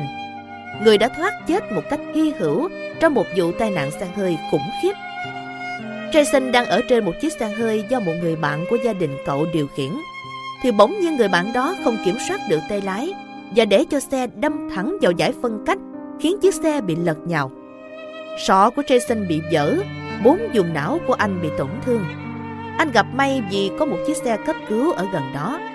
Jason đã phải phẫu thuật để loại bỏ một phần sọ bởi não của anh bị sưng. Anh bị hôn mê suốt hai tuần liền. Khi tỉnh lại, nửa người bên phải của anh bị liệt và anh gặp khó khăn về nói và khứu giác của anh bị tổn thương.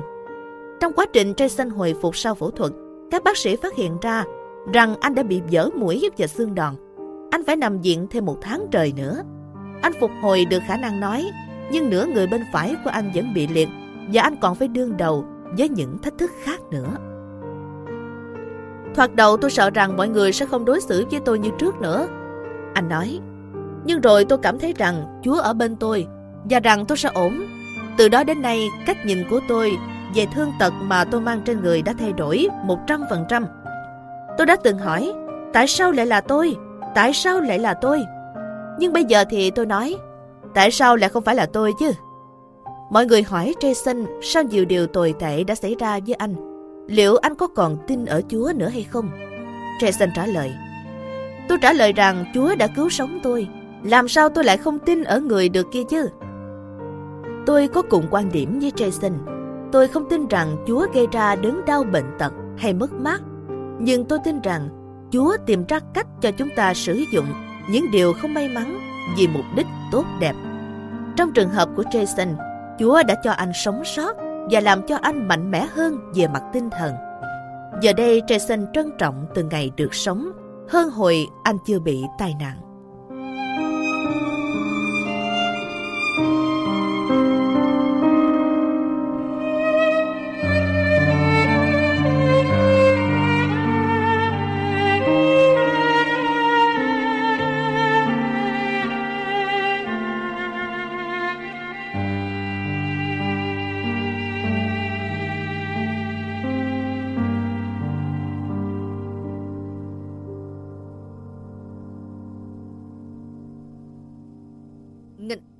Tạo ra sức mạnh. Tôi luôn tin rằng thách thức xuất hiện để làm cho chúng ta trở nên mạnh mẽ. Trong những năm gần đây, những dạng nghiên cứu trong lĩnh vực tâm lý sức khỏe đã phát hiện ra điều này qua những cuộc nghiên cứu được thực hiện đối với những người đã trải qua sự căng thẳng ghê gớm hoặc chấn động tinh thần thuộc nhiều dạng, từ bệnh tật hiểm nghèo, những sự kiện thảm khốc đến chấn động do mất người thân.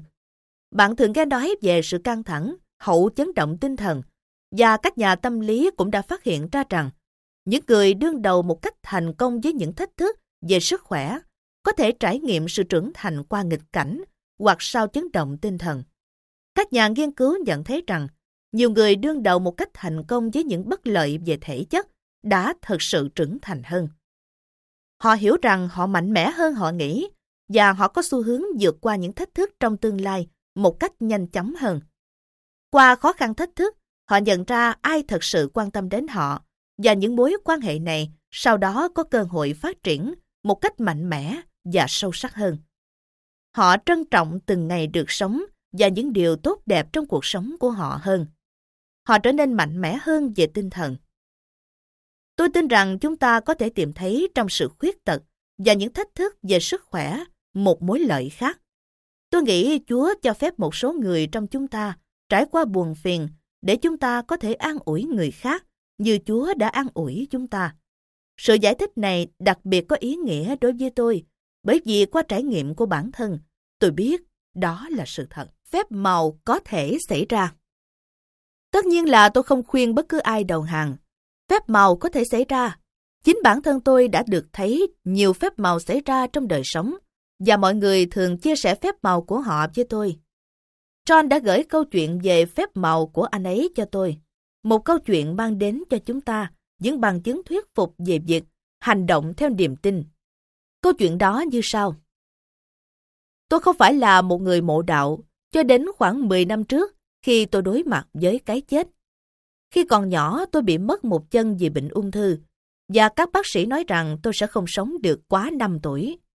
Tôi đã phá vỡ tiên lượng của họ và vào ngày 6 tháng 5 này, tôi tròn 37 tuổi. Nhưng sống được như vậy không dễ dàng gì. Cứ vài năm bệnh ung thư của tôi lại tái phát và năm ngoái nó trở nên trầm trọng hơn bao giờ hết. Các bác sĩ nói rằng tôi sẽ chết trong vòng một năm, trừ khi tôi tuân thủ phương pháp chữa trị bằng hóa chất một cách nghiêm ngặt. Ngay lập tức tôi ngắt lời họ, và tôi nói rằng tôi muốn chết, rằng tôi đã mệt mỏi lắm rồi. Bệnh ung thư đã cướp đi sự sống của mẹ, hai chị gái và ba người anh trai của tôi. Vậy nên tôi biết, một ngày nào đó, nó cũng sẽ giết chết tôi. Tôi đã sẵn sàng cho sự kết thúc.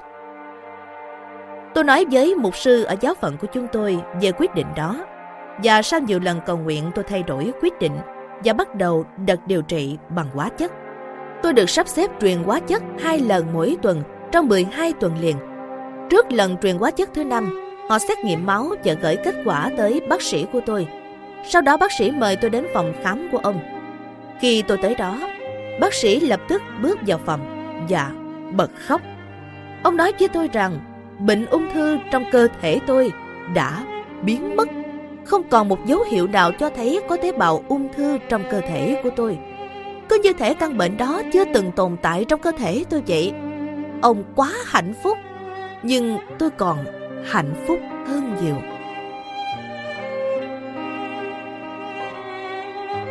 Cứ ba tháng tôi lại đi kiểm tra sức khỏe, và cho đến nay mọi chuyện đều tốt.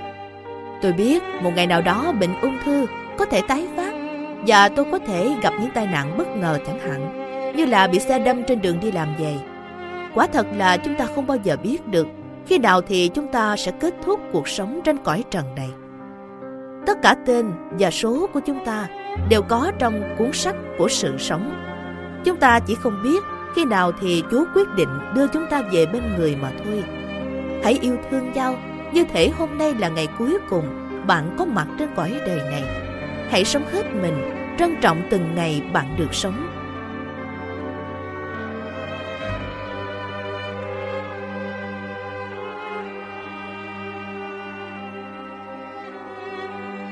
Câu chuyện của John và của nhiều người khác mà tôi từng được nghe là bằng chứng cho thấy phép màu có thể xảy ra. Đó là lý do tại sao tôi vẫn giữ một đôi giày ở trong tủ. Biết đâu đấy, một ngày nào đó phép màu sẽ xảy ra với tôi và tôi có chân để đi giày. Bạn hãy hành động theo niềm tin bằng cách đặt nó vào tay Chúa và thỉnh cầu người giúp đỡ. Cầu nguyện cho phép màu xảy ra. Nhưng nếu một phép màu không tới thì bạn vẫn có thể là một ngọn đèn tỏa sáng trên đời cho những người khác. Cho đến nay tôi chưa nhận được phép màu khiến tôi có chân có tay mà tôi hằng tìm kiếm. Nhưng tôi đã được trải nghiệm niềm vui, sự bình yên và chân lý của niềm tin kỳ diệu. Điều đó còn hơn cả một phép màu khiến cho một căn bệnh được chữa khỏi. Suy cho cùng bạn có thể được chữa khỏi bệnh ung thư, nhưng có thể dù được chữa khỏi bệnh, bạn vẫn bất hạnh không biết quý trọng mọi thứ trên đời này. Phải nói thật rằng nhờ có niềm tin, tôi đã có cái diễm phúc được chứng kiến những cuộc đời quanh tôi thay đổi một cách tích cực. Điều này thật tuyệt vời. Bạn có thể hãnh diện rằng bạn có đầy đủ chân tay, nhưng mỗi ngày tôi đều hãnh diện vì mình không có chân tay. Phép màu tuyệt vời nhất là sự biến đổi từ bên trong con người chúng ta.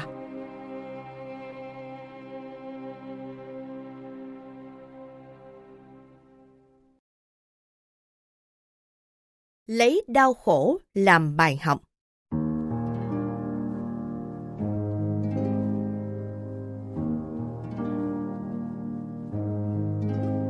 Từ trải nghiệm của bản thân, tôi biết rằng việc chịu đựng khuyết tật, bệnh tật hoặc thương tật có thể khuấy lên nỗi sợ hãi trong chúng ta.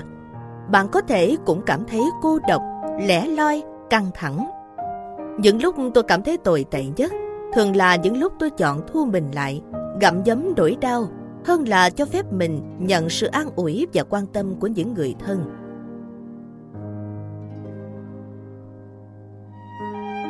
Tôi khuyên bạn chớ có mắc phải sai lầm đó. Nếu trong cuộc sống có những người sẵn sàng ở bên bạn để chia sẻ, thì bạn hãy chấp nhận sự giúp đỡ của họ với sự hòa nhã và lòng biết ơn.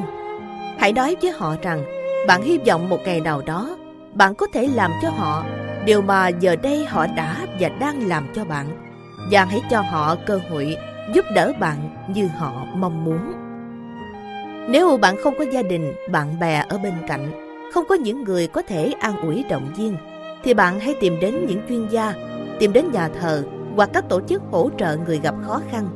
Các bác sĩ và những chuyên gia chăm sóc sức khỏe có thể giúp bạn tìm ra những nguồn trợ giúp. Có các nhóm trợ giúp dành cho hầu hết những người mắc những căn bệnh phổ biến và có những nhóm trợ giúp có thể giúp bạn đương đầu với bất cứ căn bệnh trầm trọng nào. Một điều tôi muốn nhắc nhở bạn là khi đối mặt với vấn đề nghiêm trọng về sức khỏe, bạn có thể thấy mình hoàn toàn tập trung đương đầu với nó. Vậy nên bệnh tình của bạn và việc làm sao để khỏe mạnh trở lại là tất cả những gì bạn nghĩ tới. Các chuyên gia nói rằng chấp nhận và kiểm soát bệnh tình của bạn là điều quan trọng. Nhưng quan trọng không kém là nhớ rằng bạn vẫn là bạn. Đừng buông bỏ những việc bạn thích làm. Đừng rời xa những người bạn muốn ở bên cạnh. Chỉ vì bạn muốn tập trung toàn bộ tâm trí, khả năng và thời gian cho việc phục hồi sức khỏe.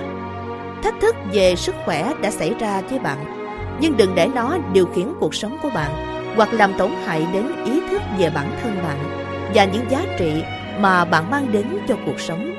Bạn lớn lao và mạnh mẽ hơn thách thức đó rất nhiều. Trong cuộc đời mình, bạn sẽ có những ngày tồi tệ hơn những ngày khác. Bạn có thể có cảm giác đất dưới chân mình sụp xuống trước khi bạn có thể bước về phía trước. Có thể ngay lúc này đây, bạn đang bị chi phối bởi nỗi đau thể xác, nhưng về tinh thần và cảm xúc thì bạn đừng đầu hàng. Hãy mạnh mẽ trong niềm tin và sự lạc quan. Hãy duy trì sự vui vẻ, hài hước và mỗi ngày hãy hướng tới những lúc bạn tìm thấy sự bình yên và niềm vui. Cho dù nó đơn giản, chỉ là những phút yên tĩnh của buổi sáng sớm hay niềm vui được sống thêm một ngày nữa dù hoàn hảo hay không hoàn hảo để chia sẻ với những người bạn yêu thương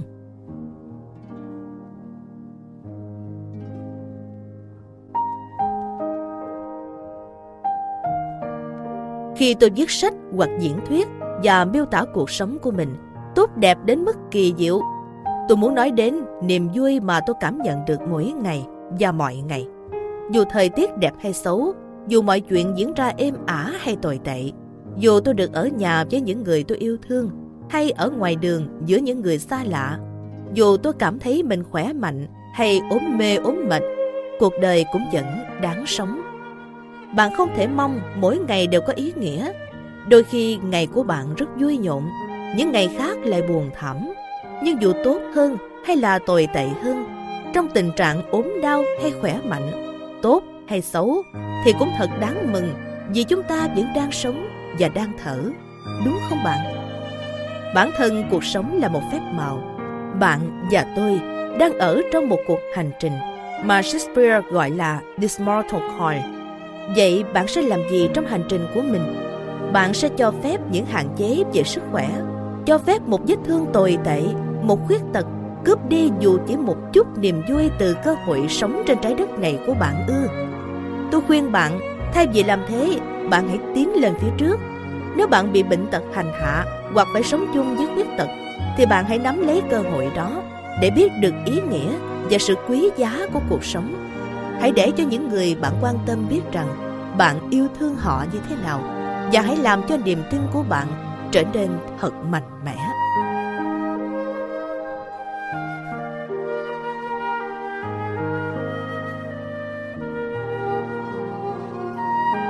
luôn có khả năng Chúa đặt thách thức này lên cuộc sống của bạn để làm cho bạn trở nên mạnh mẽ hơn, biết yêu thương mọi người hơn, can đảm hơn, giàu lòng quyết tâm và giàu niềm tin hơn. Vậy nên, hãy tận dụng cơ hội đó để vươn lên. Thể xác của bạn có thể yếu ớt, nhưng bạn vẫn có thể để cho trí tưởng tượng và tinh thần của mình đưa bạn đi đến bất cứ nơi đâu bạn muốn. Có thể bạn quá bận không thể nâng cấp tài khoản của niềm tin, củng cố thanh danh, dọn dẹp những cành khô. Đó là lúc bạn nên đọc những cuốn sách hỗ trợ tinh thần của bạn, trong khi các y bác sĩ chữa bệnh cho bạn. Bản thân bạn cũng hãy tự chữa trị cho mình và làm cho những phần mà các y bác sĩ không thể chạm tới được trở nên mạnh mẽ hơn. Hãy xác định rằng, cho dù điều gì xảy ra với thể xác của bạn chăng nữa, phần còn lại của bạn, trí óc, tinh thần và tâm hồn sẽ vượt qua thách thức sẽ phục hồi và được cải thiện.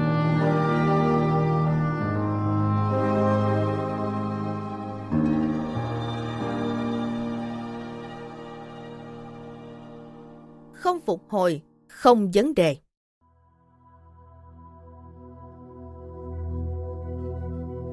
Tất nhiên là nếu bạn mắc bệnh hiểm nghèo hoặc phải sống chung với khuyết tật nặng nề như khuyết tật của tôi thì sẽ không có sự phục hồi. Có những người phải sống chung với bệnh tật hoặc khuyết tật suốt cuộc đời. Bạn có thể cứu mình khỏi tình trạng chìm đắm trong cảm giác tủi thân, tự ti, cay đắng, giận dữ hoặc là chấp nhận thách thức và tận dụng một cách tối đa cơ hội để làm những gì tốt nhất có thể trong khi thời gian trôi đi. Tôi đã nhận được sự chú ý và sự đánh giá cao nhờ cái cách tôi lựa chọn để sống và phục vụ người khác. Mặc dù tôi không có chân không có tay, nhưng trong cuộc đời cũng còn có rất nhiều người khác đang âm thầm đối mặt với những thách thức về bệnh tật, với sự biết ơn, lòng can đảm và niềm tin có sức lan tỏa.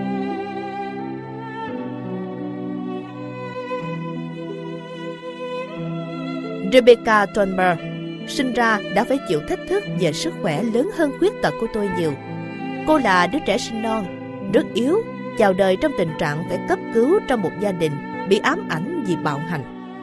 Khi chào đời cô nặng chưa tới 1,5 kg, nhưng theo bản năng cô đã níu chặt lấy sự sống. Mỗi ngày cô sống dường như lại mang đến cho cô nhiều thách thức hơn. Cuối cùng Rebecca được chẩn đoán là bị bại não thể liệt cứng. Cha mẹ cô liên hôn, nhưng mẹ cô Lorena đã truyền cho Rebecca nhận thức rằng Chúa luôn yêu thương cô. Tràn đầy niềm tin, Rebecca lớn lên với một tinh thần lạc quan và thái độ vui vẻ đến đáng kinh ngạc. Thay vì cảm thấy mình giống một nạn nhân, cô trở thành người chiến thắng những thách thức và là người có thể chữa lành vết thương cho những người khác. Khi còn đang học phổ thông, cô đã tổ chức chiến dịch quyên góp để giúp đỡ những người tị nạn ở Afghanistan. Cô đi quyên góp bằng xe ba bánh và cô đi đủ xa để quyên góp được 15.000 đô cho mục tiêu trên. Để thực hiện một dự án của lớp mình ở trường trung học, Rebecca đã hợp tác với tổ chức mang tên Wheels for the World, xe lăn cho thế giới, và thực hiện việc thu thập những chiếc xe lăn đã qua sử dụng, cũng như những trang thiết bị y tế khác để tặng cho các nạn nhân của trận động đất ở Haiti năm 2010. Thái độ tích cực và lòng nhiệt tình của cô đã mang đến cho cô rất nhiều bạn mới ở trường học.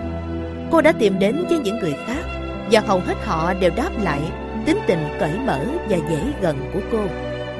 Nhưng rồi Rebecca cũng phải trải qua những thách thức, giống như những thách thức mà tôi đã gặp phải khi ở tuổi của cô. Những năm của tuổi mới lớn là giai đoạn đầy thách thức đối với bất cứ ai và giai đoạn đó đặc biệt khó khăn đối với những người khuyết tật như chúng tôi. Khi tinh thần và thể xác của bạn tiến tới sự trưởng thành và thay đổi nhanh chóng, có những thay đổi về hóa học xảy ra trong cơ thể và những thay đổi đó góp phần làm gia tăng cảm xúc. Đó là một môi trường không ổn định bởi vì các bạn học và bạn bè của bạn nói chung cũng đang trải qua những sự thay đổi tương tự. Ai cũng cố xác định xem mình có hợp với xung quanh hay không, mình hợp với nơi nào và tương lai của mình sẽ ra sao. Ở cái tuổi đó tôi hiểu ra rằng có những điều các bạn học của tôi có thể làm nhưng tôi không thể. Dù tôi có quy động toàn bộ lòng quyết tâm và niềm tin trong tôi, tôi cũng phải chịu đựng sự bắt nạt, sự thô tục và tàn nhẫn của những học sinh khác trong suốt những năm tôi ở tuổi mới lớn. Mặc dù đó thường chỉ là những lời bình phẩm thiếu suy nghĩ hoặc sự gây cười lố bịch của ai đó, tôi đã phải đấu tranh để vượt lên cảm giác bị tổn thương và thiếu tự tin. Rebecca đã trải qua những thách thức tương tự. Việc bước vào trường trung học mang đến cho cô những niềm vui mới, những người bạn mới, những thách thức mới, cũng như cảm giác tăng lên về sự khác biệt của mình so với những người đồng trang lứa. Thái độ vui vẻ của cô đã kéo các bạn chung lớp đến với cô. Nhưng có một số người không thoải mái trước sự có mặt của cô. Một số người đưa ra những lời bình phẩm, gây tổn thương hoặc từ chối nỗ lực kết bạn của cô.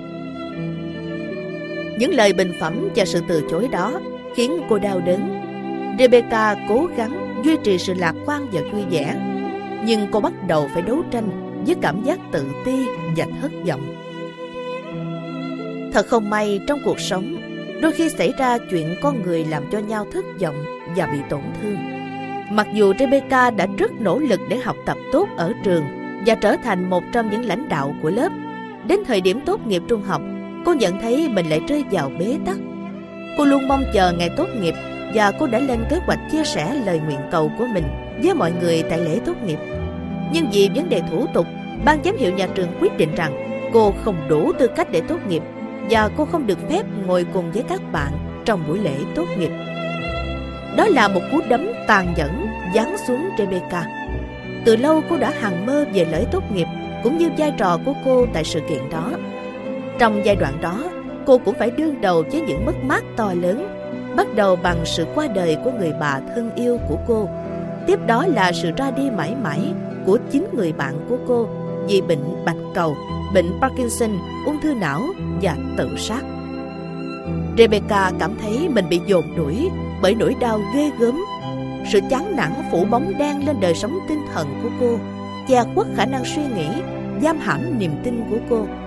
Kẻ thù của tâm hồn cô giành được thế đứng vững chắc. Cô gái trẻ năng động và sôi nổi đã dành nhiều thời gian để tìm ra nhiều cách giúp đỡ người khác, bỗng mất đi tất cả sự quan tâm dành cho cuộc sống của mình. Mỗi ngày đối với cô dường như lại u ám hơn ngày đã qua. Những giọng nói tiêu cực ám ảnh ý nghĩ của cô. Mi là một gánh nặng, không ai thật sự quan tâm đến Mi hết. Tất cả mọi người chỉ thương hại một đứa con gái tàn tật như Mi thôi. Cô đã bị thôi thúc bởi ý định tự sát. Một hôm cô thấy mình đứng nhìn trân trân vào ngăn để dao kéo trong bếp và nghĩ đến một kế hoạch tự sát trong khi mẹ cô vắng nhà. Những người thân yêu của Rebecca cố gắng cứu cô khỏi sự tuyệt vọng. Mẹ cô khăng khăng rằng cô nên đi nhà thờ vào ngày Chủ nhật. Thường thì Rebecca là người đầu tiên ra khỏi cửa để đi lễ nhà thờ. Giờ đây thậm chí cô còn không muốn ra khỏi giường nữa. Mẹ cô cố thúc giục cô. Bà chắc chắn rằng Chúa vẫn ở bên Rebecca. Cô cần phải có mặt trong ngôi nhà của Chúa, giữa những người của Chúa. Bà Lorena đã giúp Rebecca ra khỏi giường giúp cô thay quần áo và giúp cô ngồi vào xe lăn. Họ lái xe tới nhà thờ. Rebecca vẫn im lặng, chìm trong tâm trạng ủ ê. Khi họ bước vào thánh đường, mẹ cô đưa tay với lấy một tập thông tin của nhà thờ. Một tờ giấy rơi ra khỏi tập thông tin đó, tờ thông báo về một sự kiện. Mẹ của Rebecca nhìn thấy một khuôn mặt quen quen trên tờ thông báo. Đó là một người mà trước khi vào tình trạng chán nản này, con gái bà thường ngắm nhìn để được truyền cảm hứng. Nước mắt lưng trọng, bà Lorena đưa cho Rebecca tờ thông tin có ảnh của tôi cùng với thông báo cho biết rằng tôi sẽ đến diễn thuyết tại lễ tốt nghiệp ở trường của cô, buổi lễ mà cô không được tham gia. Con vẫn nghĩ rằng Chúa đã quên con sao? Lorena hỏi con gái. Rebecca thường xem các video của tôi và cô thường cầu nguyện rằng một ngày nào đó cô sẽ được gặp tôi bởi vì cô cũng nuôi trong lòng ước mơ chia sẻ niềm tin và truyền cảm hứng cho người khác. Nhiều người nói với tôi rằng chỉ riêng hình ảnh của tôi thôi đã có thể tạo ra những ảnh hưởng đối với người khác. Không phải lúc nào tôi cũng chắc chắn rằng người ta nói thế là muốn nói tới ảnh hưởng tốt. Nhưng trong trường hợp này thì quả là tốt thật. Lần đầu tiên trong nhiều tháng trời, Rebecca cảm thấy nhẹ nhõm trong lòng. Cảm giác thanh thản tràn về xua đi những ý nghĩ tiêu cực và cảm giác tuổi thân. Cô nói với mẹ rằng cô muốn dự buổi lễ tốt nghiệp. Sau khi tôi thực hiện bài diễn thuyết ngày hôm đó, Rebecca và mẹ của cô đã tới nói chuyện với tôi. Bà Lorena kể với tôi về cuộc đấu tranh của con gái bà. Vậy nên tôi đã cùng cầu nguyện với Rebecca và chúng tôi dành vài phút nói chuyện riêng với nhau. Cô bé chia sẻ với tôi những điều đang đè nặng lên trái tim cô. Tôi hiểu Tôi nói với cô rằng tôi đã từng trải qua chuyện đó. Tại sao đấng sáng tạo lại tạo ra tôi với hình hài không chân không tay? Tại sao người lại đặt tôi vào vị trí của người nói chuyện mang hy vọng đến cho cô gái đặc biệt đang bị tổn thương này? Tôi mong đến ngày tôi có thể gặp Chúa để hỏi những câu hỏi này. Hoặc có thể tới lúc đó lý do của người không còn quan trọng nữa. Chỉ kết quả là quan trọng mà thôi. Tôi vui mừng khôn tả thông báo với bạn rằng một năm sau đó năm 2010, Rebecca đã tốt nghiệp trung học. Theo đề nghị của các bạn cùng lớp, cô đã chia sẻ lời cầu nguyện về sự cống hiến của mình trong lễ tốt nghiệp. Bạn có thể dám chắc rằng cô đã chạm đến nhiều trái tim trong ngày hôm ấy và những ngày sau đó. Cô đã hành động theo niềm tin của mình thông qua tổ chức phụng sự Chúa, tổ chức phi lợi nhuận của cô và thông qua những việc làm giúp người khác thực hiện mục đích của Chúa trong cuộc sống của họ. Rebecca, người đã có lúc cần được an ủi, giờ đây trở thành nguồn an ủi đối với nhiều người. Cô đem đến cho các cá nhân và các gia đình đang phải đương đầu với khuyết tật sự hướng dẫn và khích lệ. Bằng cách hành động theo sự mách bảo của trái tim, cô đã đến được với những số phận đang đau khổ, mang đến cho họ tình yêu và sức mạnh tạo ra sự thay đổi.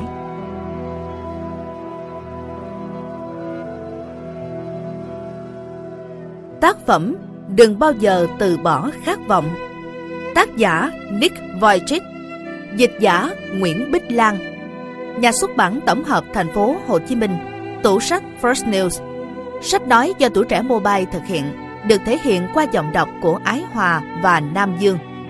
Phần 5. Thể xác yếu ớt, tinh thần mạnh mẽ.